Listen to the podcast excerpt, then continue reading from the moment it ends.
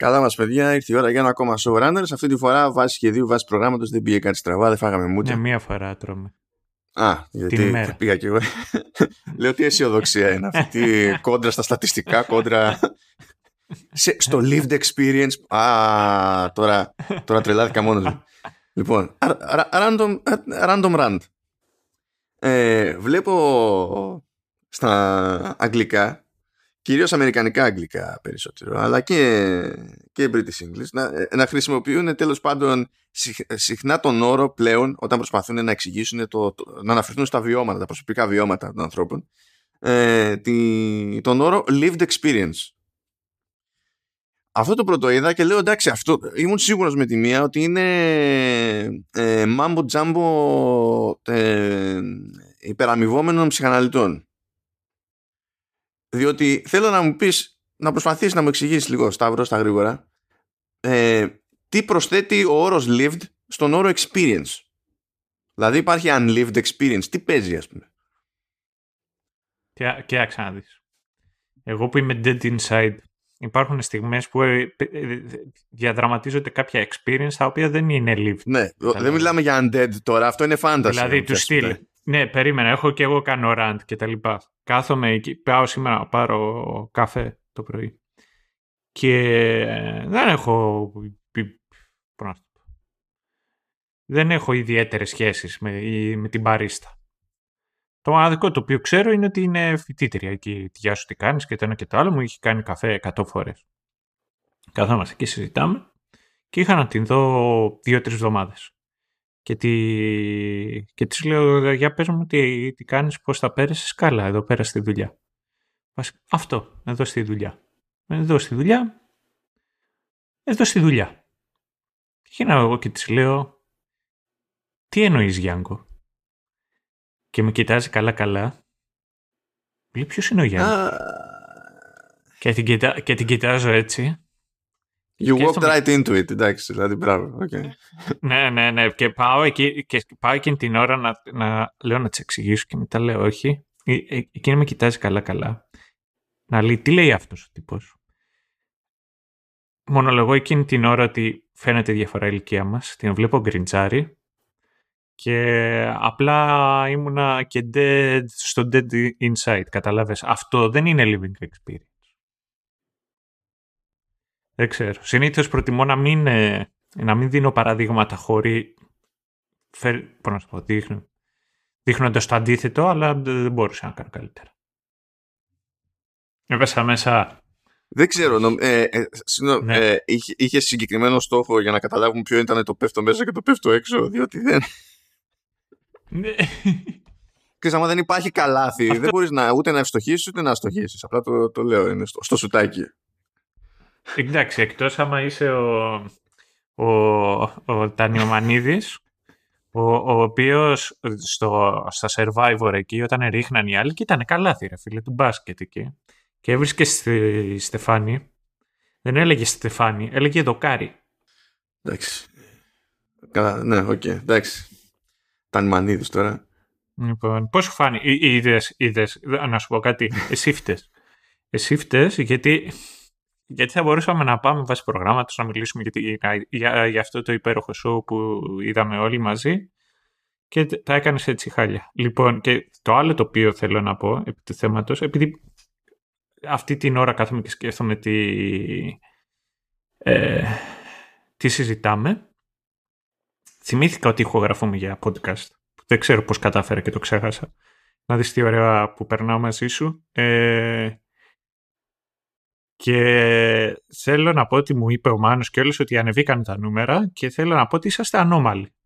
Αυτό εγώ έτσι νιώθω για σας. Εσείς που κάθεστε εκεί και με ακούτε, είσαστε ανώμαλοι και χαίρομαι για σας. Βασικά. Αυτή, είναι, αυτή είναι αξιωματική δήλωση, να ξέρεις. Δηλαδή δεν χρειάζεται να επιχειρηματολογήσουμε ναι. για την ανομαλία. Απλά είναι fact of life. Είναι, είναι και αυτό είναι αυτό. lived ναι, experience. αυτό Ό,τι και αν σημαίνει. Είναι και αυτό lived ε, αυτό, ναι. Και είσαστε ανώμαλοι όσοι κάθεστε εκεί και μας ακούτε και χαίρομαι γι' αυτό. Συνέχισε λοιπόν.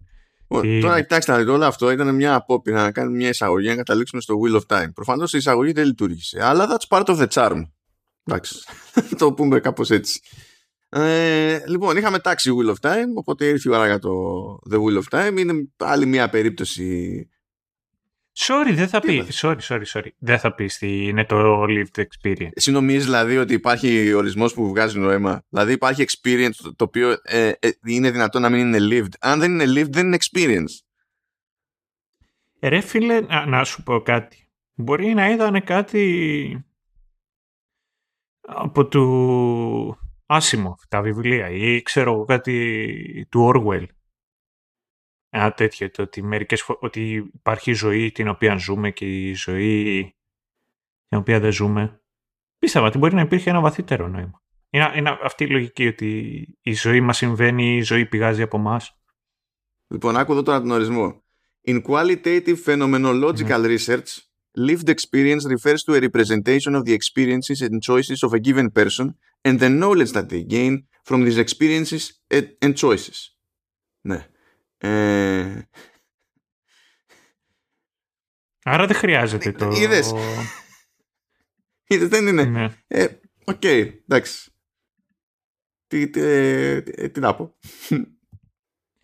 Σε πόσα χρόνια πιστεύεις ότι θα σκάσει εδώ πέρα πρώτα ως hashtag και μετά σαν... Α, του δίνω 6 με 12 μήνες. Σε αυτά είμαστε γρήγοροι. Όταν, δε, όταν δεν υπάρχει συγκεκριμένος λόγος να μεταφερθεί κάτι, είμαστε γρήγοροι. Όταν υπάρχει συγκεκριμένος λόγος να μιμηθούμε κάτι, αργούμε τουλάχιστον 20 χρόνια.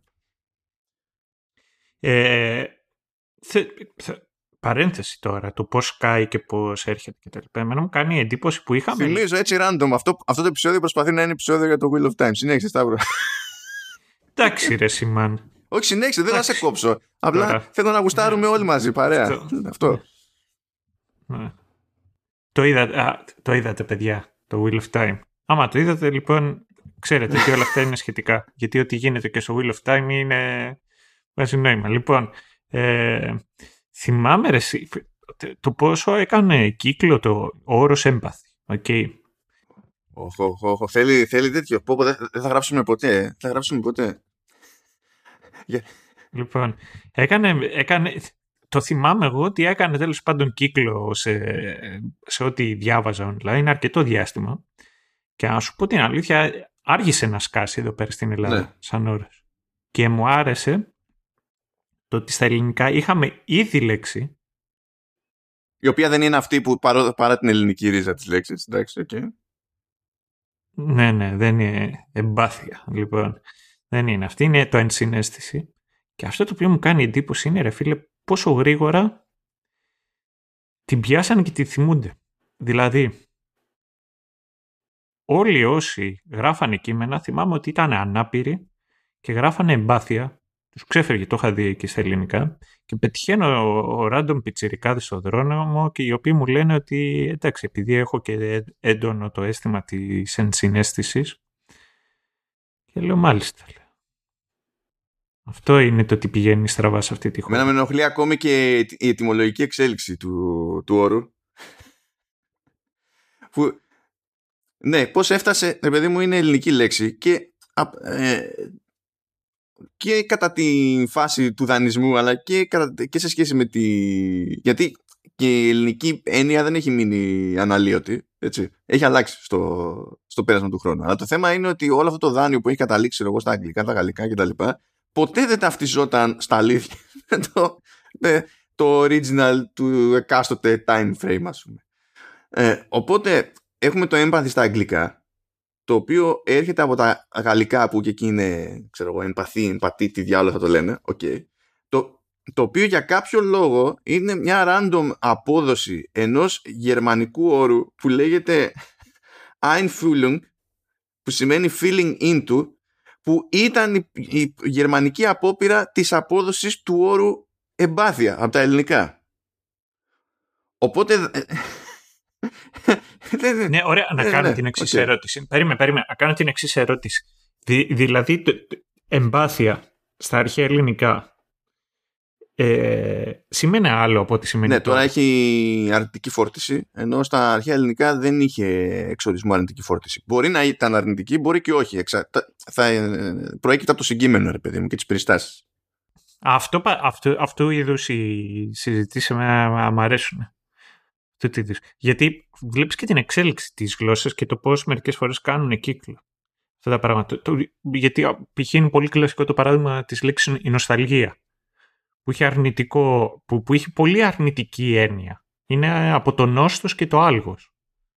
Είναι ο πόνος και νόστος είναι η τέτοια η αίσθηση του βρίσκομαι Αρνητική έννοια ο πόνος, θες να πεις, δεν σε καταλαβαίνω. Ε, για μερικούς είναι αρνητική έννοια, για άλλους είναι way of life. λοιπόν... λοιπόν... Έλα ρε εσύ. Είδες, είδες. Φαντάζομαι ότι... Και τώρα που, με, τώρα που είπαμε πόνος, θες να μιλήσουμε για το... Ναι, ναι, ναι. Αν και άμα το θέτεις έτσι μπορεί και να καταλήγουμε να διαφωνήσουμε λίγο. Λοιπόν, για, για πάμε. Είπαμε λοιπόν, Wheel of Time. Ναι. Ε, είναι άλλη μια σειρά βιβλίων fantasy που καταλήγουν στη, ας την πούμε, μικρή οθόνη. Ε, στην ουσία έχουμε να κάνουμε με τηλεοπτική παραγωγή που σκάει στο Prime Video, ε, βάζει τα λεφτά η Amazon, αλλά στο production είναι η Sony Pictures Television, είναι αυτό το κλασικό που κάνει η Sony Pictures. Σου λέει, έχουμε το κονέ να κάνουμε αυτό. Ποιος καλύπτει το, το έξοδο. Και πάμε όπου να είναι, ας πούμε. Sony Pictures είναι και το τέτοιο, είναι και το κουμπρακάι. Why? Because. Δεν έχει, έτσι, έτσι δουλεύει η Sony. Um, και καθ, επειδή εγώ δεν έχω διαβάσει τα βιβλία, έχει διαβάσει τα βιβλία ο Σταύρος και μου έχει πει... Όχι όλα, ναι, όχι όλα. Όσα άντεξε, ναι. όσα άντεξε. Και γενικά έχει, είχε πολλά άσχημα λόγια να μου πει για τα, για τα βιβλία. Ε, εγώ αυτό που παρατήρησα χαζεύοντας λίγο εδώ πέρα για να δούμε πώς θα κάναμε μια νορμάλη εισαγωγή η οποία πέτυχε σε αυτό το επεισόδιο είναι ότι ε, εκτός του ότι έχουν γίνει και παλαιότερες απόπειρες για, να, για μεταφορά ε, στη, στη μεγάλη οθόνη και μετά στη μικρή οθόνη ε, έχουν γίνει κάτι περίεργα εκεί με τα, με τα δικαιώματα το οποίο αυτό μου φαίνεται απίστευτα αστείο διότι τα πούλησε λέει ο, ο Jordan ο οποίος Jordan είναι ο, ο original συγγραφέας έτσι, γιατί δεν τελείωσε ο ίδιος το, mm. ε, τη σειρά βιβλίων έτσι κι αλλιώς είχε πουλήσει τα δικαιώματά του σε μια εταιρεία παραγωγής. Οπότε λες εντάξει. Και σε κάποια φάση πήγανε να χαθούν αυτά τα δικαιώματα, να λήξει δηλαδή η, η διάρκεια της συμφωνίας, αλλά έπαιζε όρος ότι αν προλάβαινε να φτιάξει οτιδήποτε και να το προβάλλει οπουδήποτε, ξέρω εγώ, τότε θα έπαιρνε extension. Και φτιάξαν ένα και καλά TV pilot πριν από χρόνια με τον Billy Zane Ήταν 22 λεπτά όλο και όλο. Έτσι ανανεώθηκαν τα, τα δικαιώματα. Αλλά ε, νομίζω η, η σύζυγος του, του Jordan είχε στραβώσει με το, με το αποτέλεσμα εκεί πέρα και με την όλη προσπάθεια και είχε κράξει το, το pilot και η εταιρεία παραγωγής πήγε τη γυναίκα στα δικαστήρια και κέρδισε. Είναι από αυτά τα ωραία τα, τα παράλογα αλλά τα, αυτό που με συγκλώνησε περισσότερο ε, είναι ότι υπήρξε video game. Υπήρξε video game το 1999 από την GT Interactive. You, troll me, ε, αλήθεια, από την GT Interactive όταν ζούσε η GT Interactive και δεν είχε θεωρηθεί και μάπα. Το consensus ήταν, ήταν καλό παιχνίδι. Και θέλω να σου πω τις πρώτες λέξεις από την περιγραφή του παιχνιδιού. Λέει εδώ στο, στο λίμα της Wikipedia. The Wheel of Time is a first person shooter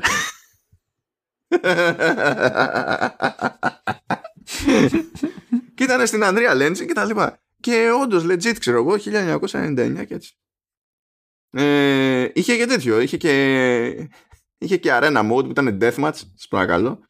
Από όλα κανονικά. Ε, τώρα να πω και εγώ το εξή. Να κάνω μια πολύ μικρή παρένθεση στο συγκεκριμένο για όσου δεν ξέρουν. Όσοι από εσάς έχετε αγαπήσει ή έχετε παίξει ποτέ strategy, real time strategy; Όσοι μεγαλώσατε ε, με World of Warcraft το 3. Τι World of Warcraft 3 ρε καημένε; Έχεις δίκιο, Warcraft 3. Λοιπόν, παρενέργειες ακόμα το κορονοβιρούσι. Λοιπόν, ε, όσοι μεγαλώσατε με Warcraft 3, όσοι παίξατε Age of Empires, Starcraft, η, ε, Command and Conquer, η έννοια του έχω μία βάση, έχω workers, μαζεύουν ε, ε, resources. Fog of War. Μαζεύω μετά τα resources μου, τα ξοδεύω για στρατό και κάνω μάχη. Όλα αυτά οφείλονται στο Dune. Και σε ένα, και σε ένα παιχνίδι Dune το οποίο είχε βγει και ήταν ο, ουσιαστικά ο προπάτορας του είδους. Ναι, ισχύει αυτό. Ισχύει. Τώρα δεν ξέρω καν είναι εφικτό, δεν ξέρω από κανένα GOG άμα είναι να παίξει αυτό το παιχνίδι. Γιατί μιλάμε για παιχνίδι του 92 τώρα, ε, όχι αστεία. Ναι, ναι, ναι. ναι. Και το μοναδικό πιο παράλογο από το ότι είναι παιχνίδι του 92 και είχε βγει σε DOS και Amiga, γιατί ως γνωστόν το 92 στην ουσία δεν υπήρχαν Windows στα αλήθεια. Το, το 93 είχε βγει σε Sega CD. Το όνειρο του καθενός. ναι. Ε, τώρα φλασιά μου ήρθε. Επί, αυτό το είχα ξεκινήσει στο κείμενο κάποια φάση που έγραφα για feature article. Και είχα ξεκινήσει ένα τέτοιο... Όχι, είχα γράψει για το StarCraft Anniversary και νομίζω ότι είχα ξεκινήσει να γράφω World of Warcraft 25 Anniversary, 25 year, 25th Anniversary τέλος πάντων. Αυτό. Και είχα γράψει 3.000 4.000 σελίδες. Ήταν μπαμπάτσικο. Αλλά δεν το τελείωσα ποτέ. Δεν, ε, Λέξεις, όχι σελίδες. Αν είσαι 4.000 σελίδες. Ναι, 4.000 σελίδες, ναι. Τι είπαμε; Και μου το έστελνε μετά για διόρθωση. Θα διόρθωνα εσένα ως ύπαρξη. Δεν θα διόρθωνα το, το κείμενο. Oh Christ. Λοιπόν, ε, ας προσπαθήσουμε τουλάχιστον να βάλουμε ένα πλαίσιο εδώ πέρα. Που, αυτή είναι η πιο μέχρι στιγμής απολαμβάνει αποτυχία μας. Δεν μπορώ να πω. Εγώ περνάω καλά. Ελπίζω να περνάει τουλάχιστον άλλος ένας που να μην είναι από εμάς τους δύο. Εγώ. Ναι. Ε, α, λοιπόν, ε, Wheel of Time. Το βασικό concept τέλος πάντων που από εκεί προκύπτει και ο όρος του Wheel of Time είναι ότι ο χρόνος κάνει κύκλους. Είναι, είναι πανάρχιο το concept. Και ότι κάποια στιγμή συμβαίνει κάτι καταστροφικό και ξεκινάμε από το, από το μηδέν κτλ. Αυτό δεν το βλέπουν νομοτελειακά. Υποτίθεται ότι υπάρχει κάτι που το προκαλεί και στον κόσμο τέλος πάντων του, ε, του Wheel of Time υποτίθεται ότι υπάρχει κάποιος που λέγεται Dragon, υπάρχει κάποιος άλλος που λέγεται The Dark One και ο Dragon έχει το περιθώριο να βελτιώσει τον κόσμο ή να διαλύσει τον κόσμο ανάλογα με το πώς θα γύρει προς τη μεριά του Dark Side, ας το πούμε έτσι. Υπάρχει το ανάλογο της Force, γενικά να το χρησιμοποιήσουμε πολύ σε αυτές τις φορές, ε, που λέγεται περίπου Source, αλλά αναφέρεται και ως The One Power. Ε, καταλαβαίνετε ότι υπάρχουν αυτοί που μπορούν να κραδένουν το, το One Power. Στην περίπτωση της σειράς, ειδικά υποτίθεται ότι όλοι αυτοί λέγονται channelers, κατά κόρον είναι γυναίκες. Ε, υπάρχουν βαθμίδες και οι πιο καλοί channelers, ας το πούμε έτσι, είναι η Ace Sedai, που είναι ένα all female core ε, από ας το πούμε στις πομ... Γυναίκες Jedi. Ναι, ναι, κάπως έτσι. Αλλά υπάρχουν και παρακάτω βαθμίδες που λέγονται, ξέρω wisdom, που wisdom θέλει να πει ο ποιητής. Δηλαδή, θέλει να τις πω witches, αλλά ας μην τις πω witches. Ας τις πω wisdom. Όχι. Ναι, εν τω μεταξύ ήταν, είναι τοπικό αυτό. Είναι, πολύ, είναι με, τέλος πάντων σου λέει ότι οι γυναίκες που μπορούν να κάνουν, να, να κάνουν channel, το One Power είναι αυτό πηγάζει από μέσα τους και μετά χρειάζονται εκπαίδευση και είναι πολλές οι οποίες δεν, ε, δεν, δεν έχουν ποτέ αρκετή δύναμη κτλ. Αλλά σημαίνει ότι έχουν μια αλφα επαφή επί του θέματος. Ε, δηλαδή κάποιοι είναι Jedi Masters, κάποιοι είναι για πάντα Padawans και τέτοια. Είναι αυτό, το καταλάβαμε. Ναι. Uh, υποτίθεται ότι επειδή κάνει ο, ο χρόνος κύκλους τέλος πάντων ε, υπάρχει η αντίληψη ότι ε, και οι ψυχές επιστρέφουν ε, μεταξύ των οποίων και ο Dragon οπότε σε κάποια φάση παίρνουν χαμπάρι ότι έχει μετενσαρκωθεί ξέρω εγώ ο παλιός ο Dragon που κάποτε μάλλον έκανε τη λάθος επιλογή και όπως δεν είναι χαρακτηριστικά έσπασε τον κόσμο. Οπότε είχαμε κάτι τύπου Apocalypse. Ε, και άρχισε ο κόσμος μετά να προσπαθεί να, να αναστηλωθεί. Ε, χάνοντας την πορεία γνώσεις επαφή με τεχνολογία και τα λοιπά που, που είχε. Αυτό υπονοείται βασικά, υπονοείται λίγο και, στο, και στην αρχή. διότι παίζει ένα πλάνο ενώ όλο το, όλη η φάση δείχνει μεσαιωνικό φάνταση ε, δείχνει ένα πλάνο σε κάποια φάση με κάτι κτίρια που είναι τύπου ουρανοξύστες, γυάλινοι και, και τα λοιπά που τους, έχουν, τους έχει καλύψει βλάστηση ξέρω εγώ. Και εκεί ήταν που είχα σκαλώσει λίγο επειδή εγώ δεν έχω ασχοληθεί με τα βιβλία ως συνήθως, αλλά έχει ασχοληθεί ο Σταύρος και τον ρώτησα αρέσει αυτό που βλέπω είναι πώς τα αποκαλύπτει τι έγινε, τι συνέβη εδώ πέρα; Ε, και η απάντηση είναι ότι ναι και όχι διότι ε, ε, ναι μεν καταστράφηκε σε κάποια φάση ο κόσμος αλλά δεν υπονοεί από ότι προκύπτει γενικά ρε παιδί μου τουλάχιστον στη σειρά ότι ε, το πριν είναι ο γνωστός μας κόσμος απλά το πριν ήταν κάτι που είχε φτάσει σε ένα level άλλο ας πούμε και με την καταστροφή που έπαιξε ε, χάθηκε αυτό το level και ήταν σαν να ξεκινούσαν ξέρω εγώ αυτού και από την αρχή στη, στην ανθρωπότητα και, και είμαστε ξέρω εγώ και 3.000 χρόνια μετά από αυτό το αποκαλύψη. Και αυτό είναι κάτι το οποίο ισχύει πολλές φορές και σε φάνταση. Ακόμα και ο Τόλκιν πέφτει θύμα σε αυτή την προσβολή. Και έχει να κάνει με, την, με τον κόσμο να φτάνει σε ένα τεχνολογικό πλατό για χιλιάδες επί χιλιάδων ετών. Ναι, εντάξει, κοίτα, αυτό και ε, ε σε μυθολογία και φιλοσοφία κτλ. Είναι, είναι γνώριμο concept. Δηλαδή δεν μπορώ να τους κακίσω ότι το χρησιμοποιούν, ας πούμε. Ναι, ναι, ναι. ναι. Ε, ε, τώρα, τέλος πάντων, ε, υποτίθεται ότι στον κόσμο που είμαστε, στη φάση που είμαστε, έχει αναγεννηθεί ο Dragon, αλλά δεν ξέρει κανένας ποιος είναι. Και γίνεται μια προσπάθεια, ειδικά από Ace Sedai, ε, να βρουν ποιος είναι ο Dragon. Ταυτόχρονα τον ψάχνει ο, ο Dark One, διότι στην ουσία το ζήτημα είναι που θα γύρει. Αν θα γύρει προς την πλευρά του καλού ή του κακού ας πούμε, αυτό θα καθορίσει το τι θα πάθει ξανά ο κόσμος. Αν θα προστατευτεί ο κόσμος, αν θα αναζωογονηθεί ο κόσμος ή αν θα καταστρεφεί και πάλι ξέρω εγώ, ο κόσμος. Παίζει αυτό το, αυτό το tension, αυτή η ένταση στη, στην όλη φάση. Ναι, πρακτικά πάλι. Εκεί ο, ο Τσέζουαν ξαναγεννήθηκε ο Άνακιν. Τώρα τι θα γίνει. Και we're supposed to to destroy the, the dark side, not join it. Είναι το, είναι το, φαντα, φανταστείτε εκεί τη μυθολογία ότι θα σκάσει ο Μεσσίας, αλλά μπορεί να είναι του σατανά. Ναι, κάτι τέτοιο.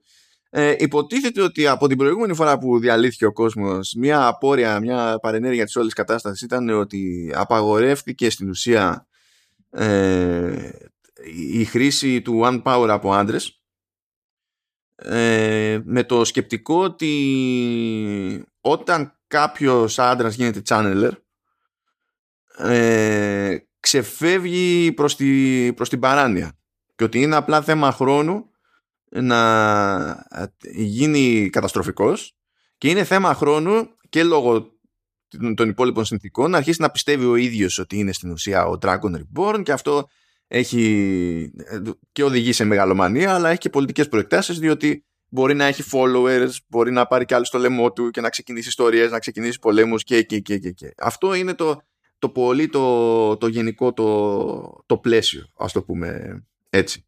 Ε, ακούμε από νωρίς ε, για διάφορες απειλές που παίζουν εκεί πέρα δηλαδή τα, ακούμε για τα λεγόμενα fades παύλα διάιλες που τι μας θυμίζουν ε, αυτό. Τους, τους ε, Nazgul που μπορούν να κάνουν teleport. Ε, αυτό πάνω κάτω. Okay. Και έχουμε και Trollocs που δεν είναι Orcs, δεν είναι Trolls, είναι, είναι Trollocs, καταλαβαίνετε. Μέχρι στιγμής έχουμε κάτι που θυμίζει Jedi, έχουμε κάτι που είναι witch, witch αλλά δεν είναι Witch.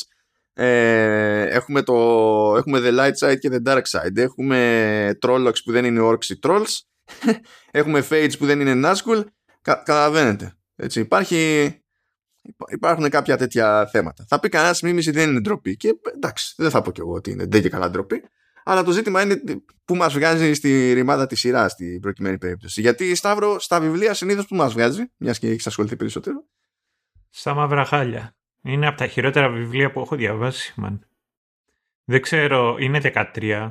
Οπότε δεν ξέρω, μπορεί μέχρι το 10 να φτιάχνει η κατάσταση. Κάτσε 13 είναι τέτοιο, για να δω. 14 ναι, ναι, ναι, λέει, συγγνώμη φίλος. Κάντε σχέση. Ναι, ρε, συγγνώμη. Τελευταίο δεν θα το διάβαζα. Λοιπόν. Ε... Και υπάρχει λέει και ένα prequel novel και δύο companion books που δεν είναι στην 14. Συγγνώμη. ε, κοίταξε να δεις. Θα, θα σου πω επί, επιγραμματικά επί του θέματος. Ε, το, εδώ πέρα είναι μεγαλούτσικα βιβλία όλα αυτά. Δηλαδή ο τύπος ε, έβγαζε έργο. Δεν είναι δηλαδή, είναι, είναι τεράστια βιβλία. Είναι 700, 600, 700-600 σελίδες, δεν είναι μικρά βιβλία. Ναι και βλέπω και το εξής για να το συμπληρώσω αυτό. Επειδή τυχαίνει εδώ πέρα τώρα στο λίμα της Wiki και περιέργως, εκτός το ότι έχουν προφανώς τα βιβλία μαζεμένα και λένε πόσα, πόσες σελίδες είναι σε paperback και hardback και αριθμό λέξεων, ε, έχει δίπλα και πόσο διαρκούν σε audio. Στην περίπτωση των audiobooks. Και το, το, το μοναδικό πράγμα που είναι κάτω από 20 ώρες είναι το prequel που έχει βγει. Όλα τα υπόλοιπα είναι, δηλαδή είναι από 23 ώρες και πάνω και έχει και, κάτσε να δω, το τελευταίο από ό,τι βλέπω, που δεν είναι το μόνο που βαράει τόσο υψηλό, σε τέτοια, δεν φτάνει σε τέτοια λιμέρια, το τελευταίο ε, είναι 41 ώρες και 55 λεπτά. OK, okay, εντάξει. Είναι, άστα να πάνε. Και θα σου πω το εξής στην ε, Ελλάδα όπως και σε Αμερικά. βασικά, τα, αυτό το οποίο πρέπει να ξέρει ο κόσμος, fun fact, είναι το ότι υπάρχει μεγάλη διαφορά στο μέγεθος ενός βιβλίου ανάλογα στη γλώσσα στην οποία γράφει. Α, ε, βέβαια. Σε εμάς πρέπει να βγαίνουν μεγαλύτερα, γιατί σε κάποια πράγματα είμαστε πιο περιφραστικοί. Ναι, βγαίνουν μεγαλύτερα σε εμάς. Ε, και είχαν αντιφανή ιδέα και είχαν σπάσει τα, τα, όλα τα βιβλία σε δύο και υπήρχαν βιβλία τα οποία ήταν σε δύο τόμους και υπήρχαν βιβλία τα οποία τα είχαν σπάσει σε τέσσερις τόμους. Τέσσερις τόμοι τώρα, οι οποίοι ήταν, ξέρω εγώ, 200 κάτι σελίδες του καθένας. Και βαρούσαν ανεξαρτήτως 20 φεύγα ευρώ το βιβλίο. Οπότε βάλτα κάτω, ήθελε, αγόρασε αμάξι. Τα λεφτά τα οποία χρειάζεται. Καλά, κανένα άτος, αλλά πώς να ε, έβγαζε στα έξοδα του άτουρ σε βενζίνες και σε, και σε επισκευές ενός χρόνου. Με αυτά τα λεφτά τα οποία χρειαζόσουν για όλα αυτά. Αυτός ήταν σίγουρα ένας παράγοντας. Δηλαδή, εντάξει, ένιωθα πραγματικά ότι με αρμέγαν. Το άλλο το πρόβλημα, το οποίο εγώ είχα προσωπικά, ήταν ότι ο Τζόρνταν είναι ανίκανος να γράψει γυναίκες. Ειλικρινά, είναι ανίκανος. Δεν μπορούσε. Ήταν ε, κλασικό φαινόμενο το ότι α, οι γυναίκες, ε, τα αγόρια λέγανε δεν μπορώ να καταλάβω τις γυναίκες. Οι γυναίκες ήταν αντιδραστικές μονίμως και κοροϊδεύαν τα αγόρια ότι είσαστε ανώριμα και το ένα και το άλλο. Και ενώ η μόνη μου τους αντίδραση ήταν η ενόχληση, ε, το τικ το οποίο είχαν και ο τρόπος με τον οποίο αντιδρούσαν όταν δεν ήθελε να γράψει διάλογο ήταν ότι είτε παίζανε με τις κοτσίδες τους και την τραβάγανε, είτε ότι ισιώνανε τις φούστες τους. Και όλο αυτό ήταν προσωπικότητα όλων των γυναικών. Το δεύτερο μεγάλο κακό είναι και εντάξει, ο Τζόρνταν ο ίδιος έχει γυρίσει και έχει πει ότι ήταν και αναγκαίο κακό, ε, ότι αναγκαστικά εκείνη την εποχή που έγραφε για να μπορέσεις να ξεκινήσεις τριλογία Plus ε, έπρεπε ειδικά στην αρχή να τολκινίζεις. Και αυτός το έκανε εγνώση του που διάλεξε τέσσερα παιδιά από μια απομονωμένη περιοχή που είναι χωριάτες και τους έριξε μέσα στο κίνδυνο που ήταν μαζί ένα, ένας χαρακτήρας ο οποίος μπορεί να χρησιμοποιήσει μαγεία και ένας διάδοχος ενός καταστραμμένου βασιλείου και και και και. Και μετά σπάει αυτή η συντροφιά θα έλεγε κανείς και χωρίζουν οι δρόμοι τους και ο πρωταγωνιστής μπορεί ταυτόχρονα να σαγηνευτεί από το σκοτάδι. Και Ίσως να μην έχει και άδικο. Γιατί θα, σου φέρω, θα φέρω και άλλο ένα πολύ έτσι κλασικό παράδειγμα. Είναι ο Σαλβατόρε, ο οποίος είχε γράψει Forgotten Realms τώρα και το και Dredge Doerten. Ε, και θα σου πω το πιο απλό. Η original τριλογία, εκεί που είναι Τα πρώτα. Ό, όχι, γιατί μετά έκανε και prequel που ξεκινάει η ιστορία του Dredge στη Μετζομπεράτσαν και τα λοιπά, αλλά μετά εκεί που πάνε στο Icewind Dale και βρίσκονται. Και εκεί πάλι είναι carbon story τώρα του Lord of the Rings, απλά εκεί δεν έχει ένα μαγικό δαχτυλίδι, έχει ένα κρυστάλλινο σκύπτρο, το οποίο ένα κρυστάλλινο σκύπτρο μου θυμίζει κάτι το οποίο μπορεί να έπαιζε ξέρω εγώ, σε ταινία του Al Pacino στα 80, μπορεί να ήταν ξέρω εγώ, κάπου στο Scarface, ή ε, σε ακριβή παραγωγή πορνό. Ένα από τα δύο. Και το άλλο πρόβλημα το οποίο εγώ έχω ε, εν συγκεκριμένη περίπτωση με αυτά είναι το ότι μεγάλωσα και πλέον ε, δεν με γεμίζει το ίδιο το Young Adult Fantasy. Ε, απλά μεγάλωσα στα 20 κάτι μου. Σταμάτησε να με έλκει το ίδιο. Ε, και ενώ υπάρχουν βιβλία όπως είναι για παράδειγμα θα έλεγα μερικές φορές ο Harry Potter. Είναι και αυτά Young Adult Fantasy. Αλλά είναι πιο καλογραμμένα και είναι κυρίως βιβλία μυστηρίου το Harry Potter. Το Wheel of Time το βάζω πιο κοντά σε Dragonlance και Forgotten Realms. Πολλαπλά shots fired Αλλά εγώ το Αυτό ναι. Ε, το βάζω σε αυτή την κατηγορία. Δηλαδή είναι, γίνονται πραγματάκια σε αυτό. Έχει εκεί ενδιαφέρουσες ιστορίες, αλλά βασίζεται τώρα σε, ε, σε μύθους, γιατί βασίζεται απίστευτα πολύ σε μύθους. Ειδικά ο Τζόρνταν, αμφιβάλλω αν έχει αν μέσα από τα αυτιά του πέρασε ποτέ κάποια original thought. δηλαδή, δανείζεται άπειρα πράγματα από τη σκανδιναβική μυθολογία, άπειρα πράγματα από ε, ε, φιλοσοφία της Ανατολής και βουδισμό που αμφιβάλλω αν πραγματικά υπάρχει κάτι το οποίο όντως το σκέφτηκε ο ίδιος και το έβαλε. Βέβαια θα σου πω και το εξής, ο τύπος είναι καταπληκτικός. Δεν ξέρω ε, τώρα πώς να τον βάλω σαν συγγραφέα στο σύνολό του, γιατί είπα όλα αυτά τα οποία είπα, αλλά πραγματικά δεν έχω ολοκληρωμένη άποψη και γιατί δεν έχω διαβάσει όλα τα βιβλία. Μπορεί πιο μετά, ρε φίλε, ο τύπος να αξίζει Πούλιτσερ. Τουλάχιστον με αυτά τα οποία είδα, αυτά τα οποία βλέπω. Και με έχοντας αυτό κατά νου, δεν έχω και σκοπό να τα τελειώσω ε, ο τύπος αυτή την εποχή, αν τον έπαιρνε ξέρω εγώ μια εταιρεία για να φτιάξει build up ένα ε, IP, το έχει. Είναι πολύ καλό σε αυτό. Τώρα δεν ξέρω. Εν μεταξύ μετά πέθανε και αυτός ο κακομύρης στις χώρες να την πάτησε και έπιασε και τελείωσε τα βιβλία ο Brandon Sanderson ο οποίος είναι και αυτός ένας τύπος σαν τον Stephen King ε, την εποχή με τις κόκκες γράφει, είναι οπλοπολιοβόλο, βγάζει βιβλία βέρτα. Και δεν ξέρω τι γίνεται εδώ πέρα στην Ελλάδα, γιατί δεν είμαι σίγουρος ότι σκάνε σε εμάς τα πάντα. Ξέρω, δεν είμαι σίγουρος δηλαδή αν έχει φτάσει το Mistborn ή το Stormlight ε, Archive, το οποίο έχει γράψει ο Σάντερσον και είναι γνωστά βιβλία. Ε, η πρόζα του Σάντερσον είναι πιο απλή αλλά αυτό εμένα που με ενοχλεί ιδιαίτερα στο Σάντερσον είναι η τέτοια. Η over religiously ε, approach πήγα, αλλά πρέπει να μιλήσω και λιγάκι ελληνικά, που είναι ελληνικό το podcast. Είναι, είναι ο, ο, ο θρησκευτικός ζήλος με τον οποίο προσεγγίζει αυτά τα θέματα. Εντάξει, ούτε, ούτε αυτό πάλι είναι παράξενο. Δεν είναι. Αυτά, αυ, αυτές οι θεματικές κρίσεις πάντα κάνουν κύκλους, δεν τις λιτώνει η ανθρωπότητα ποτέ, ρε παιδί μου. Το ναι, ζήτημα ναι, είναι το ναι, πώς ναι. τις χειρίζεται ενδεχομένως σε κάθε περίπτωση. Ναι, ναι ισχύει. Και θα, και θα μου πεις, εντάξει ρε ανώμαλε, τώρα τι μας λες. Ε, και τι είναι αυτό το οποίο σου αρέσει;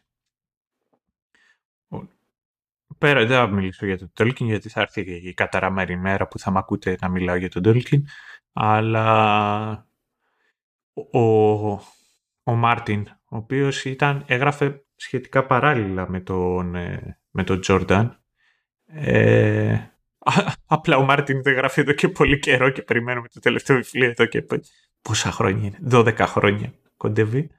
Ε, ο Μάρτιν σε δύο σελίδες που μιλάει ο Ned Stark με τη Κέτλιν στο κρεβάτι τους έδωσε περισσότερο ζωή σε μία σχέση ανάμεσα ενός ζευγαριού από ό,τι έβγαλε ο... κατάφερε να βγάλει ποτέ ο Τζόρταν σε τρία βιβλία που διάβασε. Ε... Και τώρα κάνω μια αναφορά, δεν ξέρω όσοι έχετε φτάσει ως εδώ και διαβάζετε φάνταση. Αν δεν το ξέρετε, είναι μια συγγραφέας η οποία λέγεται Robin Hobb. Χωρίς να είναι masterpiece τα κείμενά της, είναι πολύ ωραία βιβλία. Ειδικά η πρώτη τριλογία, Farseer Trilogy κτλ. είναι πολύ καλή πένα. Ωραίες ιδέες, ωραίος ο τρόπος με τον οποίο προσεγγίζει πολλές ε, καταστάσεις κτλ. Είναι ωραίο διότι βλέπεις δεν βλέπεις συχνά την οπτική μιας γυναίκας στον κόσμο του φάνταση, η οποία μεν γράφει και το αντίθετο φίλο, γιατί ο πρωταγωνιστής είναι ο, ο Φίτς, ο οποίος είναι άντρας, και είναι από τους πιο ολοκληρωμένους χαρακτήρες και ενώ το δείγμα μας δείχνει ότι συνήθως συμβαίνει το ανάποδο, δηλαδή οι άντρες να γράφουν οι γυναίκες, ε, για όσους έχουν κάνει cross sex ε, narrative είναι η καλύτερη. Μακράν. Θυμάμαι, τα είχα διαβάσει αυτά πιο πιτσι, πιτσιρικά τώρα. Σου λέω, στα Κύθυρα ήταν εκεί. Ένας καθηγητής μου, ο οποίος πήγαινε στο σπίτι και είχε μια τεράστια βιβλιοθήκη με βιβλία. Τώρα πιτσιρικά, σου ούτε ίντερνετ, ούτε τίποτα. Είχε... Κάποιος μου είχε δώσει σπασμένο το, το Baldur's Gate, δεν θυμάμαι τώρα το τι έγινε και είχα ψηλοπορωθεί με Forgotten Realms. Είχα στη δημοτική βιβλιοθήκη που είχαμε στο νησί, ότι ήταν σε φάνταση, το είχα τελειώσει, δεν είχα κάτι να διαβάσω. Και αυτός ήταν ο πρώτος ο οποίος μου μίλησε, Α, ξέρεις κάτι, υπάρχουν και κάποια άλλα και κάτι τέτοιο. Και πήγα εκεί και θυμάμαι ότι μου είχε δώσει τα βιβλία του Ντερίτση και τα κατάπινα. Διάβαζα ένα, ξέρω εγώ, την ημέρα, ένα κάθε δύο μέρες, σε μια τέτοια φάση. Και μου δίνει μετά Farseer Trilogy και μου είπε εντάξει αυτό είναι πιο βαρύ αλλά γιατί όχι. Γιατί και αυτός, εντάξει ήταν μεγαλύτερος και τα λοιπά, ήξερε πάνω κάτω ότι αυτά παίζει να μην είναι και τόσο της ηλικίας μου, αλλά είχε πάθος με αυτά το ίδιο στα βιβλία. Και επειδή μεγαλώνοντας συνειδητοποίησα και εγώ για κάποια πράγματα, παίζει να ήμουν ο μοναδικός στα 20 χρόνια που βρίσκονταν πάνω σε αυτό το νησί ο οποίος είχε ενδιαφέρον με τα δικά του πάθη. Οπότε αντιλαμβάνομαι και αυτόν την ανάγκη και τον ενθουσιασμό να μου δώσει κάτι το οποίο όντως θεωρούσε ότι ήταν καλό. Και ξεκίνησα να το διαβάζω και ειλικρινά μέσα στο τρίμερο του το επέστρεψα πίσω και του λέω είναι καταπληκτικό, είναι ότι καλύτερο μου έχεις δώσει να διαβάσω, αλλά πραγματικά δεν μπορεί άλλο η καρδιά μου. Ρε είχα πέσει σε κατάθλιψη. Και λέμε τώρα ότι ο Μάρτιν ε, σκοτώνει τους χαρακτήρες του και υπάρχει τόση τραγικότητα και κινησμός και μαύριλα.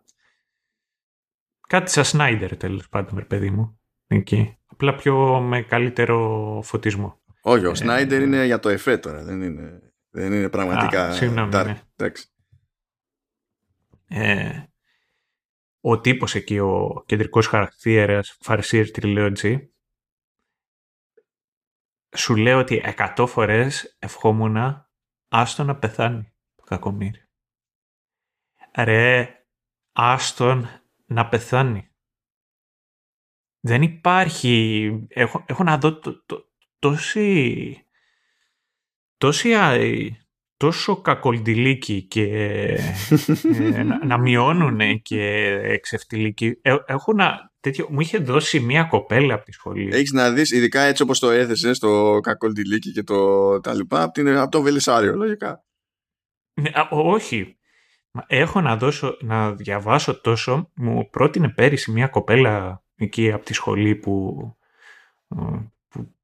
σκατόλα έχει τέλος πάντων και δεν ξέρω και αυτή τι ανομαλή την έπιασε και μιλούσε μαζί μου. Μου είχε δώσει και είχα διαβάσει ένα πόρνχοα που είναι ε, πορνό έκδοση μάγκα της Κορέας. Το οποίο πραγματικά δεν έχω διαβάσει τόσο ξεφτιλίκι Ε, δηλαδή το πώς μειώνουν ο ένας τον άλλον. Πραγματικά ήταν... είναι αυτό η έννοια του sad boner. Ε, γιατί είναι και πορνό.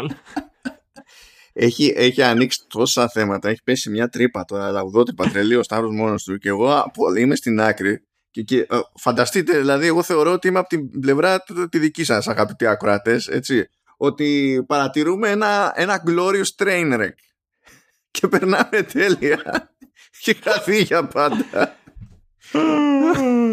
Ε, ε, είναι η πρώτη φορά που ξαναπέτυχα τέτοιο. Ξαναπέτυχα έτσι με το, με το feed. Δηλαδή η αθώα μου ψυχή παίζει να ήταν ο πρώτος θάνατος εκεί που, που, που δέχτηκα. Ε, αυτά. Αυτά, ωραία. Κάτσα να κάνουμε κάτι, γιατί είχα ξεχάσει ότι είχαμε χαλινάρι, δεν το τράβαγα τόση ώρα. Περίμενε, λοιπόν. Α, αφού υποτίθεται ότι τέλος πάντων ε, ε, είπαμε το γενικό πλαίσιο να πούμε ότι ε, σε γενικές γραμμές Α, α συγγνώμη, ήθελα να συμπληρώσω κάτι στο, στην πρώτη ένσταση που είχες γενικά στο έργο του Τζόρνταν που λες ότι δεν είναι άξιος ε, να, γράψει, ε, να γράψει γυναίκες. Ε, αυτό είναι και λίγο είναι και λίγο τραγική ηρωνία από την άποψη ότι έχει φτιάξει ένα κόσμο στον οποίο οι γυναίκες έχουν ειδική βαρύτητα. Και ναι, ναι, ναι, ναι. Ε, δεν είναι δηλαδή της λογικής ότι ε, δεν μπορεί να γράψει γυναίκα επειδή είναι ένας άκυρος φαλοκράτης ξέρω εγώ και δεν τον ενδιαφέρει τον ενδιαφέρει και φαίνεται στο πώς έχει δομήσει αυτή τη φανταστική κοινωνία που λειτουργεί στο, στα βιβλία του. Αλλά ε, δεν σημαίνει ότι είχε την απαραίτητη ικανότητα να το κάνει να λειτουργήσει, δηλαδή γράφοντας. Και αυτή είναι μια διαφορά ε, που από ό,τι φαίνεται.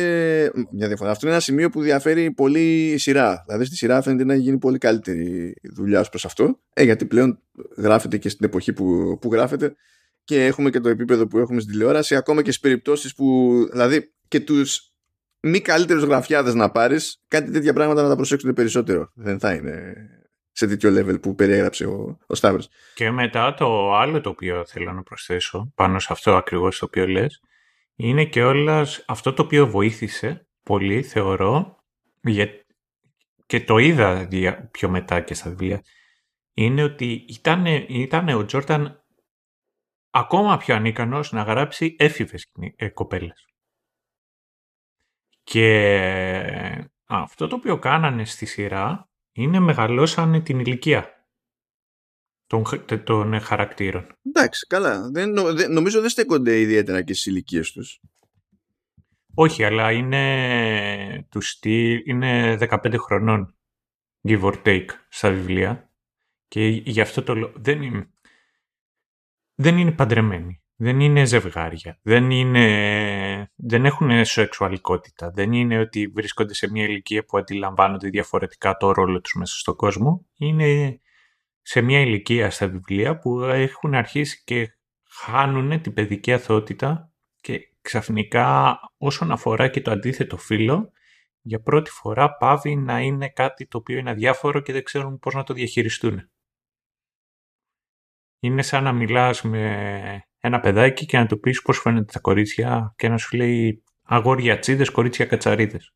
Κάτι τέτοιο είναι. αγόρια υπότες, κορίτσια μαύρες κότες. Ρε, τα θυμάμαι ακόμα. Ε, αυ, τέλος πάντων, αυτό είναι που μπορούμε να πούμε ότι το κάνει καλύτερα η σειρά σε γενικές γραμμές. Ε, θέλω να πω κάτι για το, για το logo το λόγο παραπέμπει στο concept του Wheel of Time ότι, ότι γυρίζει ο χρόνος αλλά τέλος πάντων κάποια πράγματα επανέρχονται και επανέρχονται και κάνουμε κύκλους στην πραγματικότητα πράγμα που σημαίνει ότι προβλεπέ το ε, το, το logo είναι ουροβόρος office. Αυτό μου είχε ήμουνα πολύ, πολύ κουλός για να συνειδητοποιήσω για κάποια χρόνια ότι και αυτό είναι ελληνική λέξη δεν είχα νιώσει. Ενώ είναι φως φανάρι. Αλλά δεν είχε κάνει τζιζ ο εγκέφαλος. Αλλά τέλος πάντων. Με τα πολλά το, το κατάλαβα και αυτό. Άσχετο aside. Um, ε, πρέπει να πεις και εσύ κάτι. Ναι, ναι. λοιπόν, ναι.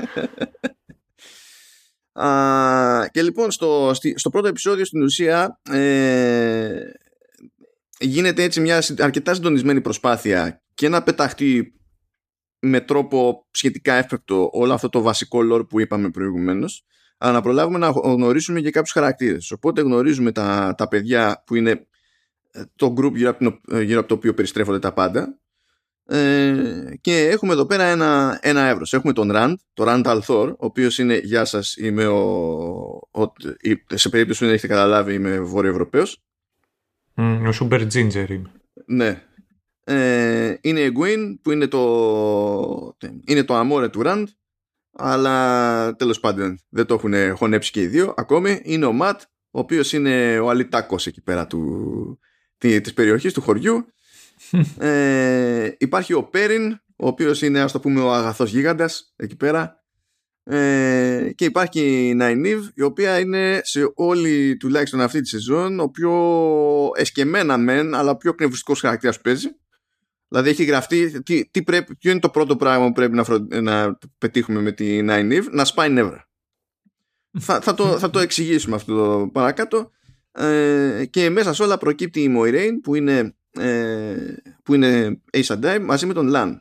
Ο Lan είναι ο, ο, ο Warden τέλος πάντων της Moiraine γιατί το concept είναι ότι κάθε Ace Sedai ε, σχεδόν κάθε Ace Sedai τέλος πάντων πηγαίνει πακέτο με, με ένα σωματοφύλακα, ας το πούμε έτσι.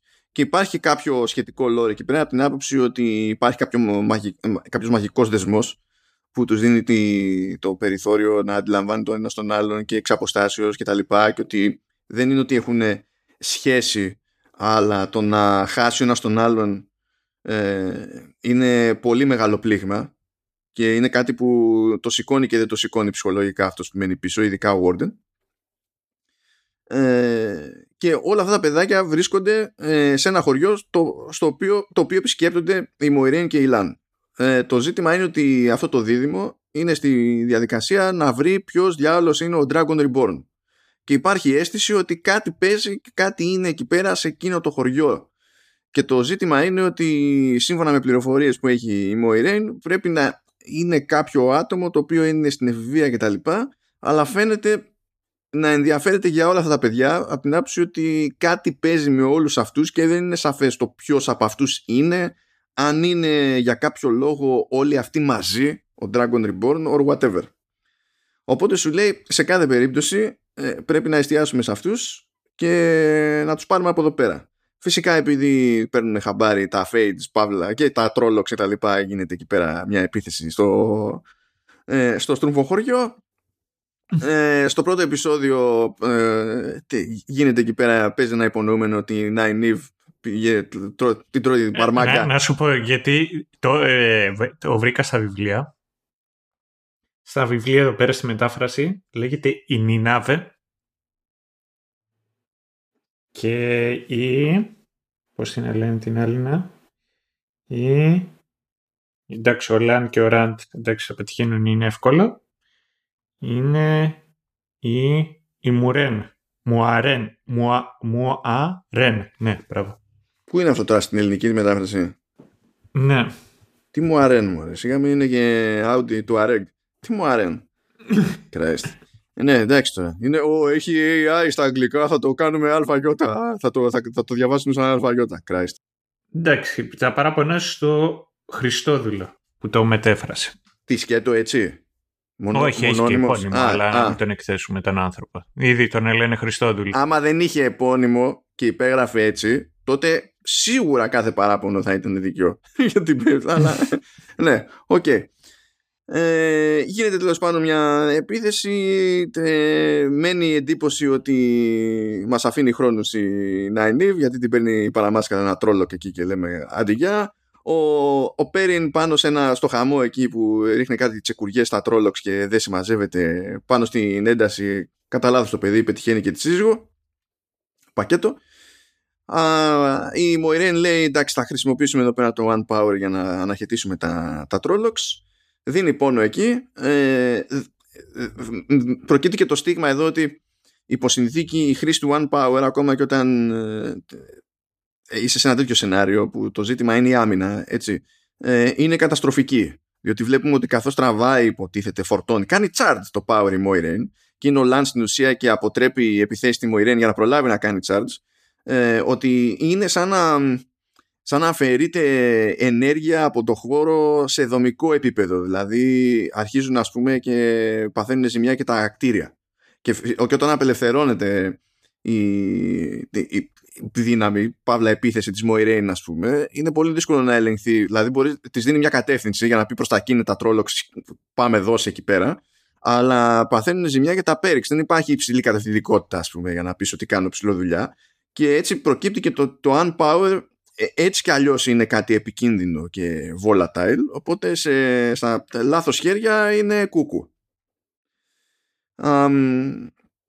Και φυσικά ε, στην όλη διαδικασία ε, τραυματίζεται και η Moiraine. Η Moiraine τραυματίζεται το μεταξύ από μια λεπίδα εκεί που έχει ε, δηλητήριο και ενώ βλέπουμε ότι η Moiraine μπορεί να ε, θεραπεύσει άλλους και να κλείσει τελείως τραύματα κτλ. Δεν μπορεί να θεραπεύσει τον εαυτό της. Υποτίθεται ότι υπάρχει αυτός ο περιορισμός για τον οποιοδήποτε λόγο. Οπότε ε, έχει μια βαρύτητα το συγκεκριμένο τραύμα, ας πούμε, παρά τις υπόλοιπες ιδιότητες που, που παίζουν εκεί πέρα.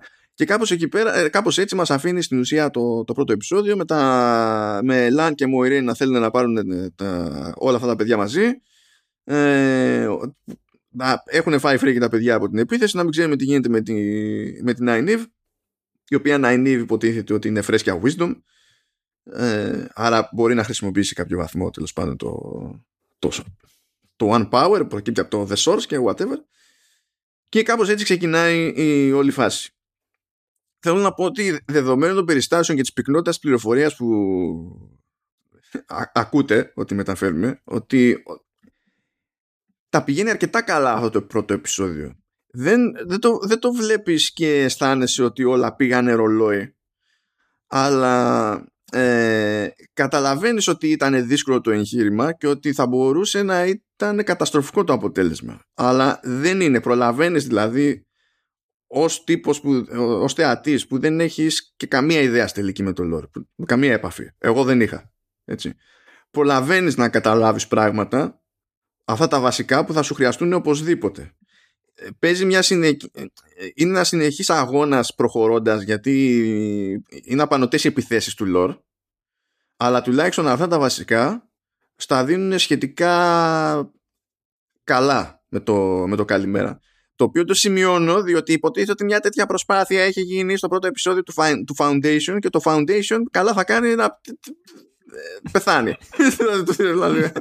ε, γιατί δεν πέθανε, το ανανεώσανε. Ε, βέβαια το ανανεώσανε, αφού έχουν σκάσει τόσα λεφτά, θα, μπο, θα πούνε με straight face τώρα του ρίχνουμε άκυρο. Το ανανεώσανε και πριν καλά-καλά τελειώσει η πρώτη σεζόν. Ας, μην τα θυμίσεις. τα Ε, μπορεί να είναι σαν το Jupiter's Legacy, εκεί που δεν μας ήσαν. Μπαμ, καπάκια. Δεν είναι τώρα αυτό. Ε, ε, είναι η πιο ακριβή παραγωγή της, της Apple και δεν νομίζω ότι την παλεύανε να κάνουν τέτοιο about face. Και στην τελική άκουσα ότι πήγε σχετικά καλά και έχω πετύχει αρκετό κόσμο να είναι ενθουσιασμένος με το Foundation που είμαι στη φάση δεν ξέρω... Γιατί σας έχω στο friend list μου, ναι. ναι, δεν, δεν, δεν ξέρω. Υπάρχουν τόσα προφανή προβλήματα, ας πούμε, που δεν ξέρω. Τέλος πάντων, whatever. Ε, και θα το αφήσουμε εδώ, γιατί τώρα έχουμε το γενικό το πλαίσιο χωρίς να έχουμε μπλέξει την ουσία με spoilers κτλ. Είμαστε, είμαστε cool. Και νομίζω ότι μπορούμε να πούμε μια πρώτη γενική εντύπωση για τη σεζόν αυτή πριν πούμε λίγα λόγια για τη μουσική και πάρουμε φορά μετά με τα spoilers και εκεί θα έχουμε να πούμε πολλά περισσότερα. Για πες μια πρώτη. Ελπίζω να καταφέρεις να μείνεις σε αυτό το IP, Σταύρο, να μην ξεφύγουμε. Ναι, ναι, ναι. ναι, Αλλά μου αρέσει η σιγουριά σου εκεί ότι θα ακολουθήσουμε και αυτή τη διαδρομή. Γι' αυτό το λέω και γράφτηκε τώρα, κατάλαβες, ώστε να πιεζόμαστε λίγο ψυχολογικά να ακολουθήσουμε την παρόλα που είπαμε. Για, για δώσε. Λοιπόν, ε, no, εμένα η σειρά μου ήταν, νιώθω ότι μου άρεσε καλύτερα από το βιβλίο. Ε, γιατί όλο, παρόλο το κράξιμο το οποίο έριξα στο Τζόρνταν, που δεν νομίζω ότι δεν το αξίζει του, του ανθρώπου, ε, η αλήθεια είναι το ότι δεν, ε, σαν world building είναι ok. Και θυμάμαι που το, που το συζητάγαμε και πριν ε, βγει η σειρά και όταν είχε βγει η ανακοίνωση, το ότι εν δυνάμει αν το πιάσει ένας δημιουργός ο οποίος έχει ένα όραμα, δηλαδή αγαπάει το source material, αλλά ταυτόχρονα καταφέρει και το κάνει πιο, πιο σύγχρονο, θεωρούσα ότι θα μπορούσε να υπάρχει ένα καλό αποτέλεσμα. Όντως για μένα είναι καλύτερο από, το, από τα βιβλία. Παρ' όλα αυτά γίνανε και αλλαγές κιόλας. Από τα βιβλία τα οποία δεν είμαι σίγουρος ότι ήταν για το καλύτερο. Τώρα, αποκλειστικά στη σειρά σας σειρά, είχε ένα απίστευτα μεγάλο budget. Ε, το οποίο ομολογουμένως δεν ξέρω τι φαίνεται όλο αυτό το budget. Σίγουρα είχε καλύτερο CGI για παράδειγμα από το, το Witcher. Αν και νομίζω ότι το Witcher είχε, είχε και αυτό χαμηλότερο budget από το Wheel of Time. Ε, και μετά το άλλο το οποίο ισχύει είναι το εξής. Ε, θέλω να δω πώς θα αρχίσει η σειρά από εδώ και πέρα να απλώνει. Γιατί, να σου πω την αλήθεια, είναι ok σαν ένα πρώτο δείγμα, αλλά επειδή μιλάμε για μια σειρά η οποία εν δυνάμει μπορεί να έχει 7, 8, 10, 15 σεζόν, ε, νομίζω ότι το να είσαι απλά ok δεν αρκεί. Και εγώ να σου πω την αλήθεια, έχοντας και κατά νου το ότι σε βάθος χρόνου θα έχει πολλά πράγματα να κάνει σειρά, αναρωτιέμαι κατά πόσο και αν θα καταφέρει να γίνει πιο δυνατή από εδώ και πέρα. Ναι, κοίτα, η αλήθεια είναι ότι όντως ε, έχει κάψει πολλά λεφτά η, η Amazon σε αυτή την παραγωγή και ενώ δεν, δεν τη βλέπεις τη σεζόν αυτή και λες εντάξει όλη η φάση είναι τσίπικη ε, δεν, καταλα... δεν σου μένει και εντύπωση ότι η Amazon ε, χρησιμοποίησε σοφά αυτό το budget. Δεδομένου δε ότι δεν είναι ότι έχει φύγει και πολύ πράγμα ας πούμε, για να καλύψει κασέ πολύ γνωστών ηθοποιών. Δηλαδή αν εξαιρέσεις τη Rosamund Pike. Mm. Να πούμε και οι δύο ότι τις έχουμε αδυναμία. Ναι, έχουμε, όχι, υπάρχει μεγάλη βλάβη με Rosamund Pike. Η, ε, η δεύτερη γνωστότερη φάτσα εκεί μέσα ας πούμε είναι ο, ε, ε, είναι ο πατέρας Μπόλτον από το τηλεοπτικό Game of Thrones. Mm. Που πάντα έχω την εντύπωση ότι είναι κάποιος ε, μακρινός ξάδερφος του Daniel Craig σαν, σαν φάση.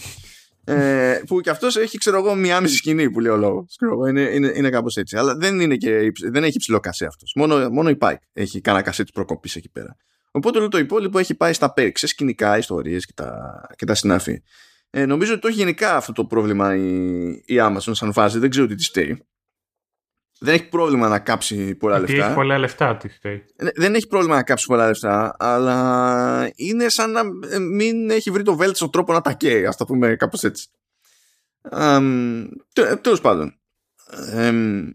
εγώ, δεν, εγώ φοβόμουν την όλη φάση γενικά, διότι εντάσσεται σε μια γενικότερη προσπάθεια των διαφόρων δικτύων και υπηρεσιών συνδρομητικών κτλ.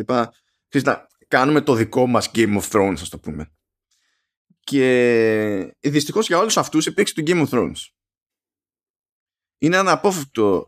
Δηλαδή, ακόμα και αν δεν μπεις στη διαδικασία να πεις το συγκρίνουμε με Lord of the Rings, ξέρεις, εκεί έχεις τη δικαιολογία. Το Lord of the Rings τουλάχιστον είναι κινηματογραφική παραγωγή, είναι, παίζει σε ένα διαφορετικό πλαίσιο. Χώρια ότι είναι και από ε, χρόνια πίσω πλέον. Αλλά στο τηλεοπτικό στερέωμα έχεις δει καλύτερη δουλειά. Στα σημεία γενικά δεν έχει σημασία, έχεις δει, έχεις δει δουλειά του πάνω στη, στην πραγματικότητα. Και σε world building και σε, ε, και σε σκηνικά και ε, στα κουμάντα με, τα, με διαφορετικά perspectives και την, ανακύκλωση, την ανακύκλωση τέλος πάντων το, το, το, πέρασμα από χαρακτήρες σε χαρακτήρες και, και δεν συμμαζεύεται. Τα, τα έχουμε δει αυτά τα πράγματα. Οπότε είναι πολύ ψηλός ο πύχης και είναι περίεργη η σύγκριση. Και γενικά ό,τι τέτοια απόπειρα έχω δει όχι απλά δεν φτάνει Game of Thrones που αυτό το θεωρώ προβλέψιμο Δηλαδή θα ήταν έκπληξη να πεις ότι κάποιος κατάφερε. Ε, συνήθως απλά δεν. δηλαδή δεν. Νομίζω ότι ο μεγαλύτερος ένοχος αυτό το πράγμα, όσο ηλίθιο για να ακούγεται, πρέπει να είναι το BBC. Το BBC έχει δοκιμάσει πολλαπλές φορές να κάνει ναι. τέτοιο. Ενώ είναι και BBC, δεν μπορεί να πάρει ποτέ αυτό το ίδιο budget, έτσι είναι σίγουρο. Αλλά αποτυγχάνουν σε τελείως βασικό επίπεδο πάντα και μου έχει πάρα πολύ πλάκα. Από τα χειρότερα πράγματα που έχω δει, ας πούμε, που αυτό δεν είναι φάνταση, αλλά είναι, ξέρεις, κάτι που ας το πούμε είναι εποχής, θέλει επένδυση σε σκηνικά, ρούχα και δεν συμμαζεύεται, ξέρω εγώ. Είναι το, το Britannia. Έχει βγάλει τρεις σεζόν και είναι μία χειρότερη από την άλλη. Και φυσικά εγώ τα βλέπω με την ίδια λογική που βλέπω το Arrowverse. Και είναι κρίμα γιατί έχει καλό cast. Γιατί είναι, είναι BBC, ρε φίλε, έχει καλό cast. Αλλά είναι άθλιο. είναι άθλιο. Ε, θα, θα σου πω το εξής. Τις δύο μοναδικές. Εγώ καταρχάς δεν έχω τελειώσει το Game of Thrones. Οπότε είμαι τυχερός. Έχω μείνει εκεί που, που, ε, τελειώνουν, που τελειώνουν τα βιβλία. Λοιπόν, και θα πω το εξής. Μοναδικές σειρές, κατά με, οι οποίες προσπαθούν να αποδώσουν ε, τους χαρακτήρες, τα διλήμματα και τη συμπεριφορά του Game of Thrones δεν είναι φάνταση. Γιατί το Game of Thrones, και αυτή είναι η ομορφιά όλων αυτών των έργων, είναι το ότι δεν ξεκινάει η επιτυχία τους και τελειώνει στο είδος τους. Το Game of Thrones στεκόταν ανετότατα, χωρίς βέβαια τους, που μπορείς να αντικαταστήσεις, ξέρω εγώ, ένα μέρος της μαγείας με την τεχνολογία. Στεκόταν άνετα σε ένα πολεμικό background, σε μια σύγχρονη εποχή που θα ήταν, ξέρω εγώ, εταιρείες αντί να είναι βασίλεια κτλ. Οπότε για μένα, επειδή λέμε, κάναμε μια παρόμοια κουβέντα και πιο πριν με το, στο προηγούμενο επεισόδιο που γράψαμε για το Witcher, ότι δυστυχώς για αυτούς υπάρχει ξέρω, και το Game of Thrones και φέραμε και το παράδειγμα και του παιχνιδιού του The Witcher. Ο, θέλω να δώσω παράδειγματα τώρα για σειρές που θεωρώ ότι έχουν φτάσει σε επίπεδο χαρακτήρων ε, ως ένα σημείο του Game of Thrones και τουλάχιστον μέχρι εκεί που το είχα δει. Γενικά ή fantasy stuff? Γενικά. Α, γενικά ναι. Ναι. Και θα, θα σου πω το εξής. Το πιο πρόσφατο, το οποίο τελείωσε και όλες, είναι το The Expanse. Ε, θεωρώ στα high του ότι και όχι πάντα, αλλά τουλάχιστον μία-δύο σεζόν σε θέμα concept, αντίληψης και τα λοιπά, το ε, Ελά που είναι ο αδερφός του Νόλαν, το γράφει το Westworld, ειδικά την πρώτη σεζόν. Και ε, το τρίτο είναι το Black Sails. Πω, Black Sails. Πω, Καλά και με, σε όλα αυτά έχω αδυναμία και, και με The Expanse που τελειώνει τέτοιο. Βγήκε τώρα το τελευταίο επεισόδιο της έκτη σεζόν που είναι η τελευταία τηλεοπτική σεζόν στην ουσία αλλά τελειώνει πριν από εκεί που είναι τα βιβλία και έπεται παιχνίδι από την εκρανάσταση της Telltale και δεν ξέρω τι να το υποθέσω για να το φάση, αλλά τέλος πάντων, μην, το, μην mm. θέλω να πω πάντως, για να κλείσω την, εκείνη την αρχική σκέψη, ότι ήμουνα πολύ σφιγμένος για το τι κουμάντο θα γίνει και κατέληξα να αντιμετωπίζω το Wheel of Time όχι ως μεγάλη, αλλά τέλος πάντων ως ευχάριστη έκπληξη περίμενα να καταρρεύσει. Και ειδικά δε όταν είδα τι, τι, τι όγκο λόρι είχε να κουμαντάρει στην αρχή με το καλημέρα και έβλεπα μετά 8 επεισόδια, λένε πολύ εύκολο να γίνει χαμός. Είναι πολύ εύκολο να στραβώσει όλη η φάση τελείω. Ε, το, το, πολύ κλασικό παράδειγμα για όσους απορούν ήταν η ταινία Warcraft έχουμε, έχουμε να κάνουμε setup τόσο lore και να κάτσουμε να εξηγήσουμε και τα λοιπά που άμα δεν είχες παίξει, το, αν δεν ήσουν, ξέρω εγώ, 10 χρόνια subscriber, εντάξει, υπερβολή, άμα δεν ήσουν 2-3 χρόνια subscriber να έχεις παίξει τα expansion και να ξέρεις λιγάκι το lore, δεν καταλάβαινες τίποτα. Απλά ανθρώπους να πηγαίνουν από το ένα μέρος στο άλλο. Οπότε ως προς αυτό εγώ μπορώ να πω ότι ε, προσέγγισα το Wheel of Time με επιφυλακτικότητα και δυσπιστία αλλά πλέον έχω ελπίδες για τη δεύτερη σεζόν.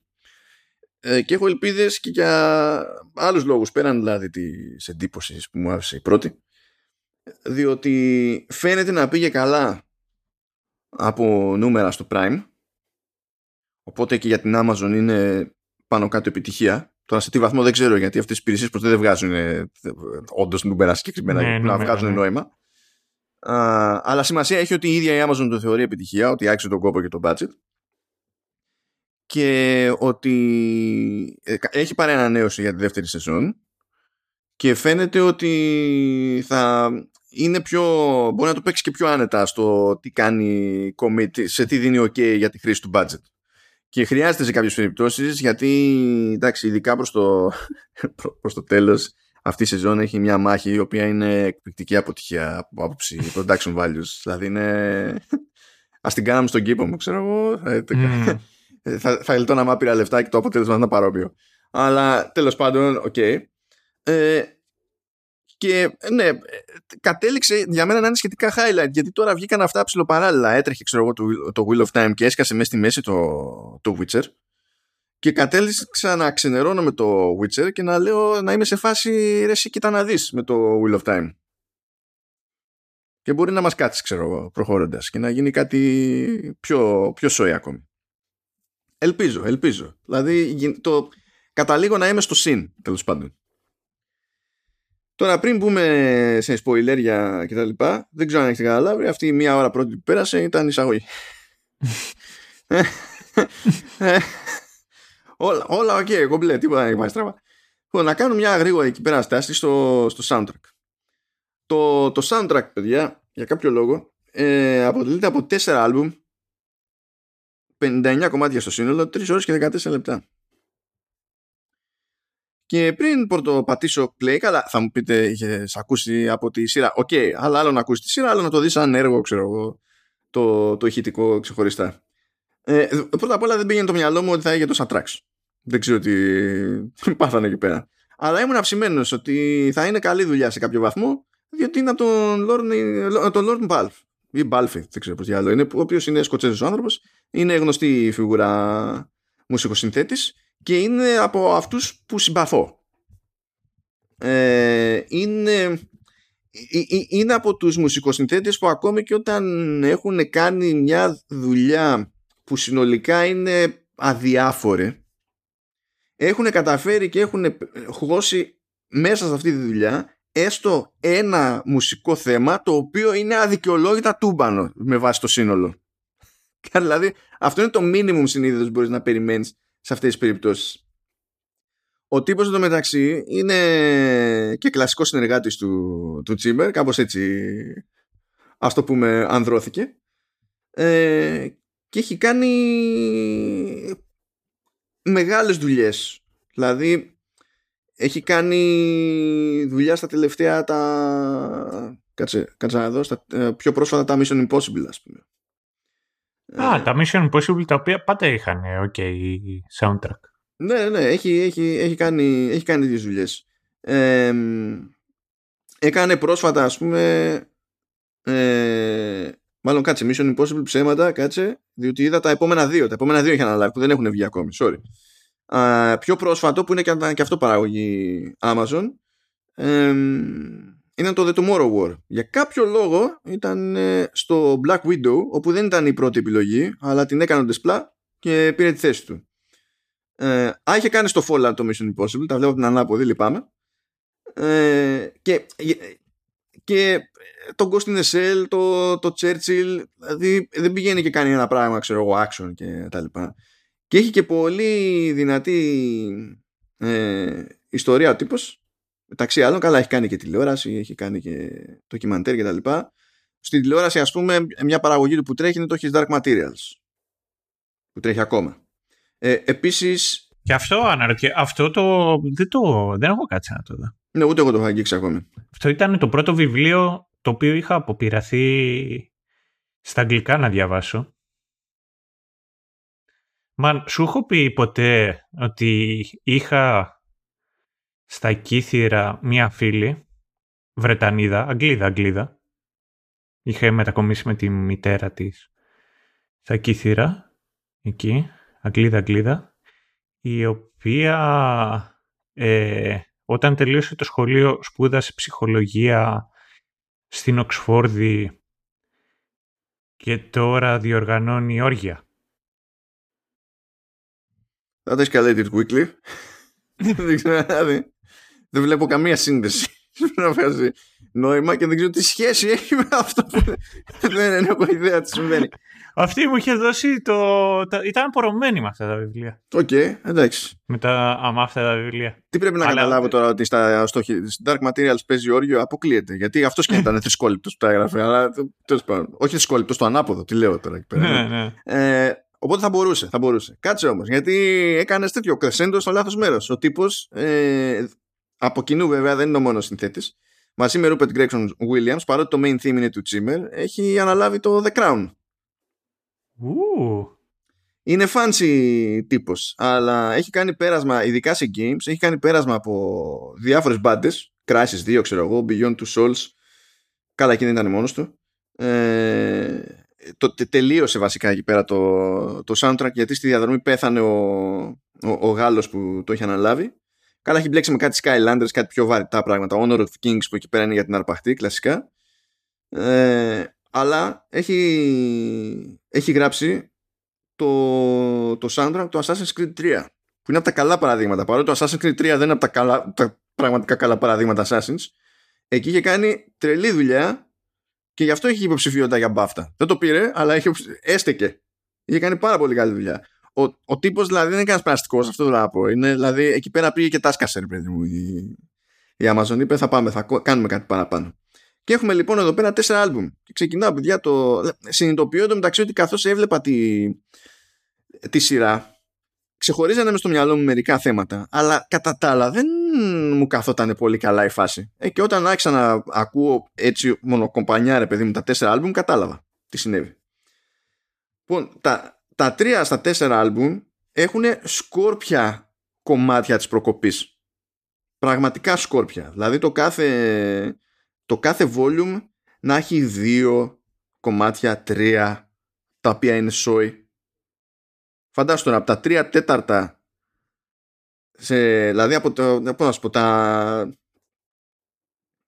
τα 45, ξέρω εγώ, στα 45 από τα 60 κομμάτια, βρήκα, ξέρω εγώ, κάτω, κάτω από 10 κομμάτια που είναι ok. Και μετά Sky, ένα που δεν είναι καν, δεν θεωρείται volume 4, λέγεται The Wheel of Time, The First Turn. Και εκεί πέρα έχει κυρίως αλλά όχι αποκλειστικά τραγούδια όπου είναι στην ουσία με τα θέματα αλλά έχει και φωνητικά. Κυρίως, όχι απολύτως όχι αποκλειστικά. Και αυτό το άλμπουμ είναι του μπαν σε αυτό το άλμπουμ είναι όλα τα κομμάτια καλά με εξαίρεση δύο και λέω α, τώρα καταλάβαμε σε ποιο κομμάτι με ποιο κομμάτι ξεκίνησε ο Μπαλφ τη δουλειά και σε ποιο κομμάτι δεν βαριόταν. και από αυτό μάλλον βγήκαν όλα τα υπόλοιπα που έκανε stable στα θέματα τέλος πάντων τα μουσικά και λέμε εντάξει. Δηλαδή, εγώ έχω φτιάξει το playlist που έχει τα κομμάτια από εδώ και από εκεί. Οπότε μπορείτε να πάρετε μια πρέφα, θα το έχω βάλει κλασικά. Θα έχω έτοιμη λίστα από Apple Music και Spotify, θα τα βρείτε σημειώσει του επεισοδίου. Αλλά αν θέλετε να το πάτε στην τύχη, ξέρω εγώ, ψάξτε ε, The Wheel of Time, The First Turn, αυτό το συγκεκριμένο το album, όχι το άλλο που λέει Volume 1, Volume 2, από Season 1, ξέρω εγώ και τα λοιπά. Ε, πατήστε play έτσι όπως είναι με τη σειρά που παίζουν και πάμε, πάμε για win. Πάμε για win. Και ευτυχώς γιατί κατέβαζα, το άκουσα τελευταίο αυτό το album και είχα βουτυχτεί είχα, στην ξενέρα τέρμα και λέω, what, τι σημαίνει τι έχει παίξει εδώ πέρα, γιατί Λόρν, δεν, δεν, δεν έπρεπε, δεν, εγώ πάλι έχω μάθει να περιμένω από σένα, αλλά εντάξει, το σώσαμε, το σώσαμε, έτσι, την τελευταία στιγμή. Και that's it για, το, για τη μουσικούλα, σαν εντύπωση, και ήρθε η ώρα για τα σποιλέρια, τα της πλοκής και τα συνάφη. Ακόμη δεν το πιστεύω ότι φτάσαμε σε ένα σημείο, αλλά να τα καταφέραμε. Κόντρα στην προγνωστική. Να κάνω, κάνω μια πρόταση. Έλα. Ε, θες και εμείς σαν τους τύπους με τα βιβλία να βγάλουμε αυτό το podcast σε δύο κομμάτια; Εσύ αυτά τα λέμε ότι τα κάνουν και τα κάνουν για την αρπαχτή και τα κοροϊδεύουμε. Και προτείνεις να κάνουμε αυτό το πράγμα τώρα. Έλα τώρα, κρίμα. Εντάξει, πιο, ε, δεν, δεν μπορώ να φανταστώ κάτι πιο πιστό στο short material. Ω, πάμε, πάμε. Το έχουμε. Λοιπόν, ε, όπως αντιλαμβάνεστε έχει ξεκινήσει ένα κυνηγητό έτσι. Έχουμε ένα γκρουπ ανθρώπων που το κυνηγάνε πλάσματα και παίζουν πάρα πολλά μυστήρια και το πρώτο γκρουπ ανθρώπων που δεν συνειδητοποιεί τίποτα για αυτά τα μυστήρια είναι τα παιδάκια αυτά. Δεν έχουν ιδέα. Οπότε κάτι πρέπει να κάνει η σειρά να μας δίνει απαντήσεις ε, καθώς μας παλασάρει και καινούργια ερωτήματα αλλά πρέπει να μοιράσει και άλλο λόρο. Οπότε αρχίζει και δίνει πόνο. Ξαφνικά λοιπόν εκεί στο δεύτερο επεισόδιο μαθαίνουμε για τους White Cloaks. Ε, οι οποίοι White Cloaks ε, υποτίθεται ότι είναι Servants of the Light. Ε, είναι σαν στρατός που λειτουργεί βέβαια εν είδη ε, ιεράς εξέτασης και το concept είναι ότι ψάχνουν ε, ε, για να τις κάψουν. Και το παίρνουν πολύ πατριωτικά. Δηλαδή, στην ουσία, δεν τους ενδιαφέρει καν αν είσαι Aes Sedai. Τους ενδιαφέρει και μόνο αν μπορείς να κάνεις channel το One Power, σου λέει Sucks to be you. Γιατί δεν θέλουμε καν να, να γίνεις παρακάτω, ξέρω εγώ, Sendai or whatever. Θα θέλουμε να, να είμαστε σίγουροι ότι δεν έχουμε αφήσει τίποτα στην άκρη. Ε, τους γνωρίζουμε αυτούς έτσι random ταυτόχρονα όλο το γκρουπάκι υποτίθεται ότι προχωράει, προχωράει, προχωράει και προσπαθεί στην ουσία να αποφύγει τα τρόλοξ, τα τρόλοξ τους ακολουθούν. Ε, και αρχίζουμε και μαθαίνουμε random stuff extra random stuff. Π.χ. Ε, μαθαίνουμε ότι οι Ice έχουν λέει κάνουν τρεις όρκους. Ε, ο ένας είναι να μην πούνε τίποτα που να μην είναι αλήθεια. Δηλαδή να μην λένε ψέματα τέλος πάντων ε, λέει ε, επίσης ότι δεν πρέπει να φτιάξουν κάποιο όπλο το οποίο ε, μπορεί να χρησιμοποιήσει κάποιος για να σκοτώσει κάποιον άλλον δεν ξέρω γιατί ήταν τόσο elaborate αυτή η φράση με τη λογική ότι το όπλο, για, αυτό είναι το concept του όπλου δεν ξέρω ποιο όπλο φτιάχνεται για να μην είναι όπλος στην ουσία αλλά OK okay ε, πολλά πράγματα φτιάχνονται για να μην είναι όπλο και γίνονται όπλα. Αλλά δεν έχω ακούσει κανένα όπλο να φτιάχνεται για να μην είναι όπλο. Δεν ξέρω. OK. Okay.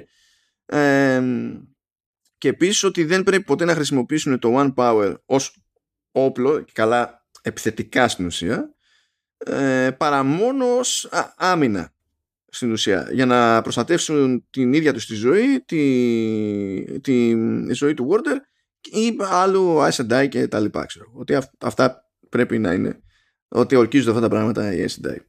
Ε, βλέπουμε τον Πέριν ότι ακούει φωνές που είναι ο αγαθός γίγαντας εκεί πέρα βλέπουμε ότι το γκρουπάκι εκεί σε μια διανυκτέρευση βλέπουν όλοι έναν παρόμοιο εφιάλτη που υποτίθεται ότι κάτι σημαίνει όλο αυτό το, το πράγμα. Ταυτόχρονα όλοι οι έφηβοι εκεί πέρα δεν γουστάρουν την Moiraine διότι σου λέει εμείς κάναμε τη ζωή μας εκεί πέρα ξαφνικά δεχτήκαμε επίθεση ήρθαμε μαζί σου γιατί προσποιήσει ότι ξέρεις σου γίνεται αλλά δεν μας λες τίποτα και δεν έχουμε ιδέα για ποιο λόγο πρέπει να σε εμπιστευτούμε και να ε, σε ακολουθούμε. Η Μωρίν βέβαια σου λέει εντάξει, αφού θέλετε έτσι δεν πειράζει, φεύγω εγώ με τον Λαν και κάντε ό,τι θέλετε. Δεν έχουν ιδέα τι να κάνουν τα παιδάκια, οπότε σου λέει όψ «Ε, πακέτο, πάμε εκεί, που, γιατί, πού θα πάμε. Και όλοι αυτοί μαζί πέφτουν πάνω στους White Cloaks. Και λες όχι πακέτο. Ε, τέλος πάντων τη σκαπουλάρουν βέβαια εκεί πέρα, το παίζουν εκεί, πουλάνε ένα παραμύθι ε, σε άλλο σημείο ο, Πέ, ε, ε, ο Πέριν υποτίθεται ότι πέφτει σε περίπου, τι να το πω, είναι και δεν είναι νέδρα από λύκους και βλέπουμε ότι το λύνει με τα μάτια. Τον αγριακοιτάζουν οι λύκοι, τους αγριοκοιτάζει και αυτός, ε, κάνουν stand down οι λύκοι, λες OK, okay, κάτι θα σημαίνει αυτό, θα δούμε κτλ. Εν τω μεταξύ τρέχει η φάση με, το, με τον τραυματισμό της Μοϊρέιν ε, και το ζήτημα είναι να φτάσουν κάπου ώστε κάποιος να μπορέσει να τη, να τη θεραπεύσει. Ε, σκάνε και τα Trollocs από πίσω που τους ακολουθούν. Κάπως πρέπει να πάμε σου λέει να γλιτώσουμε από τα Trollocs και περνάνε από μια πόλη η οποία στην ουσία είναι εγκαταλειμμένη είναι πόλη φάντασμα και λέγεται Shadar Logoth. Ε, και με το που σκάνε εκεί πέρα σκαλώνουν και τα άλογά τους δεν γουστάρουν να προχωρήσουν και σκαλώνουν και τα τρόλοξ εξού και το πέρασμα από εκεί πέρα. Αλλά υποτίθεται ότι είναι τόσο, ξέρω εγώ, τι να το πω, καταραμένη, πόλη, στοιχειωμένη, whatever, που η Μωρέν λέει δεν αγγίζουμε τίποτα, δεν κάνουμε τίποτα, απλά περνάμε από εδώ μέσα, ο στόχος είναι να βγούμε από την άλλη και να τη λιτώσουμε και τα συναφή. Ο Μάτο όμως που είναι ο, ο, ο ρέμπελος της υπόθεσης ε, βρίσκει εκεί πέρα ένα dagger, ελληνιστή εγχειρίδιο για να συνεννοηθούμε. Ναι, ισχύει. Ναι. Γιατί το εγχειρίδιο είναι ότι, ότι χωράει στο χέρι, ότι είναι κάτι μικρό, είναι μια λεπίδα μικρή. Είναι μαχαίρα τέλος πάντων το πράγμα. Α, φαίνεται ότι κάτι περίεργο παίζει τέλος πάντων με αυτό το εγχειρίδιο ε, και σκάει εκεί πέρα κάτι, τι να το πω, σαν σκιά, παύλα, σύννεφο, αλλά είναι στα χαμηλά, δεν είναι από πάνω και απλώνεται, ξέρω εγώ, στο έδαφος και τα συναφή και φαίνεται ότι έτσι και τους αγγίξει θα ψοφήσουν όλοι. Οπότε σπάει το group προς όποια μεριά μπορούσε να σπάσει και στην ουσία χωρίζεται όλο αυτό το group αναγκαστικά σε κάποιες ομάδες. Δραπετεύουν από Σαντάρα Λογκόθ ο Ραντ με τον Ματ, ε, ξέχωρα η Εγγουίν με τον Πέριν ε, και ξέχωρα η Μοϊρέιν με, τον, με τον Λαν. Και έτσι όπως χωρίζουν τα τσανάκια τους και το ζήτημα είναι κάπως να καταφέρουν και να επιβιώσουν όλοι και να ξαναβρεθούν να οργανωθεί πάλι το group, ε, προκύπτει ότι και η Ναϊνίβ τελικά ζει, ε, εμφανίζεται και πέφτει πάνω στο, στη Μοϊρέιν και τον, και τον Λαν. Και είμαστε σε αυτή τη, τη φάση. Και όπως αντιλαμβάνεστε, αφού χωρίσαν οι ομάδες, σπάει και, το, σπάει και η αφήγηση και για κάποια από τα επόμενα επεισόδια τρέχουν πράγματα παράλληλα σε διαφορετικές μεριές. Πηγαίνει κάπως έτσι. Οπότε κάπως έτσι θα το μοιράσω και εγώ το πράγμα όσο γίνεται ε, για να βγάζουμε άκρη. Ραντ και Ματ λοιπόν. Καταλήγουν στη διαδρομή τους σε ένα πάλο ξέρω εγώ χωριουδάκι τι είναι. Ε, πέφτουν εκεί πέρα σε μια barmaid η οποία φλερτάρει ασύστολα. Ταυτόχρονα δείχνει ότι θέλει να τους βοηθήσει να βγάλουν κανένα φράγκο για να καταφέρουν ε, να πληρώσουν για το ότι τους δίνει μέρος να κοιμηθούν ξέρω εγώ και τέτοια εμφανίζεται και εκεί ένας γκλίμαν γκλίμαν είναι ιδιότητα έτσι. εμφανίζεται εκεί ένας γκλίμαν λοιπόν σαν τον σαν τον ε, ε, τέτοιον, σαν τον Γκάστιν είναι και αυτός ότι ήταν στον γκλί όχι αυτός θα μπορούσε γιατί ο τύπος είναι ε, ε, ε είναι κάτι ανάμεσα σε, σε Bard και που έχει βάλει extra points σε και Rogue. Warrior Α, και Rogue. Θα έλεγα ότι είναι πιο κοντά σε Rogue η φάση ε, γιατί είναι sneaky, είναι sneaky bastard. γι' αυτό. Α, ο κλίμα. Ε... Τους, τους βοηθάει τέλος πάντων αυτός ε, γιατί προκύπτει ότι όλη η φάση και τα ματάκια που τους κάνει η barmaid η Dana εκεί πέρα ότι είναι παγίδα και ότι η Dana είναι από τους λεγόμενους dark friends. Δηλαδή είναι εκείνου που είναι με την. Ψηφίζουν Μητσοτάκη, κατάλαβα. Ναι, είναι humans τέλος πάντων κτλ. Αλλά έχουν ταχθεί υπέρ του darkness και παύλα dark one κτλ. Οπότε προσπαθούν να βοηθήσουν. Έχουν το αντίθετο σκοπό από αυτόν που έχει η Moiraine τέλος πάντων. Το, το, το, οτιδήποτε. Και προφανώς προκύπτει ότι όλη αυτή είναι μια, μια, μια παγίδα. Ε, στο τέλος γίνεται και μπαμπ η Τέινα. Τη γλιτώνουν τα, τα ατομάκια. OK. Okay. Ε, δεν ξέρω αν εδώ έχει κάτι, επειδή κάτι ένιωσα τι να πεις για αυτό το κομμάτι. Ε, ότι το μοναδικό που ήθελα να πω επί αυτό είναι ότι όλη αυτή η διαδικασία που σπάνε σε διαφορετικές ομάδες ευτυχώς, το, ευτυχώς ή δυστυχώς μπορώ να το θέσω το κόψανε στο τέτοιο το κόψανε στη σειρά στα βιβλία το θυμάμαι πολύ καλά κρατούσε πολύ Κρατούσε πάρα πολύ. OK. Okay. Εντάξει. πάμε λοιπόν Εγκουίν και Πέριν ε, τους βλέπουμε ότι συναντούν τους traveling people που είναι το αντίστοιχο των, ε, των Ρωμά ας το πούμε έτσι mm. γενικά όλα, είναι, όλα στο Wheel of Time είναι αντίστοιχο είναι αντίστοιχα κάποιου προφανούς υπαρκτού τέλος πάντων φαινομένου στοιχείου κτλ. Αυτό που είπα δεν, ανάμεσα στα αυτιά του Μάρτιν δεν έχει περάσει ούτε μια Original ιδέα. Ναι, ναι, ναι, κάτι τέτοιο λοιπόν. Ε, Μοϊρέιν, Λαν και Ναϊνίβ προχωρούν. Η Ναϊνίβ ενοχλείται με τα, με τα πάντα. Δεν γουστάρει την, την Μοϊρέιν. Δεν γουστάρει. Δεν γουστάρει. Ε, τον ενοχλεί που ο, ο Λαν στηρίζει την, την Μοϊρέιν. Αλλά είναι σε μια φάση που τη φταίει και δεν τη φταίει ο Λαν. Α το πάμε κάπως έτσι. Και τέλος πάντων προχωράνε όλα αυτοί ως group. Ε, και φτάνουν σε, ένα, σε μια ομάδα από red άτζα. Από κόκκινες άτζα. Τώρα εδώ να κάνουμε μια γρήγορη στάση γιατί υποτίθεται ότι οι Ace and χωρίζονται σε, σε σώματα, παύλα εξειδικεύσει, παύλα όπλα, τι να το πω. Ε, σε κάστες. δεν είναι τυχαίο που νομίζω που χρησιμοποιεί και ράτζα. Εμένα μου θυμίζει κάτι ειδικό, κάτι τέτοιο. Ναι, εντάξει. Ε, λοιπόν, τώρα υποτίθεται ότι κάθε κάστα έχει το δικό τους χρώμα και το κάθε χρώμα υπονοεί ε, κάποιο συγκεκριμένο ρόλο υποτίθεται ε, μεταξύ των, των SDI. Ε, περιέργως δεν εμφανίζονται όλα, όλα τα χρώματα ακόμα ας πούμε στη σειρά. Δηλαδή είδα, είδαμε red, είδαμε green, ε, είδαμε blue και νομίζω ότι είδαμε και yellow. Δεν θυμάμαι. Λοιπόν, κάπου το... Αλλά δεν έχει ναι, σημασία. Ναι, yellow. Ε, ναι, όλα τα χρώματα τι εννοείς, στον Power Ranger ή της LGBTQ κοινότητας; Ε, δεν ξέρω τι να υποθέσω γιατί είμαι αρκετά σίγουρος ότι δεν υπήρξε ποτέ καφέ Ranger. ε, οπότε δεν, δεν, δεν, δεν ξέρω πώς θα πούνε γύρω αυτή τη στιγμή. Ε, να, να πούμε στα, στο, στο πολύ γρήγορο τεχνικός η Moiraine είναι, είναι blue άτζα αλλά πέφτουν πάνω σε ένα γκρουπάκι από red άτζα και ε, υποτίθεται ότι αυτές έχουν εχμαλωτήσει ε, έναν τυπά που υποστηρίζει ότι είναι ο Dragon Reborn και ε, σε αντίθεση με τις υπόλοιπες Εντάι, οι Red, οι κόκκινες τέλος πάντων, υποτίθεται ότι δεν έχουν συνοδό, δεν έχουν Warder. Για το for whatever reason τέλος πάντων σε αυτό, σε αυτό το στάδιο. Και πάνω από αυτό το interaction βλέπουμε ότι υπάρχει και μια μυστικότητα, κάποια κόντρα, δηλαδή η Moiraine βλέπουμε ότι δεν, δηλαδή μπορεί να είναι Σεντάι από εδώ, Σεντάι από εκεί, αλλά δεν κάνει να τους εξηγήσει ακριβώς τι παίζει και το ξέρουν αυτό και οι άλλες και ξενερώνουν. Ε. Δηλαδή παίζει μια κόντρα, παίζουν κάτι politics, ας το πούμε κάπως έτσι. Αλλά μαθαίνουμε από όλο αυτό το interaction τέλος πάντων ότι ενώ εμείς έχουμε δει τέσσερα παιδιά εδώ πέρα, ότι οι υποψήφοι που είναι, είναι πιθανό να είναι The Dragon Reborn είναι πέντε, αλλά δεν ξέρουν ποιος είναι ο πέμπτος. Και έχω να πω ότι σε αυτό το στάδιο εμφανίζεται ο King Harald ο οποίος στη σειρά εμφανίζεται, λέγεται Steppin, αλλά για μένα πάντα θα είναι, ε, για πάντα θα είναι ο ε, King Harald Finehair από το Vikings.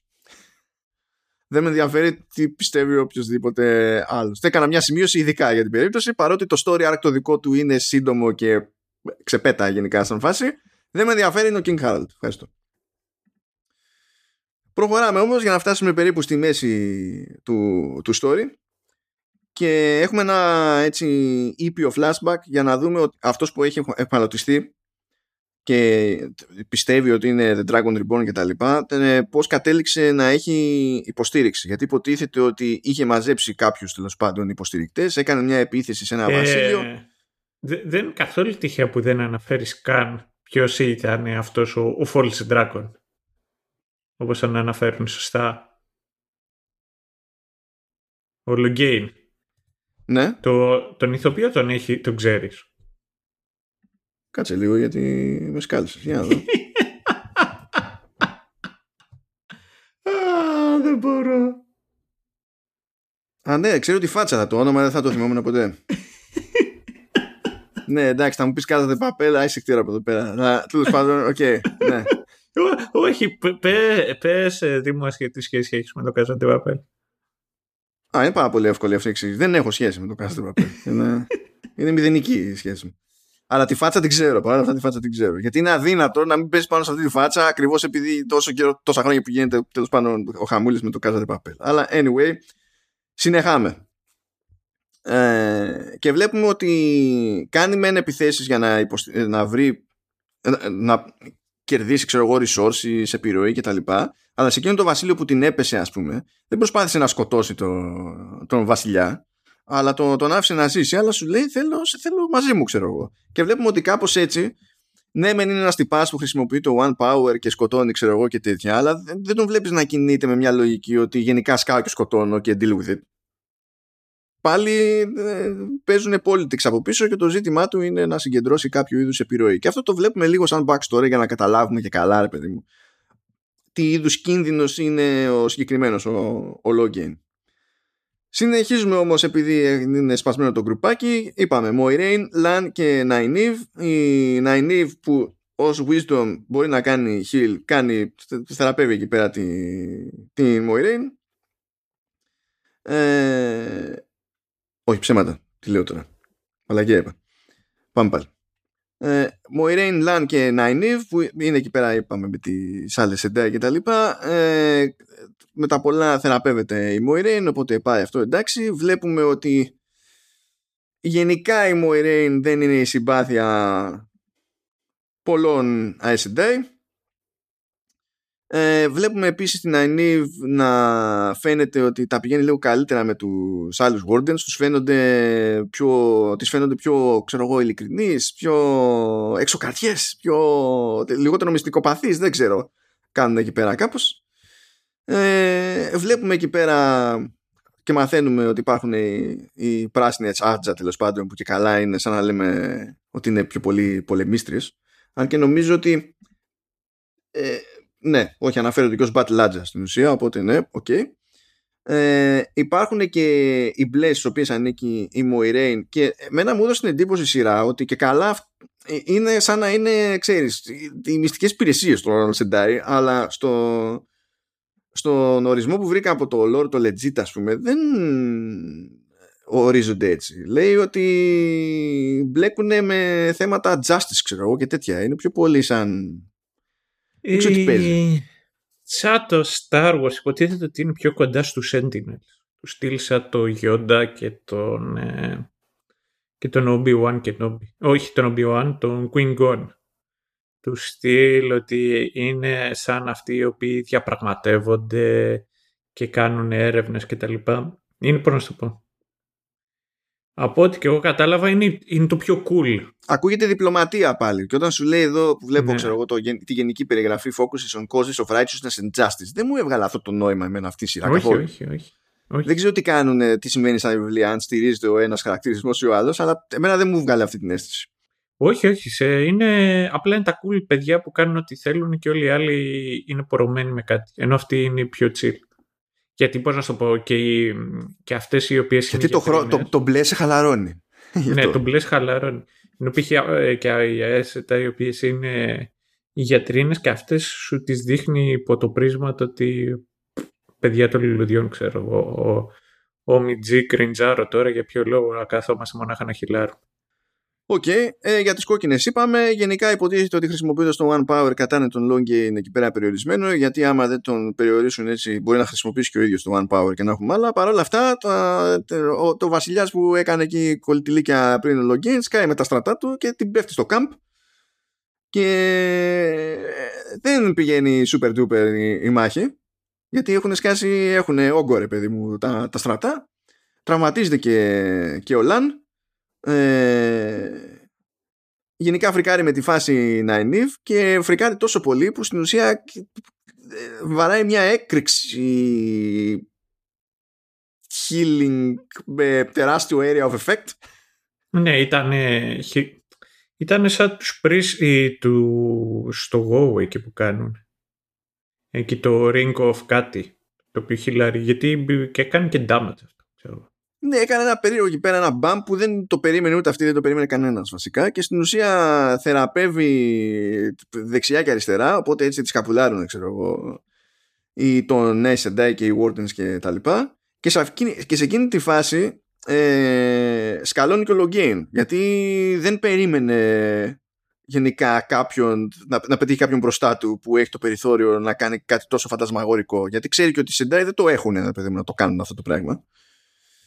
Ε, με τα πολλά ο, ο, ο Login γίνεται gentled που λένε που στην ουσία είναι μια διαδικασία που τον, απο, που τον αποκλείει από τη χρήση του, του, του One Power τον αποκλείει από το source και υποτίθεται ότι είναι πολύ τραυματική εμπειρία για αυτόν που το παθαίνει αυτό το πράγμα διότι είναι σαν να, σαν να χάνει τον λόγο της ύπαρξής του και πέφτει σε κατάθλιψη the end.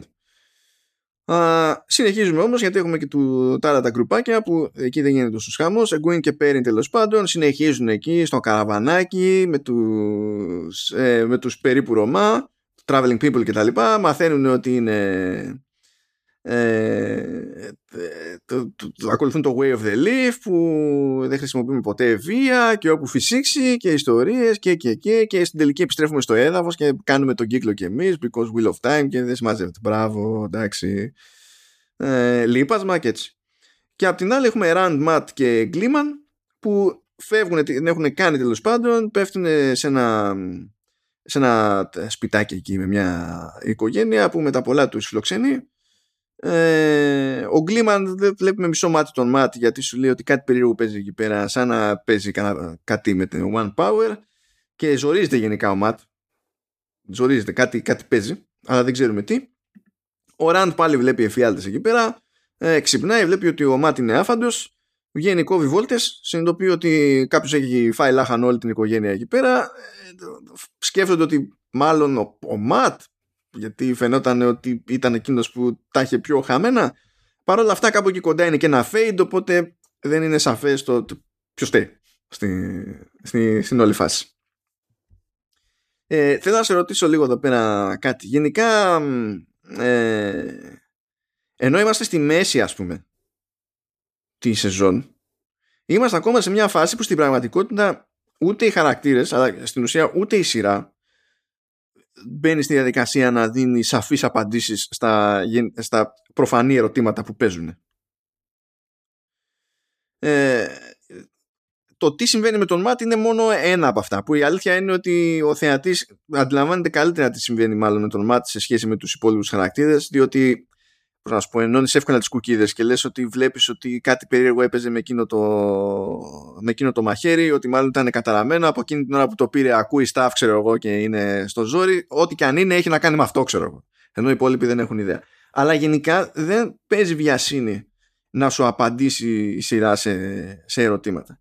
Και ήθελα τώρα να σε ρωτήσω, μιας και είμαστε στη μέση, αν αυτό έτσι όπως το δίδωσε ότι το χειρίζεται τέλος πάντων ε, η συγγραφική ομάδα, αν καταλήγει να είναι, είναι, να είναι συν, αδιάφορο ή πλην στην, στην όλη φάση. Γιατί προφανώς υπάρχει όφελος από το να κρατάς τον άλλο στην τζίτα επειδή θέλει να μάθει λίγο κάτι παραπάνω, ας πούμε. Αλλά υπάρχει και τρόπος να το παρατραβήξετε, παιδί μου, και στο τέλος να σου πει να σου πω κάτι παρά τα μαζε φιλαράκι.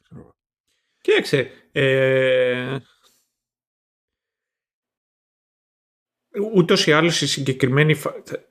Εγώ πώ το είχα στο μυαλό μου, επειδή ό,τι θυμόμουν τουλάχιστον και τα βιβλία, θυμόμουν τη συγκεκριμένη φάση έσπαγε με αυτόν τον τρόπο, οπότε μπορούσε να αφιερώσει περισσότερο χρόνο να γνωρίσεις τους χαρακτήρες μεταξύ τους και, και μάλιστα τους μοίραζε με έναν τρόπο που σου έδινε τη δυνατότητα να τους γνωρίσεις και καλύτερα του στυλ. Δεν έβαζε τώρα την Εγκουέν με το Ραντ που έχουν τα τσιμιτσικότσι για να τους δει, πώς να σου πω, τον, τον έβαλε μαζί με τον Μπέριν, οπότε ήταν και μια ευκαιρία να μιλήσουν λιγάκι παραπάνω να πούνε τα δικά τους. Ε, οπότε να, να ανοιχτεί ο καθένας και να μάθεις περισσότερο. Γιατί θα ήταν παράξενο οι άλλοι να είναι ζευγάρι και φίλοι τόσα χρόνια και Α, ο Μιτζή, τώρα θυμήθηκα κάτι να σου πω αυτά τα οποία έχω να πω. Ε, αυτό το οποίο μου έκανε εντύπωση είναι το ότι το βασικό ερώτημα τουλάχιστον μέχρι εδώ είναι το ποιος είναι ο Dragon Reborn ενώ στη σειρά είναι πολύ πιο σημαντικό το ότι για ποιο λόγο κατέστρεψε ο Dragon τον κόσμο και το ποια θα είναι η μοίρα του τώρα. Εδώ πέρα τουλάχιστον δεν ξέρω και εσύ άμα το είδες, ήταν πολύ πιο συγκεκριμένη η κατάσταση με τον Dragon του στυλ. Ε, τη βάψαμε, θα σκάσει ο Dragon, θα γίνει κακός, ε, τον ήπιαμε. Και τουλάχιστον και με το Logain έχεις αυτή τη, έχεις αυτή την τέτοια ναι την, ε, ε, την υποψία. Ότι ξέρω εγώ είναι μονόδρομος. Το μεταξύ ξεκινάει και από την αρχή και σου δείχνει ότι το Sign γιατί One Force σπάει στα δύο. Είναι ουσιαστικά δύο δάκρυα, όπως είναι το Yin και το Yang. Ε, και είναι αυτό το οποίο μπορούν και το χειρίζονται οι γυναίκες και αυτό το οποίο χειρίζονται οι άντρες. Και είναι μοιασμένο το κομμάτι το, των ανδρών, του One Power. Και είναι δηλαδή σίγουρο το ότι άστο το ότι θα είναι ο Dragon Reborn ποιος και είναι, αν μπορούμε και χειριστούμε τη μία δύναμη, απλά τη βάψαμε. Τουλάχιστον έτσι το είδα εγώ. Και γι' αυτό το λόγο γυρνάει και το ερώτημα είναι ποιος είναι; Who done it; Πιστεύεις όμως ότι το στηρίζει επαρκώς το, το, πώς να σου πω, ότι το μοιράζει καλά το, το μυστήριο. Θα, θα θεωρείς ότι το παρατραβάει, θεωρείς ότι τι παίζει; Ναι, ε, το, λιγάκι το τραβάει, αλλά όχι σε σημείο που να γίνεται τώρα, ξέρω, κουραστικό. Ναι, και εγώ, και εγώ αυτή την εντύπωση έχω η αλήθεια είναι. Δηλαδή, εγώ θεωρούσα ότι ε, όπου να είναι θα παίξει παρόλα με αυτό το θέμα και θα το παρακάνουν, αλλά νομίζω ότι τη σκαπουλάραν τελικά. Είναι grand scheme of things. Και θα σου πω το εξής. Ε, που είναι αστείο ο τρόπος με τον οποίο έκανα αυτή την τέτοια, ναι, αυτό το συνειρμό. Αλλά ε, αυτό το διάστημα έβγαλε η καραδί μου καινούργια σειρά. Oh, και τη χάζευα. Ναι. Ε, και θα σου πω το εξής. Είναι τώρα 11 επεισόδια τα οποία βγαίνουν. Όποτε να είναι πραγματικά, δεν υπάρχει λογική. Σε, μετά από πόσες μέρες ή τι ώρα θα βγουν. Απλά μπαμ, σκάνει στο Ιντερνετ. Ωραία. Λοιπόν. Ε, και κάποιοι, είναι πολύ κλασικό τώρα σε σειρά καραδίμου. Απλά να κάθονται τώρα οι πρωταγωνιστές στον κλασικό τον καναπέ εκεί που θυμάσαι και εσύ και απλά να μιλάνε. Α, ναι. Και να λένε αυτό το ένα και το άλλο. Όταν παραέχεις διάλογο ε, και είναι στάσιμη σε ένα συγκεκριμένο σημείο, τότε βαριέσαι. Τότε βαριέσαι πραγματικά. Εκτός άμα το έχει γράψει ο Ταραντίνο. Αλλά ναι, όλες τις άλλες φορές εκεί όταν υπάρχει για τόση ώρα διάλογος, απλά βαριέσαι. Στη συγκεκριμένη περίπτωση, ε, το ότι τους έσπασε και ότι είδες κάποια πράγματα έγινε και για μικρό διάστημα και ταυτόχρονα γίνανε πραγματάκια. Ναι, ναι, ισχύει. Ισχύει. Αν, ε, ισχύει σε όλα, δεν γίνονται όλα μαζί παράλληλα, θα το δούμε. Δηλαδή, σε αυτό το ναι. επεισόδιο που κλείσαμε τώρα, ας πούμε, στην πραγματικότητα στο, στο κομμάτι με Gwyn και Perrin και Traveling People είναι αμπελοφιλοσοφία. Γιατί είχαμε περισσότερες εξελίξεις, είχαμε, είχαμε μάχη σε μία μπάντα, οπότε τράβαγε περισσότερο. Αλλά τώρα, ας πούμε, στο, στο πέμπτο, αλλάζει λίγο το ζύγι. Διότι ε, υποτίθεται ότι παπ σου λέει πέρασε ένας μήνας. Ναι, και δεν είναι μόνο αυτό. Θα, θα, θα σου πω και το εξής ε, αυτά τα οποία γίνονται και σε βοηθάνε να μάθεις καλύτερα και τους χαρακτήρες αλλά ταυτόχρονα δεν είναι Sony και πω, πιο, πολύ, πιο πολύ και οι ίδιοι χαρακτήρες εξερευνούν τον εαυτό τους παρά είναι μια ευκαιρία για side adventure που θα γίνει κάτι το οποίο θα αλλάξει το χαρακτήρα και θα μάθει κάτι παραπάνω για εκείνον. Του στυλ. Το, το χρησιμοποιώ πάντα γιατί είναι τους μεγαλύτερους offenders αυτό το πράγμα. αυτό το επεισόδιο κάποια στιγμή στο... Ε, ποιο είναι στο... Έλα με τα παιδάκια στο Netflix. Τι Stranger Things; Ναι, στο Stranger Things που σκάει τώρα 11 και πηγαίνει και βρίσκει την άλλη κοπέλα που έχει και ναι. εκείνη δυνάμεις. Ναι, ναι. Είναι ταυτόχρονα, είναι αυτό το επεισόδιο, γίνεται όλο αυτό ώστε να κάνει ένα full circle η Eleven και να πει You're my brother Oliver και ταυτόχρονα αυτό το οποίο γίνεται δεν, ε, δεν επηρεάζει τίποτα άλλο. Ναι, κατά, ναι, ότι το λες, ναι, σαν φίλε δεν θες να πεις. Ναι, ναι. Και δεν είναι απλά σας, ε, ε, στη συγκεκριμένη περίπτωση αυτό το οποίο εγώ είδα είναι ότι οι χαρακτήρες εδώ πέρα, σε αυτό το διάστημα το οποίο πηγαίνουν, εξερευνούν τον εαυτό τους.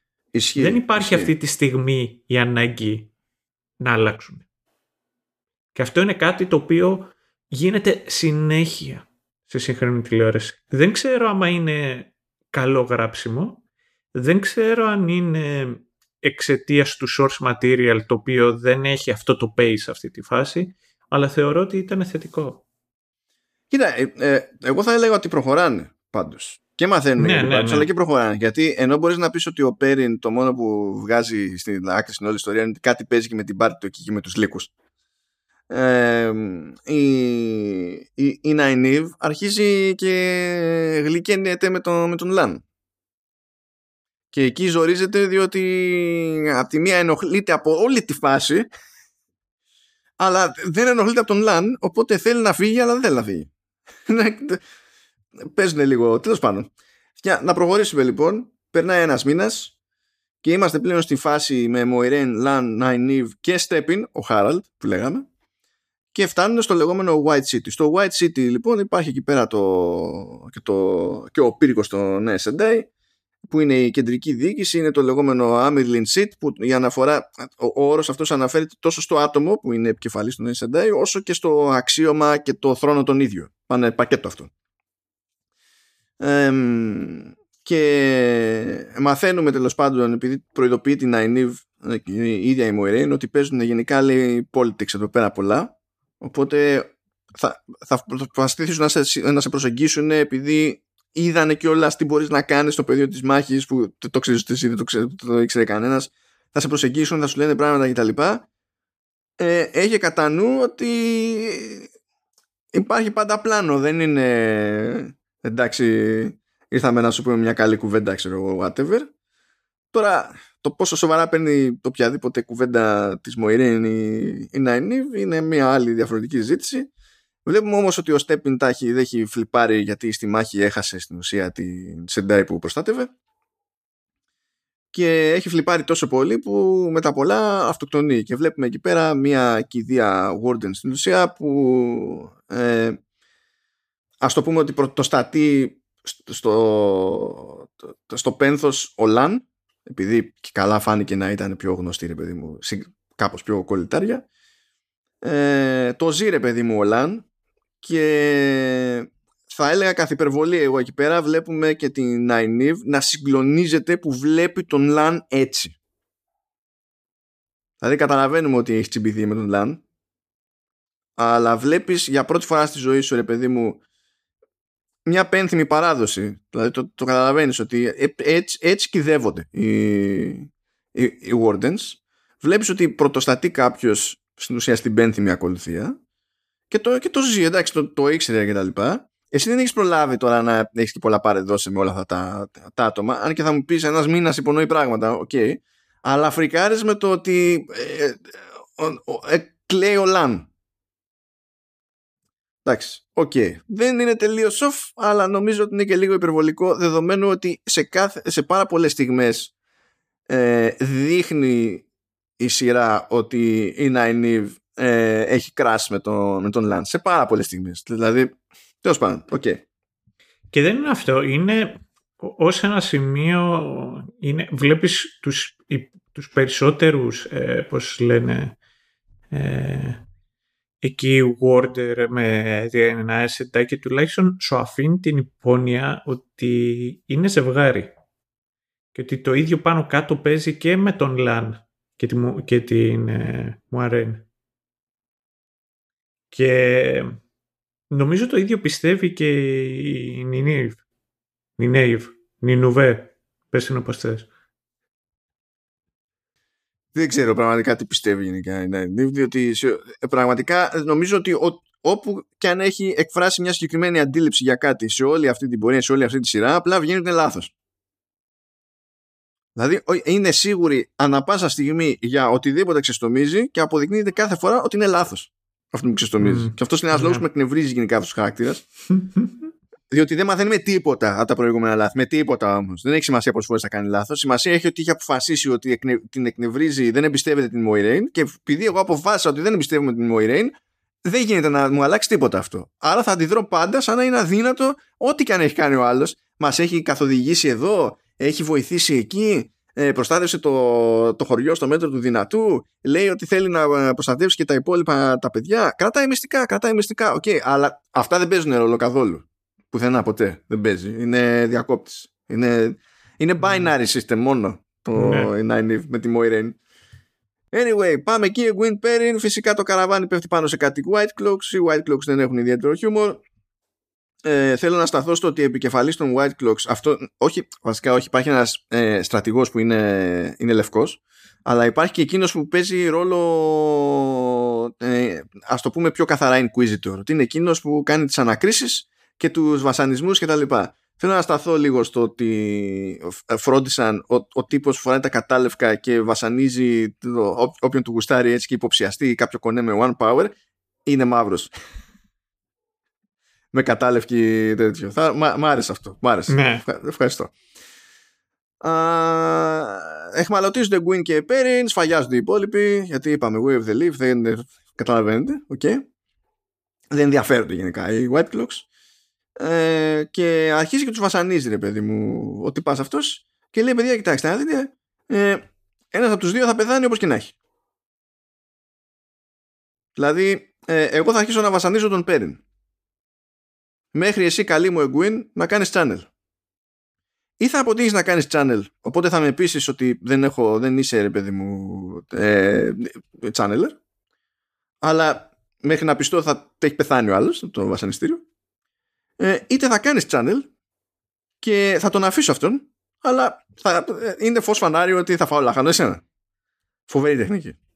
Φοβερή τεχνική. Δηλαδή είσαι τελείως ηλίθιος ανακριτής αλλά OK, okay, τέλος πάντων.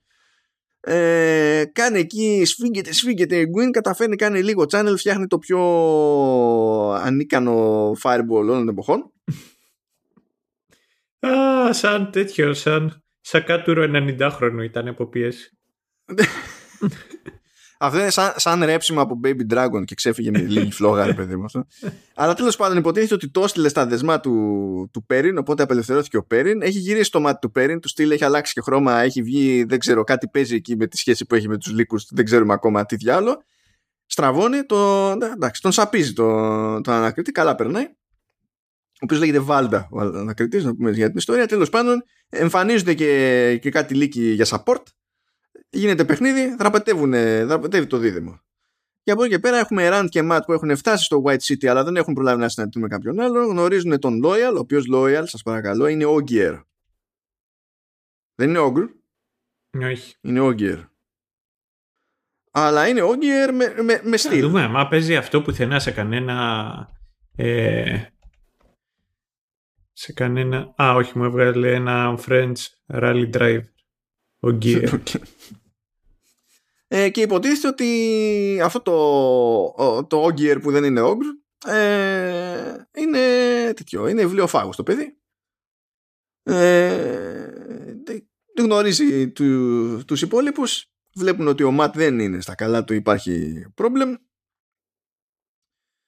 ε, Τέλος πάντων, ε, είναι και φλιπαρισμένος και ο ίδιος, γιατί και ο ίδιος έχει πιστέψει ότι εκείνο σκότωσε την οικογένεια και άσχετα με το ζόρι που τράβαγε πριν, ε, στην ουσία τα βάζει και με την πάρτη του. Ο Ραντ γενικά δεν μπορεί να το δεχτεί αυτό το πράγμα και του λέει ότι αποκλείεται να ήσουν εσύ, ας πούμε. Πρέπει να ήταν το fade, δεν, δεν βγαίνει, δεν πιστεύω ότι θα το έκανες, ξέρω εγώ, εσύ κτλ. Ε, και καθώς γνωρίζονται αυτοί όλοι πέρα μεταξύ τους και, και τα λένε, σκάνε ε, και οι A&D που κουβαλούσαν τον login και τον βγάζουν εκεί για, για παρέλαση, για, του στυλ για παραδειγματισμό. Κοιτάξτε, ξέρω εγώ, αυτός που ήταν channeler και νόμιζε ότι ήταν ε, ο Dragon Reborn και είναι false dragon και ε, τον σπάσαμε και εδώ για να παίρνει το παράδειγμα και να μην πετάγεται κανένας από εδώ ή από εκεί.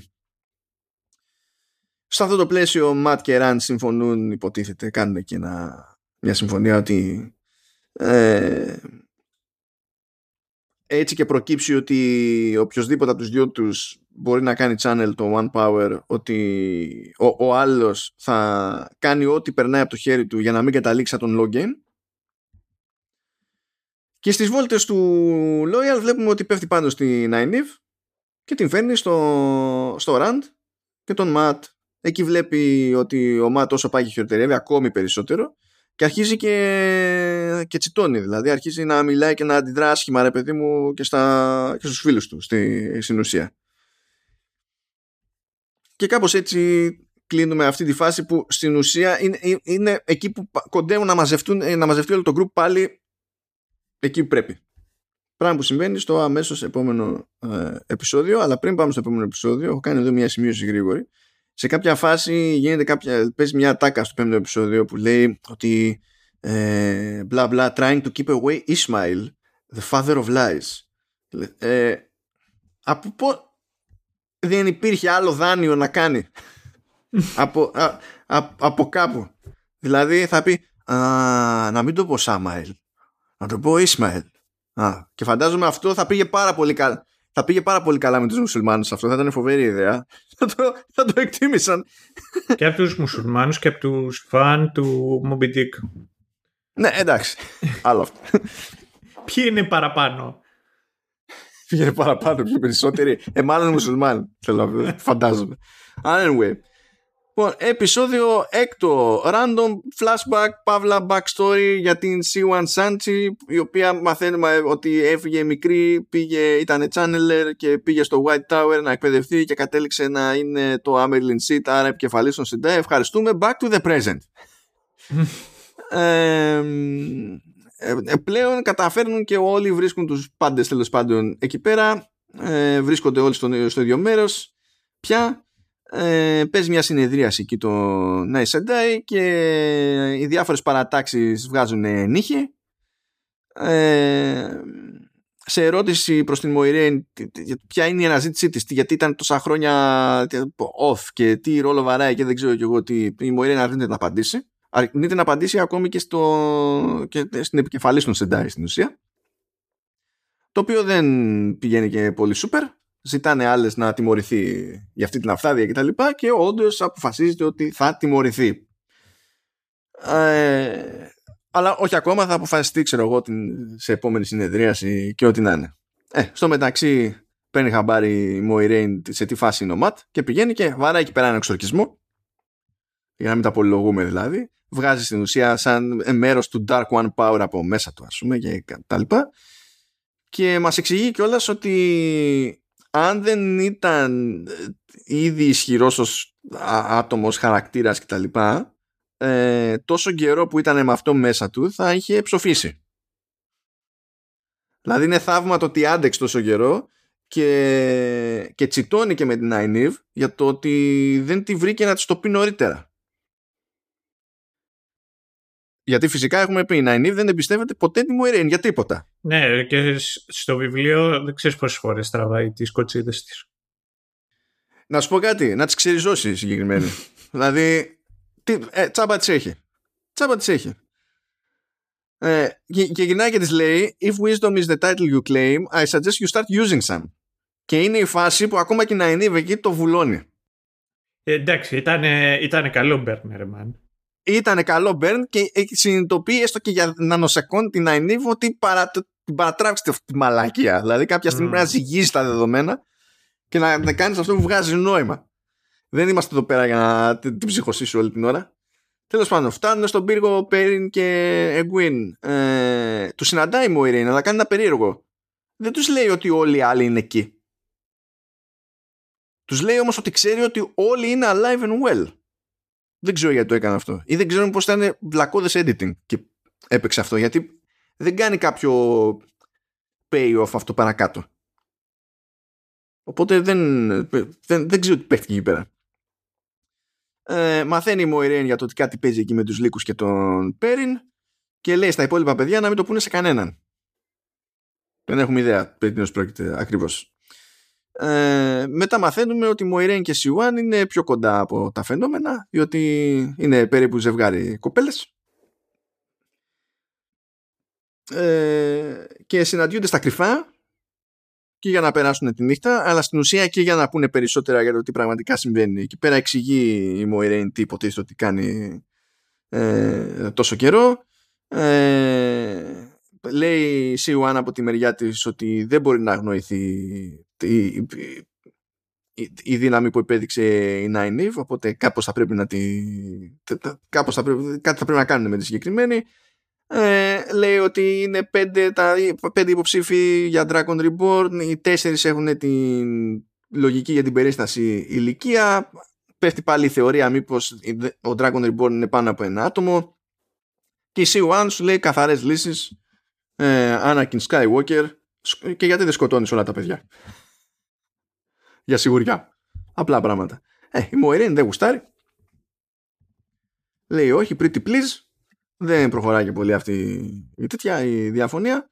Και κατά τα άλλα μένει ως εκκρεμότητα το, το, ποια θα είναι η τιμωρία της τέλος πάντων της ίδιας της Μοϊρέν την επόμενη μέρα.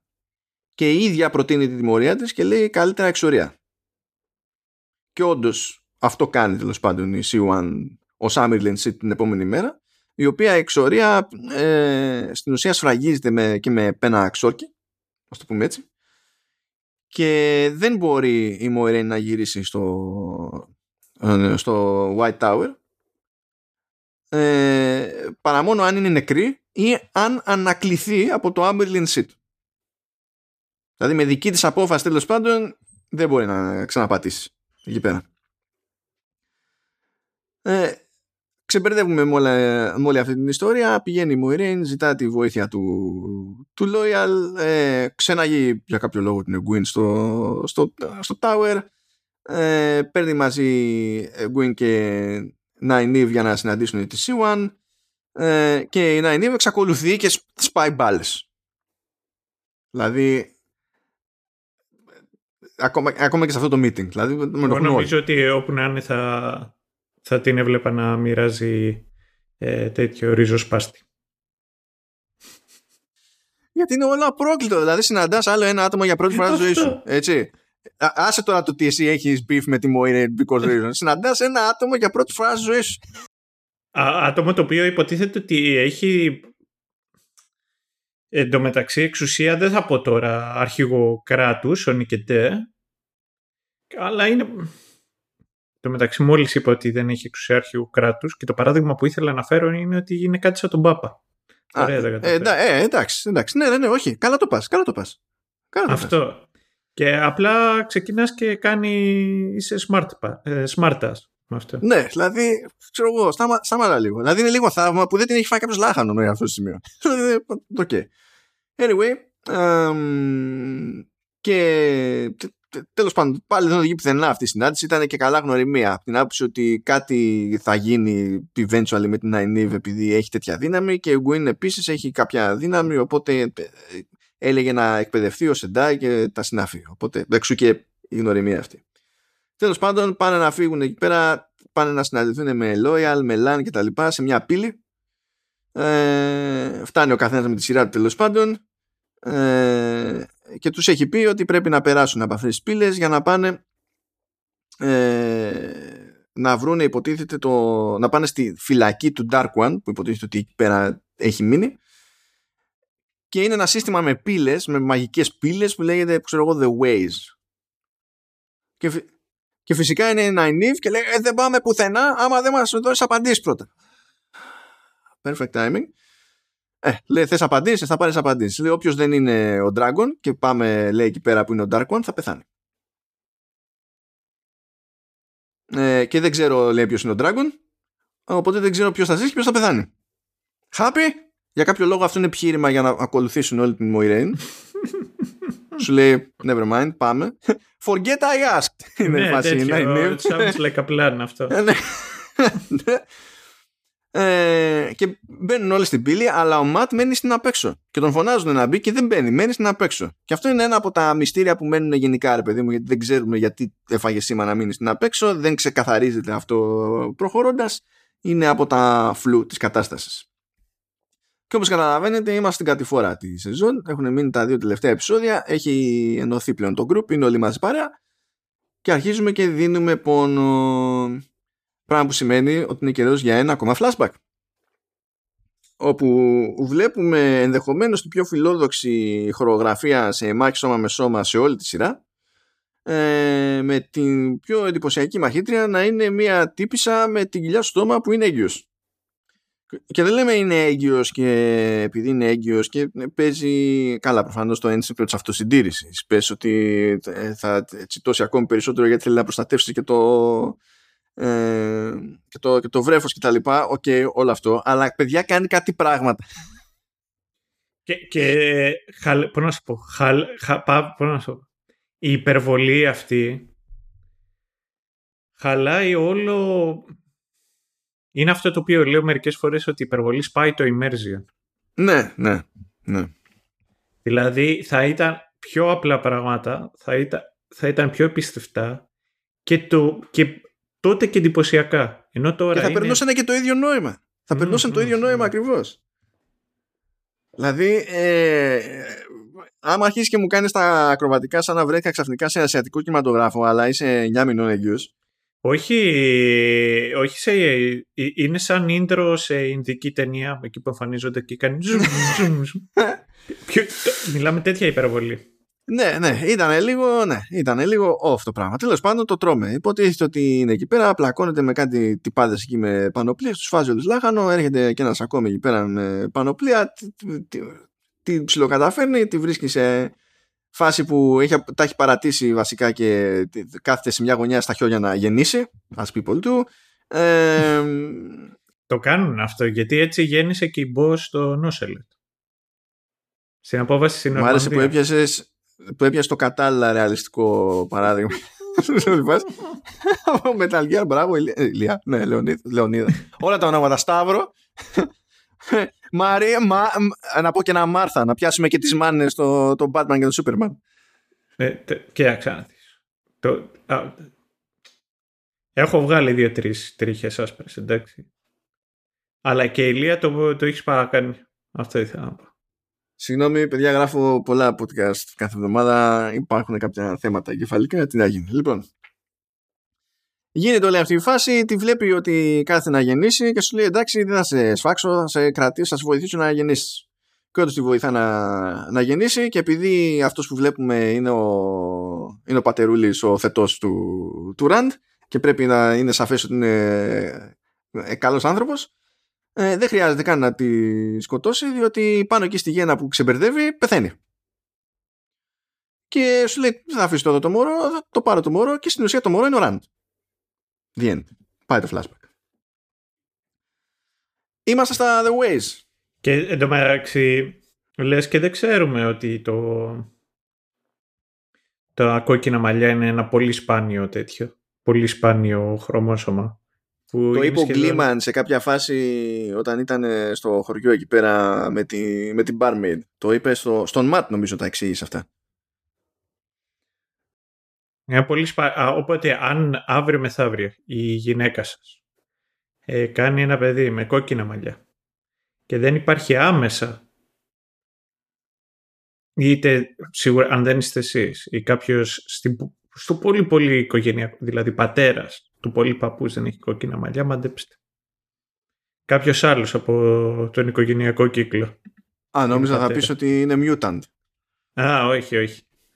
Δεν θα έλεγα κάτι τέτοιο. Θα έλεγα ότι το παιδί είναι, να το πείτε μπάρου, μπάρου.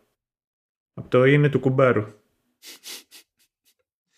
Αφήνουμε λοιπόν τον μπάρου μπάρου και επιστρέφουμε στα The Ways και γίνονται τα προβλεπές αυτές τις περιπτώσεις. Λέει λοιπόν η Moiraine, κανείς δεν πρέπει να κάνει channel μέσα στα The Ways, γιατί με το που θα κάνει channel, σκάει το Matching Scene, παύλα The Black Wind και μας ξεκινάει στο κυνήγι και θα πάθουμε ζημιά, δεν θα μείνει κολυμπηθρόξυλο. Φυσικά κάποιος κάνει channel. Κατά λάθο.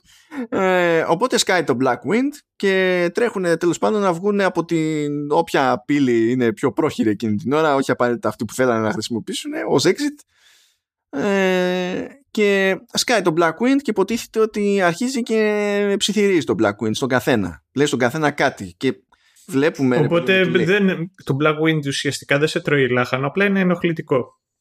Ναι, είναι κάπως έτσι. Και το ναι, σκεπτικό είναι ότι σου λέει. Δεν έχεις πληρώσει την εφορία. Ου. Όχι, όχι. Πάει κάτι, είναι, ένα level, είναι ένα level παραπέρα. Γιατί προσπαθεί στην ουσία να σε κάνει Α, να βάλεις για την πάρτι σου. Θυμάσαι τότε που στο δημοτικό σε φώναξε ο, κάθε, ο δάσκαλος το όνομά σου και του απάντησες ναι μπαμπά.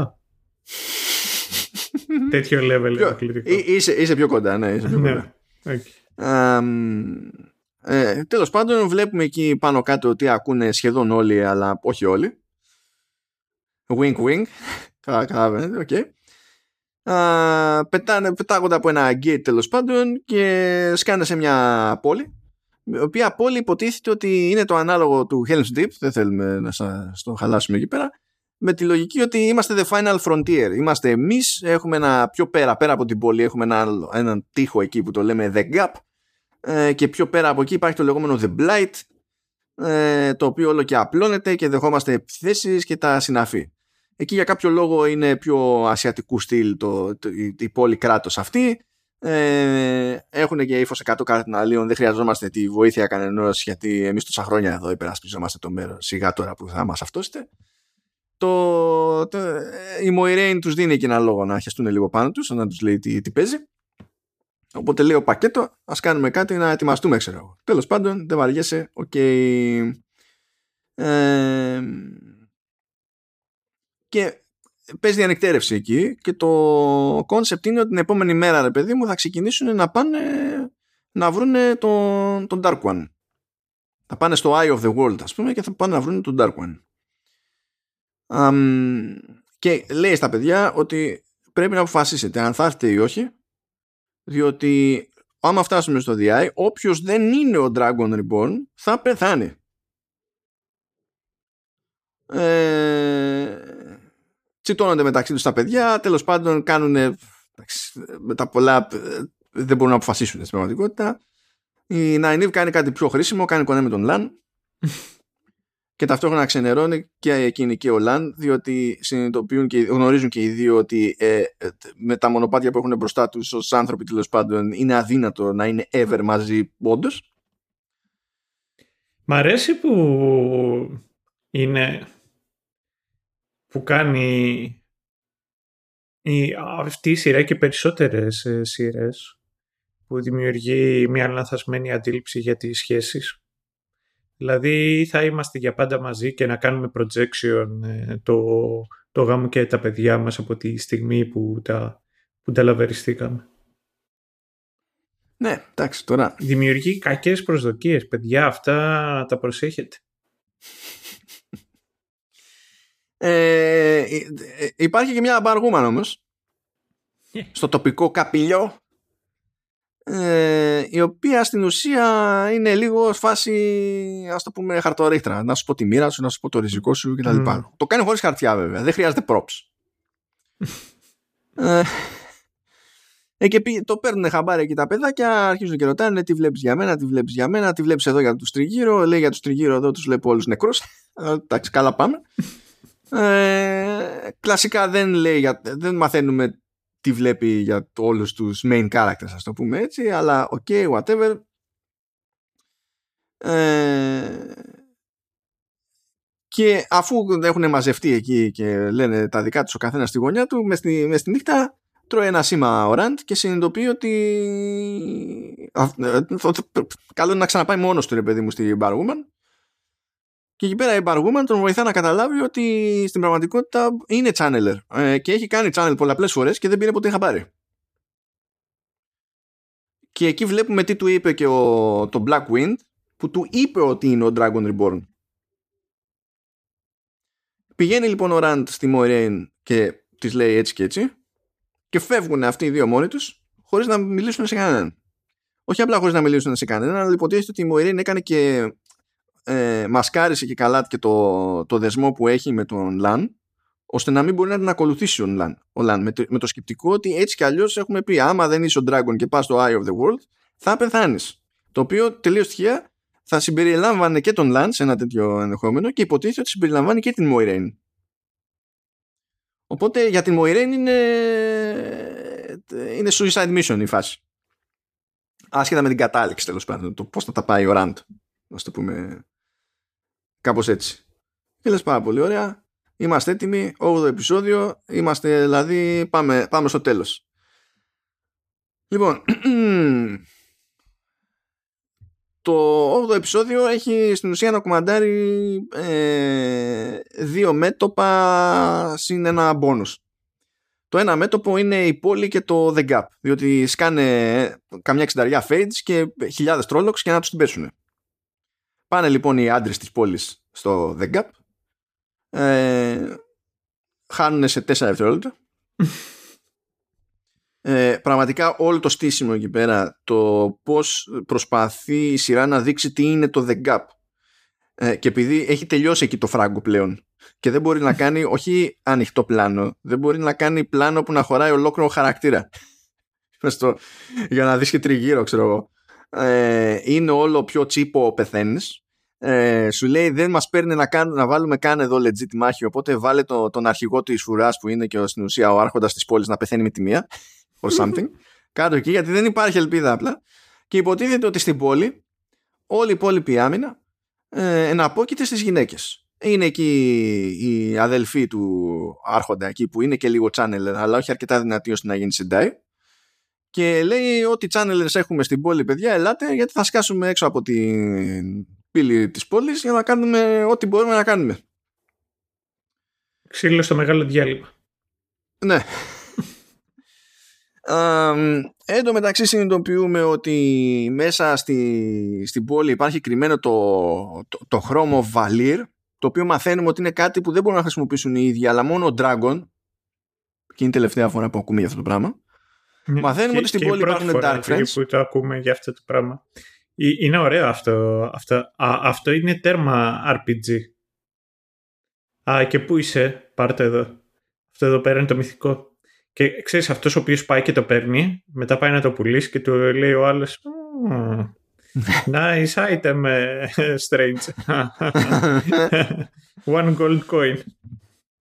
Υπάρχει Fade μέσα στην πόλη, υπάρχουν και Dark Frames μέσα στην πόλη, πάνε να καβατζώσουν αυτή το Horn. Είναι και ο Panda Fane, ο οποίος είναι... Ε, και ο οποίος είναι πιο σημαντικός χαρακτήρας από ότι eventually από ό,τι δείχνει τουλάχιστον τη σειρά. Εντάξει, θα δούμε. Ο οποίος Fane είναι δε, τον αναφέρουν πάντα όνομα επώνυμο, καταλαβες. Δεν δε θα πούνε ποτέ ο Φέιν ή ο Πάντα. Θα πούνε Πάντα Φέιν. Για Πάντα Φέιν λοιπόν. Ναι, για Πάντα Φέιν. Ήταν το προβλεπέ λάθος αστείο. Ε, ε, ο Πέριν εκεί πηγαίνει πάει λίγο κόντρα σου λέει να ξεκινήσουμε λίγο σαματά εκεί πέρα βλέπουμε και τις γυναίκες Sandals να είναι λοιπόν στην είσοδο της πόλης και είναι η αρχιτύπησα εκεί που χρησιμοποιεί τις άλλες ως ε, δεν μου έρχεται το ελληνικό τώρα, μου έρχεται το conduit. Α, ναι, για να...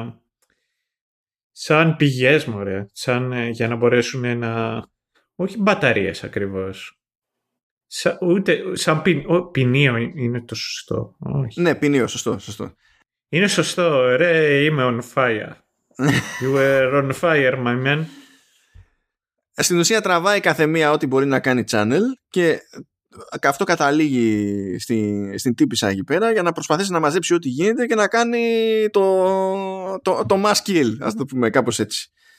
Έχουμε κάνει σε άσχετο σημείο established εντωμεταξύ ότι άμα κάποιος τραβήξει πάρα πολύ και το παρακάνει, ότι δεν το αντέχει το σώμα του και γίνεται κάρβουνο. Σκόνη και θρύψαλα να γίνομαι μαζί σου. Κάπως έτσι πηγαίνει το πράγμα. Πρώτα γίνονται κάρβουνο οι, οι channelers, οι, οι δύο που δεν ξέρουμε τίποτα για αυτές, που είναι κουμπάρσι. Ε, με, μετά φυσικά θα πηγαίνανε πρώτες μετά βλέπουμε ότι ε, καρβουνιάζει και η Egwin φρικάρει, όχι η Egwin η Nynaeve και φρικάρει η Nynaeve που είναι και εκεί πέρα η, και αυτή εκεί ως channeler στο τέλος καρβουνιάζει η, η αδελφή του Lord και οριακά της καπουλάρει ας πούμε η Egwin που χρησιμοποιεί μετά το One Power για να, για να θεραπεύσει τη, την Nynaeve και έτσι της καπουλάρει και η Nynaeve. Γενικά όλη αυτή η φάση με την άμυνα και τα λοιπά είναι... Είναι γιόλο στο βόλο. Ναι, είναι, είναι, είναι χάλι. Είναι απλά χάλι. Και πραγματικά και από άποψη production values και τα λοιπά, όλο αυτό είναι χάλι, παιδιά. Είναι, είναι χάλι. Είναι low point σε επίπεδο παραγωγής. Αλλά το χοντρό το παιχνίδι είναι με Rand και Moiraine. Τους οποίους προσπαθεί να πετύχει και ο Λαν. Τους σφυρίζει η Nynaeve ότι η Moiraine έχει ένα tell και μπορεί να την κάνει track. Δεν ξέρουμε τι είναι αυτό, αλλά OK. Okay. Ξεκινάει ο Λαν, αλλά εντωμεταξύ Rand και Moiraine προχωράνε μέσα από τον Blight. Εμφανίζεται και ο Dark One, ο οποίος Dark One είναι ο Fares Fares. Ναι, και ε, να πω το, το εξής. Ε, είναι καθόλου τυχαίο που πετύχανε, που αποφασίσανε αυτόν ο οποίος θα κάνει το σατανά να έχει, έτσι να φαίνεται ότι έχει σημαντική καταγωγή. Ε, να σε ρωτήσω λίγο κάτι. Αυτό τώρα ήταν, ε, είναι φάση του βιβλίου, ότι είναι κάτι τέτοιο ή είναι την επιλογή της σειράς; Ε, δεν σου λέει ότι έχει μύτη Εβραίου, όχι. Καλά, ο άνθρωπος είναι τέτοιο, είναι, είναι απολύβανο. Ναι, εντάξει. Αυτό το οποίο ως παραδοσιακά παρουσιάζουν στις καρικατούρες σαν μύτη, που είναι αυτό το, το αιτήσιο που η, πώς λέγεται αυτό το, το πάνω, εκεί το, το κόκαλ ε, προεξέχει. Ε, δεν ξέρω πώς λέγεται, αλλά ναι. Υποτίθεται βέβαια ότι αυτό το αετήσιο είναι και κλασική ρωμαϊκή μύτη. Αλλά ρωμαϊκή ρωμαϊκή. Δηλαδή Ιταλία μεριά του τότε, όχι μετά. Ε, εντάξει, εδώ πέρα είναι λες και έχει φάει η μανιτάρι του Σούπερ Μάριο. Είναι λιγάκι πιο μεγάλη. Ο, θέλω να πω ότι τον είδαμε στο Τσερνόμπιλ τον Φάρες Φάρες. Mm. Ήταν ο έμπειρος καθαριστής που εξηγούσε στον άπειρο καθαριστή τι θα κάνει εκεί με τα ζώα που πρέπει να εκτελεί κτλ. Ε, έχει περάσει από Westworld. Έχει περάσει ως random senator στο, στο Rogue One.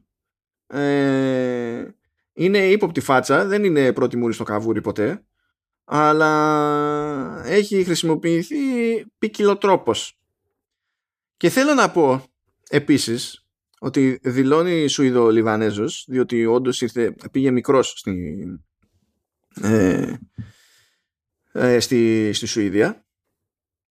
Στην εφηβεία συγκεκριμένος ήταν 14 ε, γιατί την κάνανε οικογενειακός από, από τη Βηρητό το, το 87 θέλω να πω λοιπόν ότι ο Φάρες Φάρες είναι αδερφός του Τζόσεφ Φάρες ναι. ο οποίος Τζόσεφ Φάρες ξεκίνησε ως σκηνοθέτης και πλέον, ε, πλέον είναι game developer και έχει βγάλει τα Brothers A Tale of Two Sons A Way Out και το It Takes Two του 2021 που μεταξύ άλλων, τουλάχιστον στα The Game Awards, πήρε και το Game of the Year. Και ο Τζόσεφ Φάρες είναι μεγάλο άτομο. Είναι τεράστιο άτομο ο Τζόσεφ Φάρες. Αυτό έχω να πω. Ε, ε, ένα λεπτό, ένα λεπτό, ένα λεπτό. Καταρχάς, τώρα να το συζητήσουμε ένα λεπτό. Ε, πώς βλέπουμε τα Game Awards; Επίσημα. Δηλαδή πρέπει να θέσουμε εδώ πέρα επίσημα για το showrunners άμα παίρνουμε στα σοβαρά τα Game Awards ή όχι.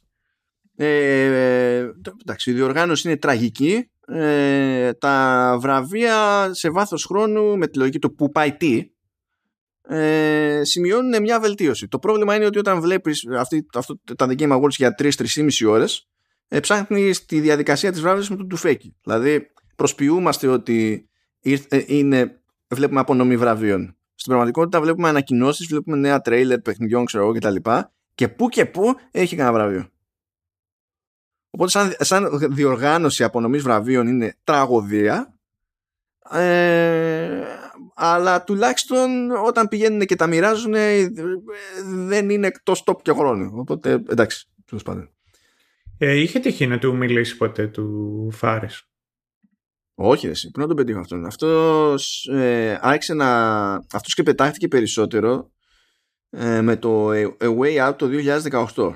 Έχω παίξει τον Brothers, έχω παίξει το Way, ε, το Way Out και το, ε, και το It Takes Two. Και να, θέλω να πω ότι όλα μου αρέσανε. Αν και το Brothers εντάξει φαίνεται ότι ήταν η πρώτη του προσπάθεια ας πούμε. Το It Takes Two είναι εκπληκτικό παιχνίδι. Είναι φοβερό παιχνίδι πραγματικά. Ε, αλλά αυτός ξεπετάχθηκε το 17-18 όταν ανακοινώθηκε το Way Out και είχε βάλει πλάτη EA. Οπότε άρχισε, ξέρεις, να εμφανίζει, να κυκλοφορεί περισσότερο σε εκδηλώσεις, ιστορίες και τέτοια. Και εκεί είχε σφίξει στην εποχή του Way Out άλλη φάση με The Game Awards ότι δώσανε μικρόφωνο και άρχισε να βαράει τα F-bombs. Και είχε αλλάξει χρώματα ο Κίλι. Διότι όταν σε πληρώνει η EA και λες η EA είναι μια χαρά, εμένα δεν μου βάζει χέρι πουθενά, ε, με στηρίζει οικονομικά και με αφήνει να κάνω ό,τι θέλει, ό,τι θέλω, αλλά και να μην ήθελε θα τους έλεγα fuck EA και είναι στη δούλευση της EA. Υπάρχουν κάποια θέματα εκείνη την ώρα δεν τον μαζεύεις με τίποτα. Θεότητα. Είναι θεότητα. Ε, και ο Φάρες Φάρες τυχαίνει να είναι ο μεγαλύτερος bro. Του ρίχνει τέσσερα χρόνια. Αυτό είχα να πω για το The Dark One. Ο The Dark One έχει γαμό της οικογένειας. Αυτό δηλαδή ήθελα να, να μεταφέρω. Και επίσης, εγώ αυτό το οποίο θέλω επίσης να προσθέσω στο εξής, ήταν και από τις καλύτερες ερμηνείες ε, του Σατανά που έχω δει. Ο Fares Fares. Δεν είχε και πολύ χρόνο. Όχι, αλλά δεν ήταν Αλλά καλά του πήγε. Ναι.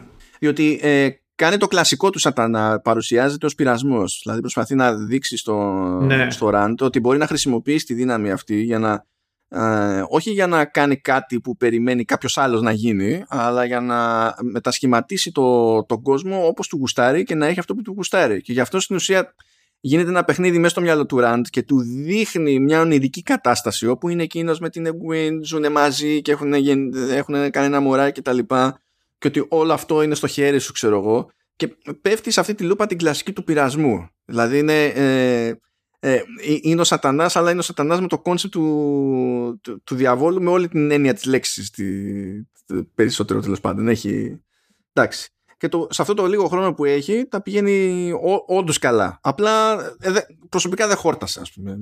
Ναι. Ε, αγαπημένοι σατανάδες. Αγαπημένοι σατανάδες. Ναι. Να πω εγώ που τους έχω έτοιμους. Για πες. Είναι ο Νίκο κάτι, δεν θυμάμαι ακριβώς ποιο είναι το όνομά του, ο οποίος σκάει στο Supernatural και είναι καταπληκτικός. Είχα... Όχι, που δεν θα, θα τη βγάζαμε εγώ η Supernatural. Λέω πώς την έχουμε γλιτώσει τόση ώρα; Ε, είχα, είχα καιρό να τα αναφέρω. Δηλαδή, τους το φυσικούς. Και ο άλλος είναι στο τηλεοπτικό, όχι στο τηλεοπτικό, στο κινηματογραφικό, ο Κωνσταντίν. Πίτερ Στορμάρε λέγεται αυτό η θεότητα. Πίτερ Στορμάρε ή Πέτερ Στορμάρε για να είμαστε πιο legit, γιατί ο τύπος νομίζω είναι Σουηδός. Ε. Ε, αυτός είναι ένας από τους αγαπημένους μου.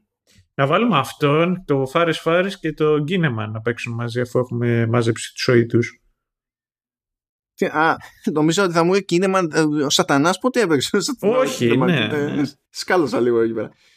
Ε, αλλά ε, εντάξει, νομίζω ότι πρέπει να πούμε αναγκαστικά και, και Πατσίνο.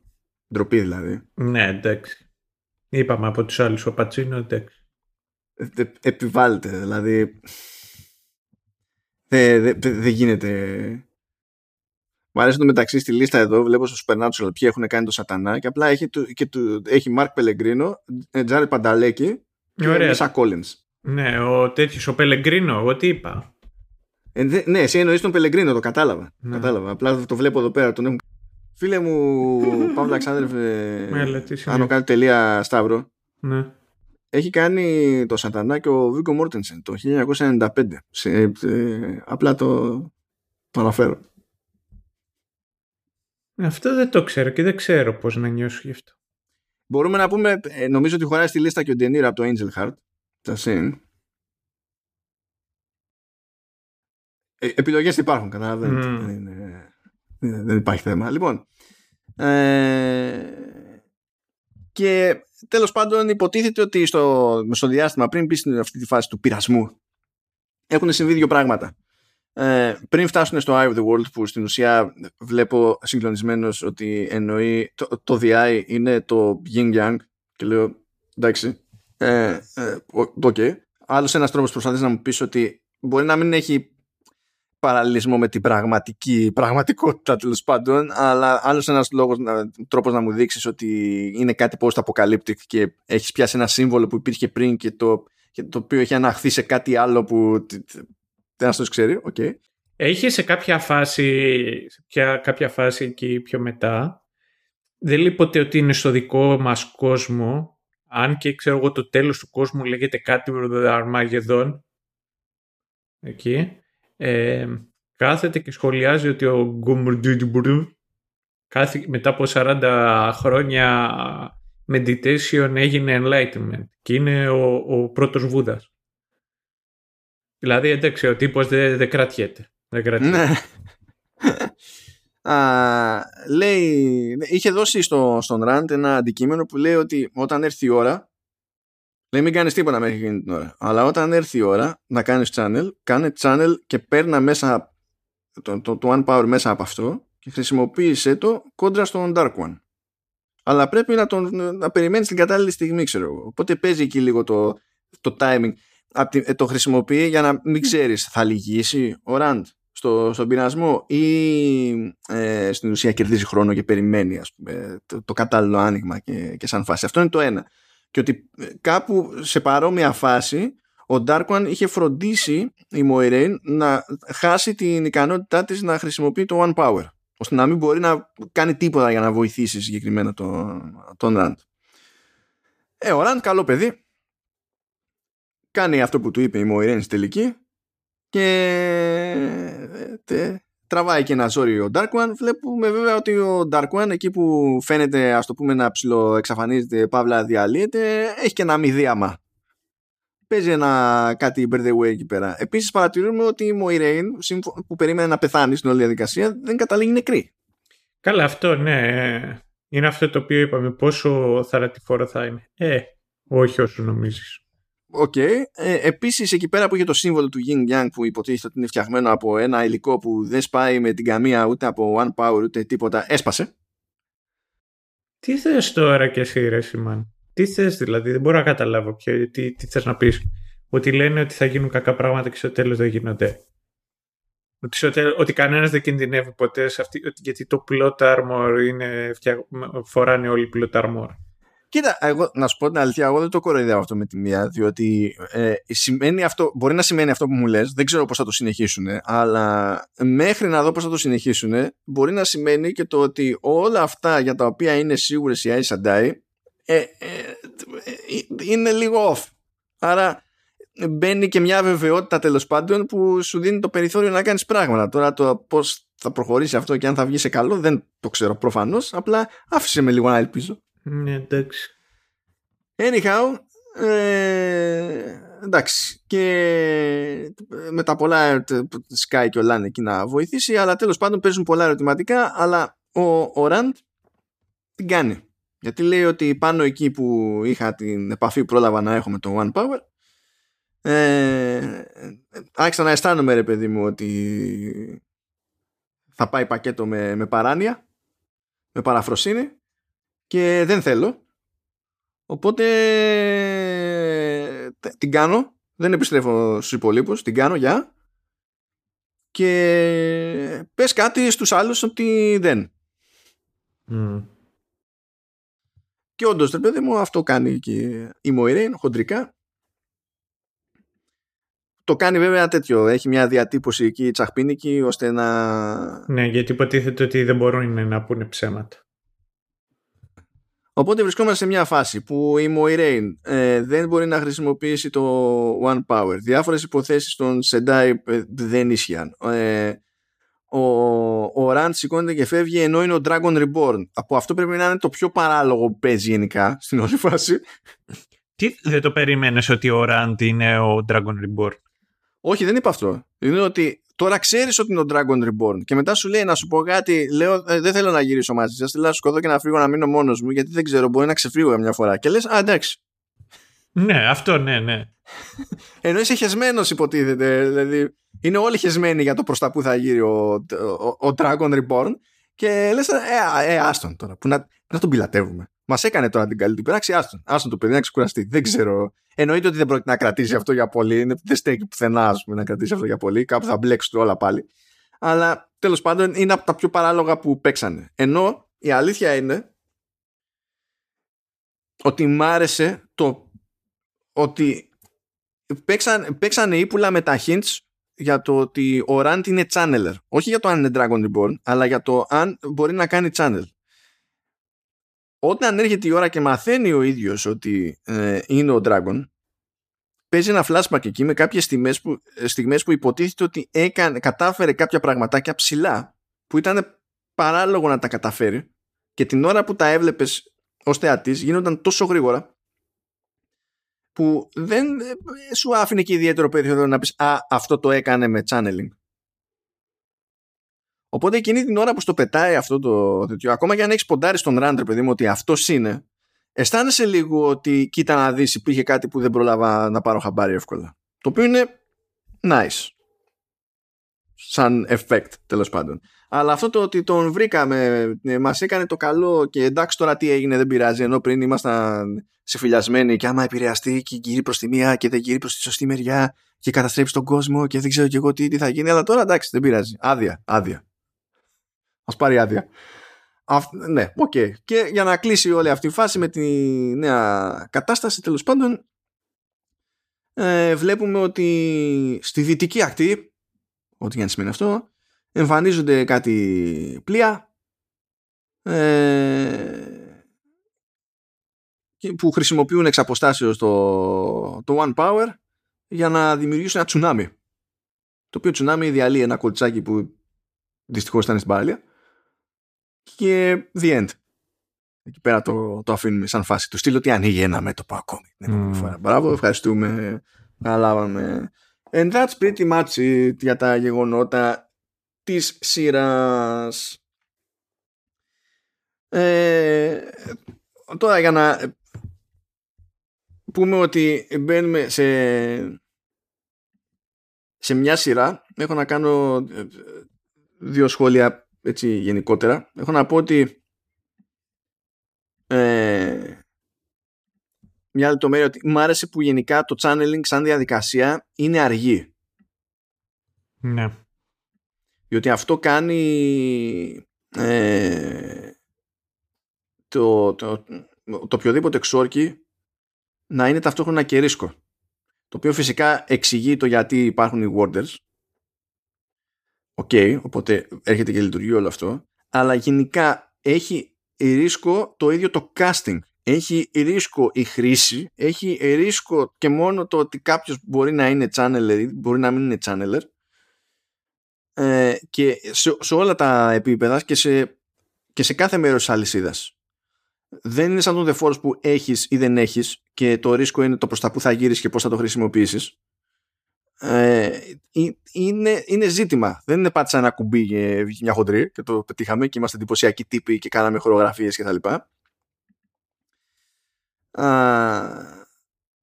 Επίσης μια άλλη λεπτομέρεια που, που μου άρεσε ε, είναι ότι όπως συμβαίνει σε πολλές περιπτώσεις, σε πολλές ιστορίες που ε, στοχεύουν σε young adults έχουμε μεν χαρακτήρες που φέρονται σαν μαλακιστήρια αλλά όταν φέρονται σαν μαλακιστήρια υπάρχει τουλάχιστον ένας παραδίπλα που αντιδρά δείχνοντάς τους ότι φέρθηκαν σαν μαλακιστήρια. Ενώ σε άλλες περιπτώσεις με παραγωγές για young adults φέρεται κάποιος σαν ηλίθιος μπορεί να είναι 35 χρόνια και φέρεται, φέρεται σαν να είναι 12 επειδή υποτίθεται ότι πρέπει να ταιριάξουμε το target group και απλά ε, πάμε με το flow. Απλά συνέβη ξέρω εγώ και το αφήνουμε σαν να είναι normal ξέρω εγώ αυτό το πράγμα. Ενώ αυτό το tension μου άρεσε. Δηλαδή μπορεί να με εκνευρίζει να είναι σαν χαρακτήρας, αλλά στην τελική το ότι κάποιος υπήρχε να, να της πηγαίνει και κόντρα όταν έκανε παρόλες που ήταν από όλες τις μπάντες. Μπορεί να ήταν οι φίλοι της και να της τη λέγανε κάπως. Μπορεί να είναι η Μοϊρέιν. Μπορεί να της έδειχνε ο Λαν ότι το παρακάνει, ξέρω εγώ. Ε, αλλά τώρα χρησιμοποιώ την Αϊνίβο παράδειγμα, δεν είναι το μοναδικό παράδειγμα σε αυτή την περίπτωση. Ε, ήταν και η τύπησα που δεν θυμάμαι πώς λέγεται που ήταν η αρχηγός των κόκκινων άτζα ας πούμε. Γενικά υπάρχουν κάτι τέτοιο. Η Λιάντριν. Η Λιάντριν. Θυμάμαι το όνομά της γιατί έχει τέτοιο. Είναι η Lady Λιάντριν στο. Εγώ αυτό που θυμάμαι είναι τα σαγόνια. Εντάξει. Και δεν νομίζω ότι δεν φταίω γι' αυτό. είναι, είναι απόλυτα φυσιολογικό. Ε, μ' άρεσε λοιπόν ότι δεν πέφτει σε αυτή την τελείως ε, όχι απλά προβλέψιμη δηλαδή και κλασική παγίδα είναι, είναι, είναι τόσο ηλίθιο αυτό το φαινόμενο που είναι σχεδόν προβλεπέ για περιεχόμενο που προστοχεύει σε young adults. Δηλαδή νομίζω ότι πλέον γίνεται επειδή αν δεν γίνει θεωρείται ότι κάτι αφήσαν απ' έξω ας πούμε. Να το κάνουν τόσο ε, μονόχρονα και ερασιτεχνικά ε, μ' άρεσε ότι υπήρχε αυτό το, το πραγματάκι. Αυτό που δεν μ' άρεσε γενικά, δηλαδή, ε, ε, το είπα, εκεί στο τέλος όλη η φάση με τις μάχες και τα λοιπά ήταν μια μπουρδα, απίστευτη μπουρδα, δεν το συζητάω. Δηλαδή καλύτερα να μην το κάνανε, καλύτερα να υπονοεί το. Δηλαδή να μην βλέπαμε ποτέ το gap, να βλέπαμε μόνο το ότι ήταν οι τύποι μπροστά στην πύλη και κάνανε channel ό,τι πέρασε από το gap και να το μαθαίναμε με τέτοιο, με ταχυδρομικό περιστέριο ότι έπεσε το gap. Ή από το ότι σκάσανε τα τρόλοξ προς τα εκεί, ας πούμε χίλιες φορές. Δεν καταλαβαίνω γιατί είπανε α κάψουμε λεφτά εκεί πέρα. Δεν, δεν το πιάνω καθόλου.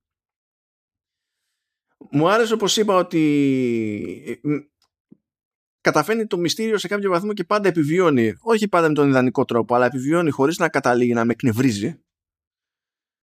Εντάξει, θα προτιμούσα κι εγώ, όπως είπε ο Σταύρος, να έχει κάνει που εκεί φταίει ο Τζόρνταν κυρίως. Να είχε να έχει προσπαθήσει έστω λίγο με τα ονόματα. Δεν μπορεί να βαριόταν τόσο πολύ και στα ονόματα των πάντων. Άντε να πεις ότι δανείστηκα από μυθολογίες, από άλλα έργα κτλ. Τέλος πάντων, όλοι σε κάποιο βαθμό κάνουν κάτι δάνεια ή δεν βρίσκουν κάτι τελείως original κτλ.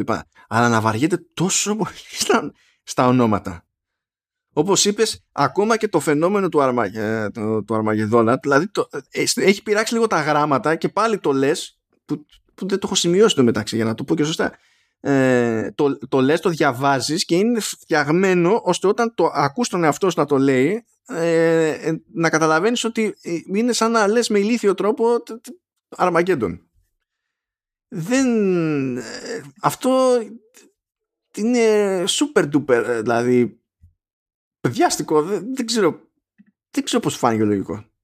Δεν ξέρω, κοίταξε να δεις, δεν είναι όλοι σαν το Tolkien ο οποίος έγραψε τα βιβλία για να δώσει background στις γλώσσες που είχε γράψει. Ναι, φίλα, ξέρω να σου πω κάτι. Άμα είναι να μου κάνεις κάτι το οποίο ε, είναι wink wink and, ε, στην ουσία γράφω Armageddon χωρίς να γράφω Armageddon, γράψε Armageddon να τελειώνουμε. Θα συνεννοηθούμε. Τι σε πειράζει; MCU, ο, ο τέτοιος, ο, ο Jordan ήταν ahead of his time. Αυτό ακριβώς έκανε. Έπιανε όλες, όλες, ε, πιάνε όλες αυτές οι διαφορετικές φιλοσοφίες και το ένα και το άλλο το οποίο υπήρχε και τα πετούσε μέσα κάτι μεταξύ easter eggs και references και wings wings. Ναι, φίλε, αλλά ξέρεις τι γίνεται. Ο, δηλαδή και στο, στο Thor είπανε Ragnarok. Δεν είπανε. Α, είναι. Ρα, Ραγκανάρακοκ. Ναι, ε, ε, ε, δηλαδή απλά λες let's roll with it. Δηλαδή αφού πάμε προς τα εκεί, πάμε έτσι τέλος πάντων και το ότι, ότι βγει. Θέλω επίσης να σχολιάσω ένα κλασικό φαινόμενο, δηλαδή το πιάσαμε αυτό σε κάποιο βαθμό και στο, και στο προηγούμενο επεισόδιο που λέγαμε για τη δεύτερη σεζόν του Witcher.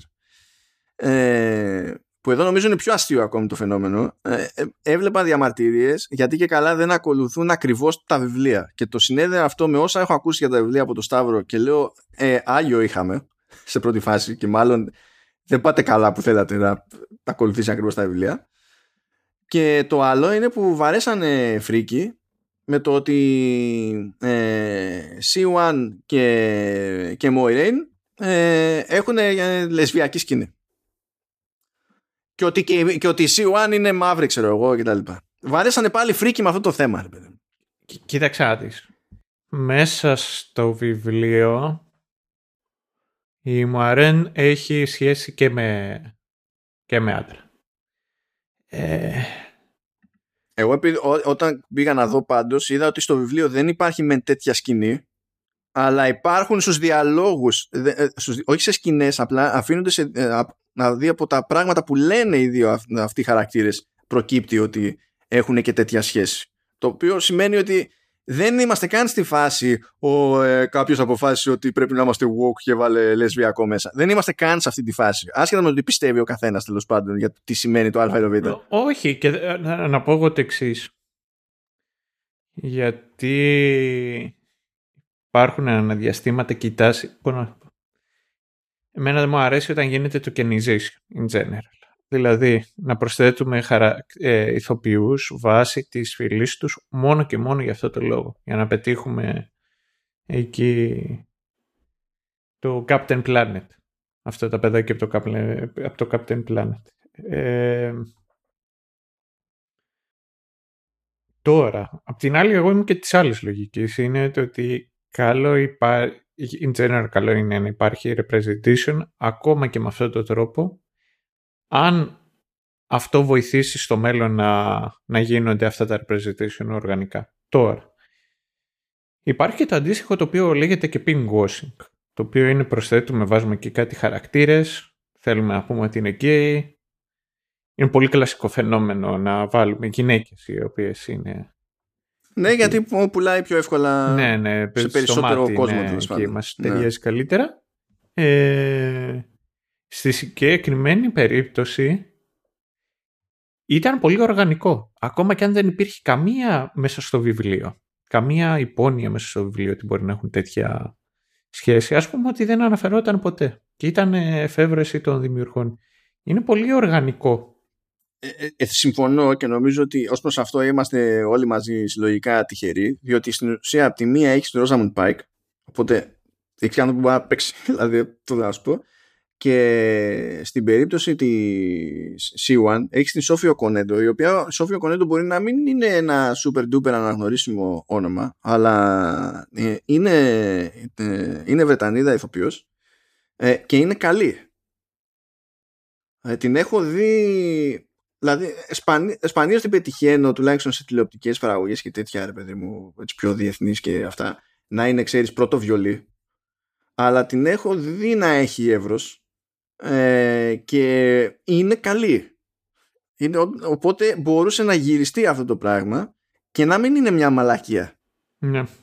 Ευτυχώς για, για αυτό ακριβώς που λες δηλαδή.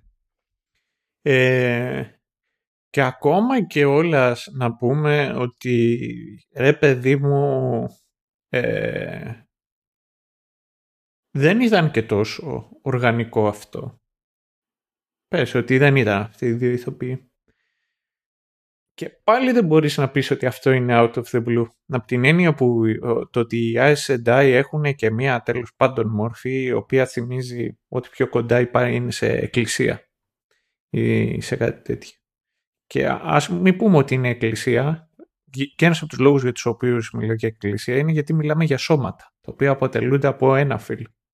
Και πολλές φορές σε αυτά τα σώματα, ανεξαρτήτως τώρα φίλου, είτε μιλάμε για άντρες, είτε, μια γυναίκα, είτε μιλάμε για γυναίκες, υπάρχουν σχέσεις ομοφιλοφιλικές ανάμεσα σε αυτούς οι οποίοι βρίσκονται εκεί ε, και ως power play. Πέρα από Μα τα και χωρίς power play, όταν, όταν οι συνθήκες είναι αυτές, θα γίνει. Ναι. Όταν η οργάνωση είναι αυτή, θα γίνει. Δηλαδή δεν είναι, δεν είναι καν περίεργο. Με τη μία έχεις έχεις στήσει ένα περιβάλλον που από μόνο του αυξάνει τις πιθανότητες. Οπότε make sense, ποικιλοτρόπος. Δεν είναι. Αλλά το σχολιάζω επειδή πετύχε να πάλι, όχι επειδή το θεωρώ σοβαρό. Όχι, και εγώ είχα σκοπό να το συζητήσουμε αυτό. Και για μένα δεν έβγαζε νόημα. Και πάλι το ότι ο Κονέντο είναι μαύρη ή η Εγκουίν, ξέρω εγώ, ε, είναι, δεν ξέρω που κρατάει. Πρέπει να είναι Ινδία, Πακιστάν, σαν. Ναι, ε, Μπαγκλαντές, κάτι τέτοιο. Τέλος πάντων από κάτι, την κάτι τέτοιο τέλος πάντων. Ναι. Και η Νάινίβ, ξέρω εγώ, είναι μαύρη κτλ. Ε, έχει διαφορά, όπως έχουμε ξαναπεί εδώ πέρα, επειδή εδώ είναι τελείως φάνταση και δεν προσπαθεί να έχει κανονικά παράλληλες με τον πραγματικό τον κόσμο παίζει ρόλο αυτό το πράγμα. Είναι άλλο πράγμα αυτό και άλλο πράγμα το μαύρος αχηλέας που γίνεται για το ΕΦΕ. Είναι άλλο πράγμα αυτό εδώ πέρα. Και επίσης, για να μην πεταχτεί και κανένας γιατί αυτό και γιατί να μην παίξει κάποιος μαύρος στον Αχηλέα, να τον παίξει. Να παίξει τον, τον Αχηλέα. Δεν, δεν υπάρχει κανένα πρόβλημα ούτε, ούτε σε αυτό. Γιατί αν παίξει ένας Έλληνας στο Μάρτιν Λούθερ ε, ε, αλλά μετά, μετά όταν ε, ε, γίνεται κάτι από την ανάποδη να μην μιλάει για ε, cultural appropriation. Δεν γίνεται μονά ζυγά. Δηλαδή, pick your lane and stick with it. Δηλαδή, αυτό. Τουλάχιστον να συνοηθούμε για το τι, τι προτιμάει ο καθένας. Αλλά ναι, anyway, συνεχίζουμε. Ε, και ένα άλλο σχόλιο το οποίο θέλω να κάνω επί του θέματος είναι το ότι ειδικά και για αυτές τις δύο Equine και Nynaeve δεν επιλέξαν Sony και ντε παραδοσιακά ωραίες γυναίκες. Με τα λεπτά χαρακτηριστικά και, την, ε, και τα γαλανά τα μάτια, τα, το πλούσιο στήθος εκεί. Γενικότερα δεν... Και, και ενώ υπήρχαν πολλές γυναίκες και τα λοιπά, δεν, ε, δεν ήταν selling point ή δεν υπήρχαν σκηνές οι οποίες να βασιστήκαμε τόσο πολύ ξέρω στο eye candy. Δεν σου λέω ότι υπήρχε εκεί soft γυμνό το οποίο δεν έδειξε τώρα κάτι, αλλά it is what it is. Ε, το οποίο δείχνει και, μια διαφο- και έναν διαφορετικό τρόπο με τον οποίο προσεγγίζουν αυτών των είδων τα, τα θέματα πλέον. Ε, αυτό το οποίο εγώ θυμάμαι από τα βιβλία όσο κράτησε ήταν ότι πάρα πολλές φορές, επειδή υπάρχουν διαφορετικά βασίλεια και διαφορετικά μέρη, οι, οι χαρακτήρες ως χαρακτήρες δεν ήταν Sony και Ντε ότι ήταν πολύ ε, από, από, πολλά διαφορετικά έθνη το κάθε κράτος Sony και Ντε. Αλλά αυτό το οποίο ίσχυε ήταν το ότι ένα κράτος μπορούσε για παράδειγμα να υπονοήσει ή να σου δείξει ότι από τα ονόματα ή από κάτι τέτοιο ότι ήταν να φανταστείς εσύ ότι ήταν Καυκάσι, δυτική αλλά αν ακούσεις την κουλτούρα τους, την πανοπλία τους και κάτι τέτοιο να σκεφτείς ότι ήταν Ασιάτες. Και θυμάμαι αυτό το οποίο κάθισε εκεί και κοίταξα ήταν το εξής.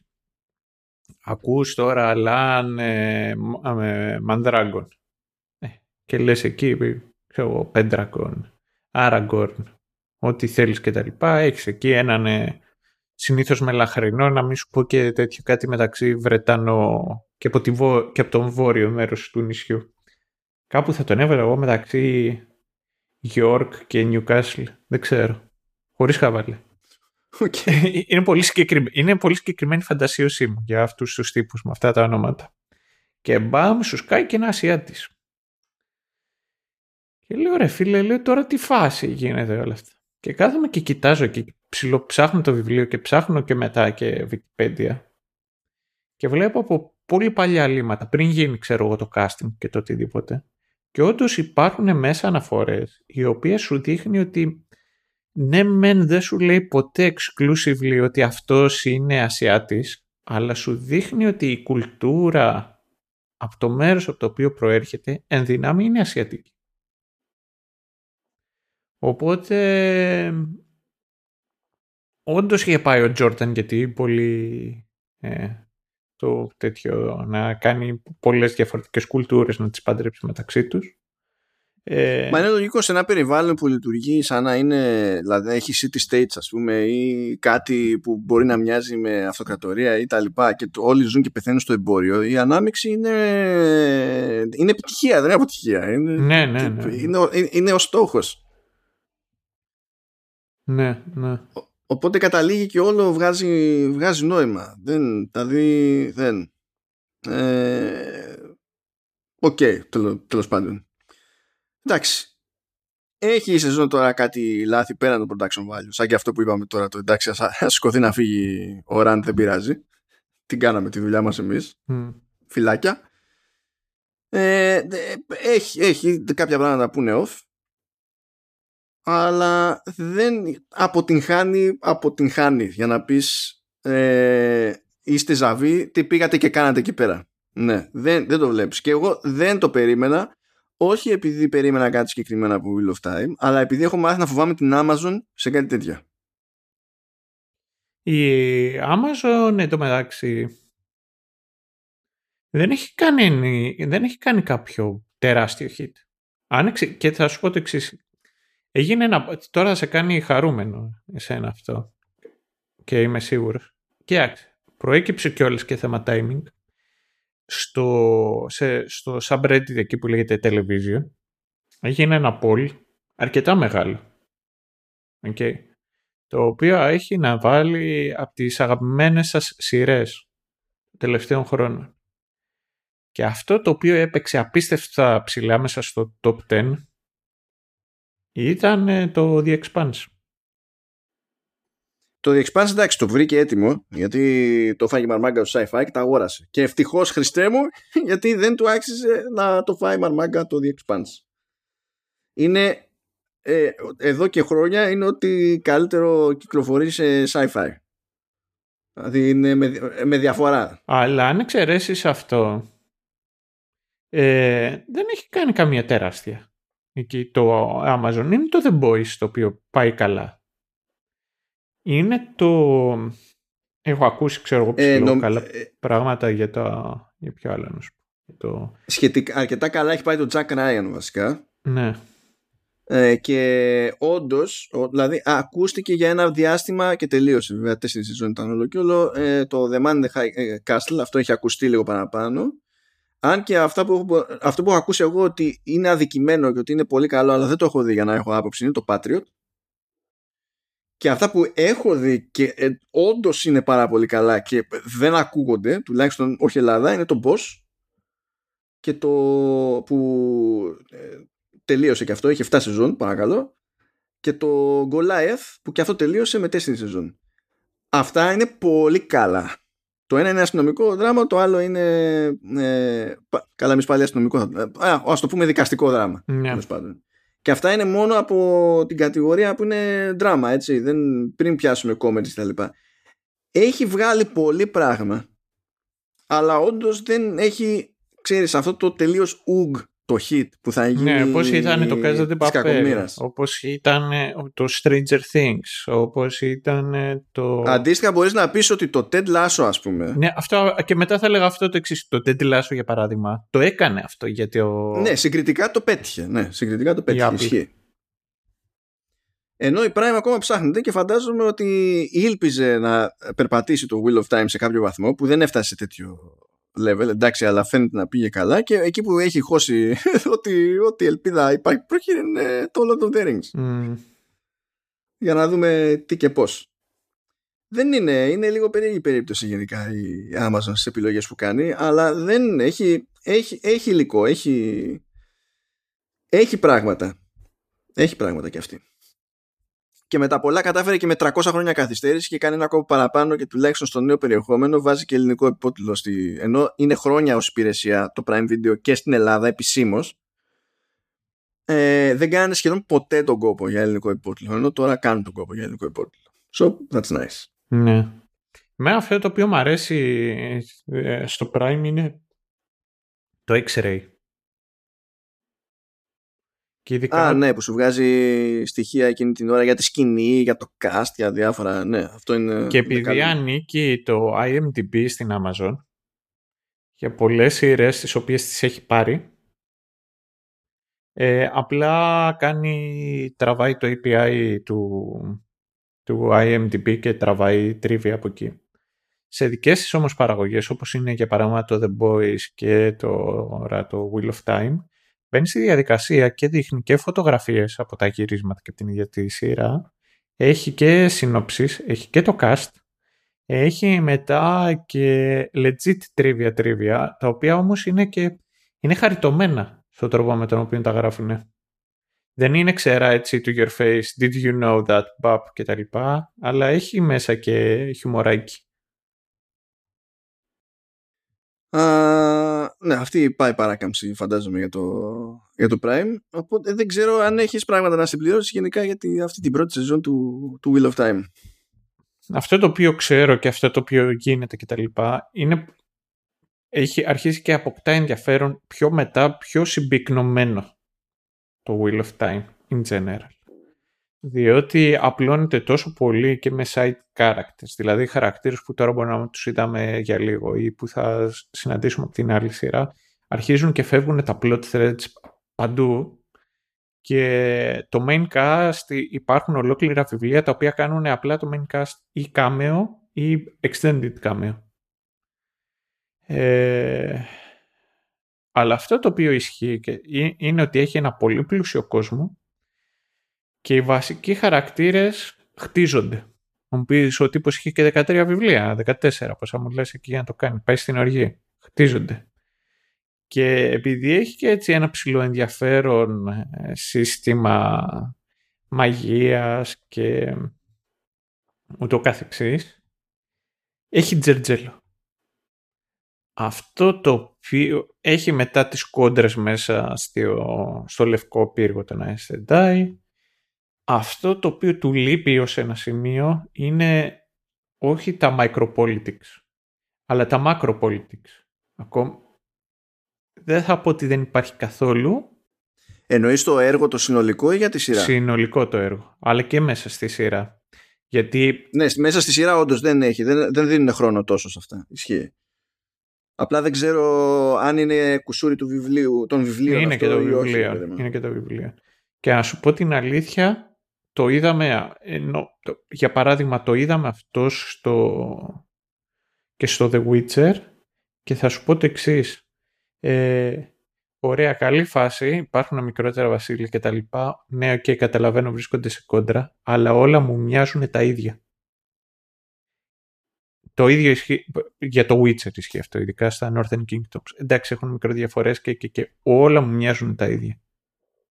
Και οι ίδιοι βάζουν τον εαυτό τους στην ίδια φάση. Και The North λένε, ενώ αποτελείται από έτσι. Δεν έχουν διαφορετικότητα, δεν εξηγούνται ποτέ η κόντρα κτλ. Το ίδιο ισχύει και στο Wheel of Time. Και ευελπιστώ στο μέλλον να ασχοληθούν και με αυτό οι τέτοιες, οι, οι σειρές η, ίδια σειρά. Ε, ο ηθοποιός που κάνει τον Ματ ε, μας αποχαιρετά. Ήταν εκεί, κάνει στην επόμενη σεζόν ε, θα καστάρουν άλλον ηθοποιό. Ω πω την αλήθεια, συμπαθέστατος μου ήταν αυτός εδώ πέρα συγκεκριμένος. Είχε, είχε, είχε ρε παιδί μου το στυλάκι του, του, του πιο αλυτάκου. Ναι, είχε αυτό. Εύχομαι να μην ε, να στράβωσε επειδή ξέρω εγώ να άρεσε στην Amazon το ότι κάνει buffs, ξέρω. Να είναι κανένας τέτοιος βλαμμένος λόγος, να μην έχει μπλέξει ο τύπος με τίποτα. Νομίζω δεν έχει, δεν έχει, δεν έχει φυτρώσει εξήγηση ακριβώς. Γι' αυτό, και, γι αυτό και εγώ ορίζομαι, γιατί συνήθως για να το κάνουν έτσι αβαβά κάτι έχει παιχτεί. Mm. Και συνήθως το αφήνουν εκεί μαθαίνει το στούντιο το τι παίχτηκε, σε πετάει απ' έξω ε, και μετά το κάνει αβαβά να μην σκάσει αρνητική τέτοια δημοσιότητα. Τώρα τι να σου πω, δεν ξέρω. Μακάρι ότι τύπος να είναι καλά, γιατί εντάξει, είναι και πιτσιρικάς. Ε, οι ερμηνείες ήταν από το, από το, έτσι, από το cast και τα λοιπά. Ο Πέριν νομίζω ότι είχε μονάχα ένα ύφος και αυτό ήταν resting pitch, όχι resting pitch face, resting, ξέρω, σαν είχε αντισκυλιότητα ήταν και ως επιτοπλίστων. Εντάξει, ήταν και πιο προβληματισμένος και τα λοιπά, αλλά είχε μονίμως την ίδια έκφραση. Πώς η Νινέβη ήταν, ήταν μόνιμα, λες και κάποιος της είχε φάει τον πιφτέκι της. Ε, αλλά αυτό με τον οποίο ζορίζομαι και δεν είμαι σίγουρος αν μπορώ να καταλήξω για τη στιγμή που είναι ο πρωταγωνιστής και θα είναι ο πρωταγωνιστής είναι με, το, με τον Ραντ. Ναι, και εγώ δεν μπορώ να καταλήξω. Δεν μπορώ να πω ότι ήταν χαλιάς. Να σου πω, έχω ένα θέμα ε, και εγώ έχω ένα προβληματισμό και για τον Ραντ και για την Εγγουίν. Όχι τόσο για το παίξιμο τη, της Εγγουίν, αλλά για το ρόλο, το χαρακτήρα της, της Εγγουίν. Γενικά όλο αυτό που προσ... αυτοί οι δύο συνδέονται, ξέρεις. Είναι το λίγο το will they, want they και είναι λίγο καταδικασμένοι. Ε, αλλά και το πώς λειτουργεί η Egwene στις διάφορες ε, διαφωνίες. Πότε, πότε είναι η φωνή της λογικής, πότε είναι, δεν οδηγεί πουθενά ε, και είναι αναποφάσιστη. Ο Ραντ είναι σαν παντού νερόβραστος, είναι σαν να μην έχει καμία πραγματική κατεύθυνση, να μην ξέρει που... Δεν, δεν, ναι, και είναι και όταν χρειάζεται να πάρει. Πώς να σου πω είναι the, the greater guy. Τα high high μας έχουν αξία βάσει το, των low low μας. Και αυτό το οποίο ισχύει τουλάχιστον με τον τύπο του το Randy είναι το ότι δεν είναι perfect man αλλά είναι καλός. Είναι καλός στη σχέση του. Είναι ειλικρινή. Δεν, δεν έχει flows αυτή τη στιγμή. Και το να είσαι απολυτικ είναι... σημαίνει ότι δεν πρέπει... Είναι όταν δεν εκφέρεις άποψη και και και. Δηλαδή δεν, δεν ξέρω. Δεν ξέρω. Και είναι και όλος και ο μοναδικός ο οποίος είναι ωραίο ωραίο παιδί. Δηλαδή επειδή είπαμε πιο πριν ότι, ε, ότι διαλέξανε τουλάχιστον για τις κοπέλες μη παραδοσιακά όμορφες μοντέλες ε, απ' την άλλη με το Rand το πήγαν στο άλλο άκρο. Δεν μπορώ να συμμετάσχω σε αυτή τη συζήτηση, διότι... Δεν, έχει, δεν ξέρεις άμα οι άντρες είναι ωραίοι ή όχι. Όχι, δεν είναι αυτό το θέμα. Δεν σου αρέσουν οι ginger. Ε, ούτε αυτό είναι ότι δεν συγκλονίζουν με τον Ραντ. Θεωρώ ότι είναι τα χαρακτηριστικά του τα απολύτως προβλεπές στερεοτυπικά. Ε, που, ε, που, ναι. Ρε φίλε, είναι σαν μοντέλο αλλά όχι μοντε... Πώς να το πω. Δεν είναι Τιμωτέ Σαλαμέ. Ίσως να με χαλάει η μπούκλα, δεν ξέρω. Ε, ρε φίλε, ας πω το εξής. Δεν είναι Τιμωτέ Σαλαμέ ή Τόμ Χόλαντ τώρα που θα τον δει σε τίποτα Boss, ε, Tommy τέτοιο Αρμάνι, κάτι τέτοιο. Αυτός που κάνει. Καλά, ε, κοίτα, ο Τόμ Χόλαντ είναι σαν ε, χουλιγκάνι ένα αποστρατεία. Ο Σαλαμέ έχει φινέτσα. Εντάξει. Ναι, ναι, ναι. ε, σαν φάτσει λέμε τώρα έτσι, ναι, σαν συγγνώμη. Ναι ο... αυτός που κάνει τον, τον Thor, το Randall Thor, ρε φίλε θα τον δεις ξέρω εγώ στη καλοκαιρινή κολεξιόν του Ζάρα αυτό.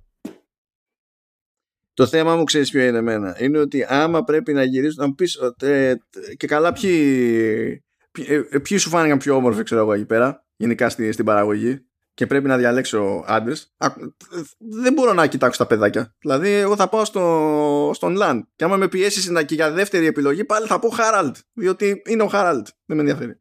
Ναι, και, ναι είναι ωραίος και ηθοποιός εκεί που κάνει τον Λαν. Είναι ωραίο παλικάρι και αυτός. Αυτό, γι' αυτό δεν μπορώ να συμμετάσχω όντως αυτό, γιατί δεν. είναι Πάλι, άμα μου πεις ε, ε, μπλα μπλα γυναίκα, δεν είναι, η Πάικ. Τελειώνουν όλα. Δεν με, πια, μα τα κοριτσάκια δεν με ενδιαφέρουν. Ναι, είναι αυτό το Heroism. Ε, αν για κάποιο λόγο βρωμοτρόλ ζούσατε κάτω από καμία γέφυρα και δεν το ξέρατε, είναι υπέροχη ταινία και από μου και τη βάζω αρκετά συχνά και την βλέπω. Χωρί, δεν είναι ότι είναι masterpiece, αλλά πάντα την ευχαριστιέμαι να τη βλέπω, είναι το Gone Girl. Α, ναι. Και νομίζω ότι το Gone, το Gone Girl είναι δεν έχω διαβάσει το βιβλίο για να ξέρω από πού προέρχεται, αλλά θα μιλήσω για, το, για την ταινία σαν ταινία. Ε, μου αρέσει πάρα πολύ ο τρόπος με τον οποίο επιλέγουν να, να δείξουν την πληροφορία και να παίξουν ε, με το τι πληροφορία τα, ε, ταΐζουν τον θεατή. Και αυτό είναι ένα ωραίο concept το οποίο δεν το βλέπουμε αρκετά συχνά. Δεν, τουλάχιστον το βλέπουμε πολλές φορές σαν gimmick και όχι σαν ε, ένα μέρος της αφήγησης. Πώς θα, πώς, πόσο ωραίο είναι που όταν ε, τις περισσότερες φορές που χρειάζεται να εμβαθύνω έτσι, πάντα θα φέρω ένα παράδειγμα άσχετο με αυτό το οποίο καταπιανόμαστε. Ε, αυτή είναι η ειλικρινής απορία το πόσο ωραίο είναι. Γιατί εγώ Όχι, δεν είναι ωραίο, αλλά απλά, απλά, απλά κάθομαι και σκέφτομαι, ξέρω εγώ, Ποια είναι η τελευταία. Τώρα ανέφερα αυτό για το Gone Girl. Και ήμουνα έτοιμος να ανοίξω. Να ανοίξω το τέτοιο, το πώς λέμε το ντάμ στα ελληνικά, να ανοίξω το... Το φράγμα. Το, φράγμα. Και να αρχίσω μια παράκρουση. Τώρα για ποιο λόγο τα σπάει και για το ένα και το άλλο. Αν είναι για παράκρουση τότε είναι, θέλεις άλλη, ε, άλλη εικόνα να φτιάξει ότι ανοίγουν οι μπουκαπόρτες. Ανοίγουν. λοιπόν, το σπάω το φράγμα υπονοεί κάποια πρόοδο και επειδή αυτό που πας να κάνεις δεν θεωρείται πρόοδος και το ξέρεις. Ε, και αυτά και στέκομαι εκεί και ξύνω το κεφάλι μου και λέω ποια είναι η τελευταία φορά έτσι που με έχει πιάσει παράκρουση αλλά με το θέμα το οποίο συζητάμε αυτή τη στιγμή και αυτό σκέφτηκα και λέω good face δεν τα είμαι λιγάκι ανάποδας τέλος πάντων μέρος της γοητείας μου Ισχύει, ισχύει. Γι' αυτό, γι αυτό λειτουργεί και μαζεύουμε σιγά σιγά κόσμο. Επειδή φαντάζομαι συγκλονίζονται όλοι, θα, θα μπώνονται από το ότι δεν υπάρχει. Δηλαδή η λογική πεθαίνει κάθε φορά. Αλλά έχει, έχει το ωραίο ότι πεθαίνει και με λίγο διαφορετικό τρόπο κάθε φορά. Οπότε δεν ξέρει ο κανένας. Υπάρχει suspense. Yeah, η ψυχολόγο, αυτή που σπούδασε ψυχολόγος είναι non-binary τώρα. Οπότε είναι η, η, η, είμαι ο μικρογιώτα που σπούδασε ψυχολόγος στη, στη τέτοια είναι, στην Οξφόρδη, ήταν τώρα ε, διοργανώνει legit όργια. Διότι μέρος της ψυχολογίας, ε, έκανε και σεξουαλική ψυχολογία. Οκ. Και θα κάνει όλα αυτά και αυτό το οποίο, γιατί έτυχε να, να, να, να, τέλος πάντων να συζητήσω επί του θέματος, και δίνει ιδιαίτερη έμφαση με ανθρώπους οι οποίοι έχουν ε, κάποια παραμόρφωση. Είτε από ατύχημα, είτε γέννηση ή κάτι τέτοιο. Και, το, και είναι και μέρος της θεραπείας. Αλλά παρόλα αυτά νομίζω χρεώνει 200 λίρες το συμμετέχοντα. Ακόμα και αν είσαι, ξέρω εγώ, εκεί ο θείος ο οποίος θα κάτσει στη γωνία απλά και, θα, και δεν θα συμμετέχει, θα παίρνει μάτι. Αυτό. Δεν γιατί άκουσες εσύ ψυχολογία non-binary τε, όρια και φαντάστηκε ότι είναι αριστερή κομμουνίστρια και τέτοιο. Σπά, σπά, Έλα, στάματα. Όλα αυτά είναι να, να είχαμε να λέμε. Όχι, το είχα πάρει, είχα πάρει από πιο πριν, διότι όταν πήγαινα πρώτη γυμνασίου και είναι Δευτέρα, η, μου είχε πει ότι στο γάμο μας θέλει να φορέσει πράσινο νηφικό. Οπότε ναι, την είχα για αριστερά, ξέρω εγώ, αλλά ξέρω κάτι πασόκ. Δεν μου είπε κόκκινο. Ναι, να σκέφτεσαι πασόκ επειδή παίζει η Ελλάδα, κατάλαβες, αλλά ε, πρέπει να σκέφτεσαι με άλλους όρους εκεί πέρα. Είναι, υπάρχει ένα πολιτισμικό χάσμα. λοιπόν, φίλοι και φίλοι ακροατές, θα προσποιηθούμε ότι, ότι φτάσαμε σε κάποιο είδους τέλος Κάθαρση δεν ξέρω. Ε... Κάθαρση είναι αυτό που συνέβη τώρα, αυτό που θα πάθουμε εμείς eventually, το, ε, αυτό του οποίου θα είμαστε θύμα κάποια στιγμή, δεν ξέρω. Αναρωτιέμαι πότε θα μας κάνουν cancel, πραγματικά. Κοίταξε να δεις και cancel να μας κάνουν. Ε, πατά εδώ command Z, undo. δηλαδή έχω και εγώ tricks up my sleeve. Σας παρακαλώ, τι nerdούλες είμαστε εδώ πέρα. Α, λοιπόν, ναι, δώσαμε, τα, τα δώσαμε εκεί πέρα, παπαυτωθήκαμε με το Wheel of Time. Το ρεζουμέ λοιπόν είναι μάλλον από ό,τι κατάλαβα συμφωνούμε σε αυτό. Είναι ότι ήμασταν σφιγμένοι, περιμέναμε χειρότερα. Τελικά πάνω κάτω έγινε δουλειά και δεν θα καταραστούμε την ώρα και τη στιγμή που ξεκινήσαμε αυτή τη σειρά και θα τη συνεχίσουμε μετά. Ε, συμφωνούμε επίσης στο ότι έπαιξε λιγότερη απογοήτευση εδώ σε σχέση με τη δεύτερη του, του Witcher ή είμαι μόνος μου σε αυτό; Ε, νομίζω, ξέρεις τι γίνεται, αυτά είναι αντικρουόμενα. Δηλαδή του στυλ ότι στο Witcher περίμενες μεγαλύτερη, κάτι αρκετά καλύτερο και δεν ήρθε, ενώ εδώ πέρα περίμενες κάτι αρκετά χειρότερο. Οπότε ξέρεις, πώς να σου πω, δεν είναι μονάχα, είναι τόσο αντίθετα που αύξα, είναι λιγάκι το, το θυμάσαι εσύ το φαινόμενο Doppler όπου καθώς απομακρύνονται τα δύο, τα δύο σώματα τα οποία παράγουν ήχο ουσιαστικά αλλάζει ο τρόπος με τον οποίο ακούμε ακούνε ναι, ναι, και είναι το κλασικό παράδειγμα με το περιπολικό ή το ασθενοφόρο που βαράει τη σιρήνα mm, κτλ. Είναι αυτό. Ναι. Νομίζω επειδή λοιπόν αυτά τα δύο κινηθήκαν σε δύο διαφορετικές κατευθύνσεις, γι' αυτό το λόγο να μας χτυπάει λίγα παραπάνω και να, και να το βλέπουμε πιο θετικό ή πιο αρνητικό. Τουλάχιστον εγώ στο δικό μου το μάτι. Γιατί... Θα δούμε, παίζει ρόλο ότι και το ένα ήταν στη, στη δεύτερη έξοδο Οπότε ήταν, είχαμε μια βάση για να πατήσουμε σε αυτό και να δούμε τι θα γίνει από εκεί και πέρα. Και είχαμε κάποιες πιο συγκεκριμένες προσδοκίες για τη, για τη δεύτερη ναι, έξοδο, ναι. ενώ τώρα δεν είχαμε και, και, δεν είχαμε και λόγω του source material και λόγω τέλος πάντων πραγματικά δεξί να πρωτοφοβηθείς σε τέτοιες απόπειρες. Ε, οπότε, ναι, τέλος πάντων. Αλλά να σου πω κάτι, κατά μία έννοια παρθένος πήγα και στο, και στο Foundation. Εκεί πέρα μου γύρισε το μυαλό. Στο Wheel of Time δεν μου γύρισε το ναι. μυαλό. Έχει αδυναμίες εδώ, έχει αδυναμίες εκεί, αλλά δεν μου γύρισε το μυαλό. Στο Witcher δεν μου γύρισε το μυαλό, απλά πίστηκα ότι οι showrunners ε, έχουν διαλέξει μια κατεύθυνση που απλά δεν μου φαίνεται λογική με βάση το υλικό που έχουν.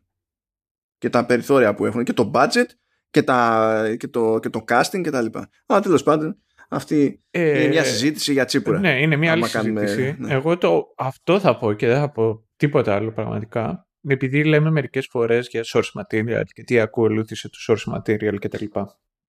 Το να ζητάς αυτή τη στιγμή adaptation το οποίο να είναι ακριβώς ίδιο με το, ε, με το source material φίλε δεν είσαι ούτε fan ούτε ούτε super fan, ούτε nerd, ούτε ξέρω και εγώ τι. Είσαι καθολική εκκλησία εκείνη την ώρα. Όταν ζητάς αυτό το πράγμα. Ε, ναι, θα συμφωνήσω. Γιατί minimum, minimum, ακόμα και αν ξεκινήσει κάποιος με κάποιος δημιουργός, έτσι, writer, showrunner, δεν έχει σημασία, ε, με κάθε πρόθεση έτσι, να μείνει όσο πιο πιστός γίνεται. Με το που αλλάζει το, το, το, το μέσο της αφήγησης δεν, δεν, κάποια πράγματα δεν γίνονται. Ή πάλι μπορεί να γίνονται, αλλά να μην φτάνει το φράγκο. Ναι. Ε, μπορεί να γίνονται, αλλά να φτάνει δεν φτάνει το φράγκο, να μην γίνεται στο, στη διάρκεια που του επιτρέπει η παραγωγή, ε, είτε αυτό σημαίνει διάρκεια ταινίας, είτε σημαίνει σύνολο επεισοδίων και διάρκεια επεισοδίων κτλ. Κάποια στιγμή πρέπει να κάνεις κάποιες προσαρμογές. Οπότε το ζήτημα είναι τελικά το αν επιβιώνει το πνεύμα αυτό είναι άλλο καπέλο. Ναι, και αυτό είναι πιο, είναι πιο φλού. Είναι πιο συζητήσιμο στην πράξη. Διότι αν δεν μείνουμε σε αυτό και μείνουμε στην απόλυτη πιστότητα, τότε κοιτάζουμε αν έχει μεταφερθεί κάτι λέξη-λέξη. Αυτό είναι άλλο καπέλο. Και στην τελική παιδιά λέει based on. Δεν λέει το πήραμε και το κάναμε σκηνή-σκηνή. Και εμένα αυτό το οποίο κάθε φορά λέω, κάθε φορά λέω, μου λέει ναι, αλλά και στο original ήταν καλύτερα. Γιατί το άλλαξαν. Ρε φίλε, θέλω να σου πω κάτι; Με αυτή, ακριβώς με αυτή τη λογική. Εμένα το δικό μου το κεφάλι λέει το εξής. Αν το original είναι καλό, δεν σημαίνει ότι είναι τέλειο. Δεν μπορεί το adaptation να το κάνει ακόμα καλύτερο. Μπορεί. Εκτός αν είναι κάτι το οποίο είναι τέρμα χαρακτηριστικό. Τέρμα χαρακτηριστικό που, που δεν μπορείς να το, να το αλλάξεις πλέον. Τέλος πάντων. Να είχαμε να λέγαμε, νομίζω ότι αυτή είναι μια μόνιμη κουβέντα. Η οποία θα μπορούμε να τη σπάσουμε σε chapters. Να την πιάνουμε ναι. κάθε φορά. Αυτά λοιπόν. Να είστε καλά, να ξέρετε ότι έχω σχεδόν επανέλθει τελείως από το κορονοϊό. Γιατί είχα πει την προηγούμενη φορά ότι μπορεί να μην έχω τόση ενέργεια. Και αλήθεια είναι είχα αρχίσει και τάχανα στο τελευταίο επεισόδιο. Όπως βλέπετε τώρα όμως σιγά σιγά επανέρχομαι, παιδάκια μου όχι, όχι, δεν το είπε σωστά. Όπως βλέπετε τώρα σιγά σιγά τα χάνετε εσείς, παιδάκι. έτσι, έτσι.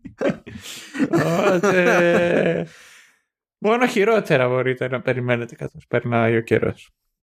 Εγώ έχω συνηθίσει. Έχω κάνει όλα τα εμβόλια για την περίσταση και θεωρώ ότι είναι part of the fun και νομίζω ότι σιγά σιγά το αντιλαμβάνεστε και εσείς ότι είναι part of the fun. Αυτή η περίεργη δυναμική που έχουμε που είναι ό,τι να είναι. Τα αφήνουμε λοιπόν ε, ως έχει. Θα τα πούμε την επόμενη φορά που το μενού έχει κομπρακάει και έχω και εκεί πέρα thoughts ε, και θα δούμε για να παραπέρα. Ευχαριστούμε για την υπομονή σας. Είμαστε καλά. Επικοινωνήστε μαζί μας ή και όχι. Δεν είμαστε κλίνκι σε αυτού του είδους τις σχέσεις.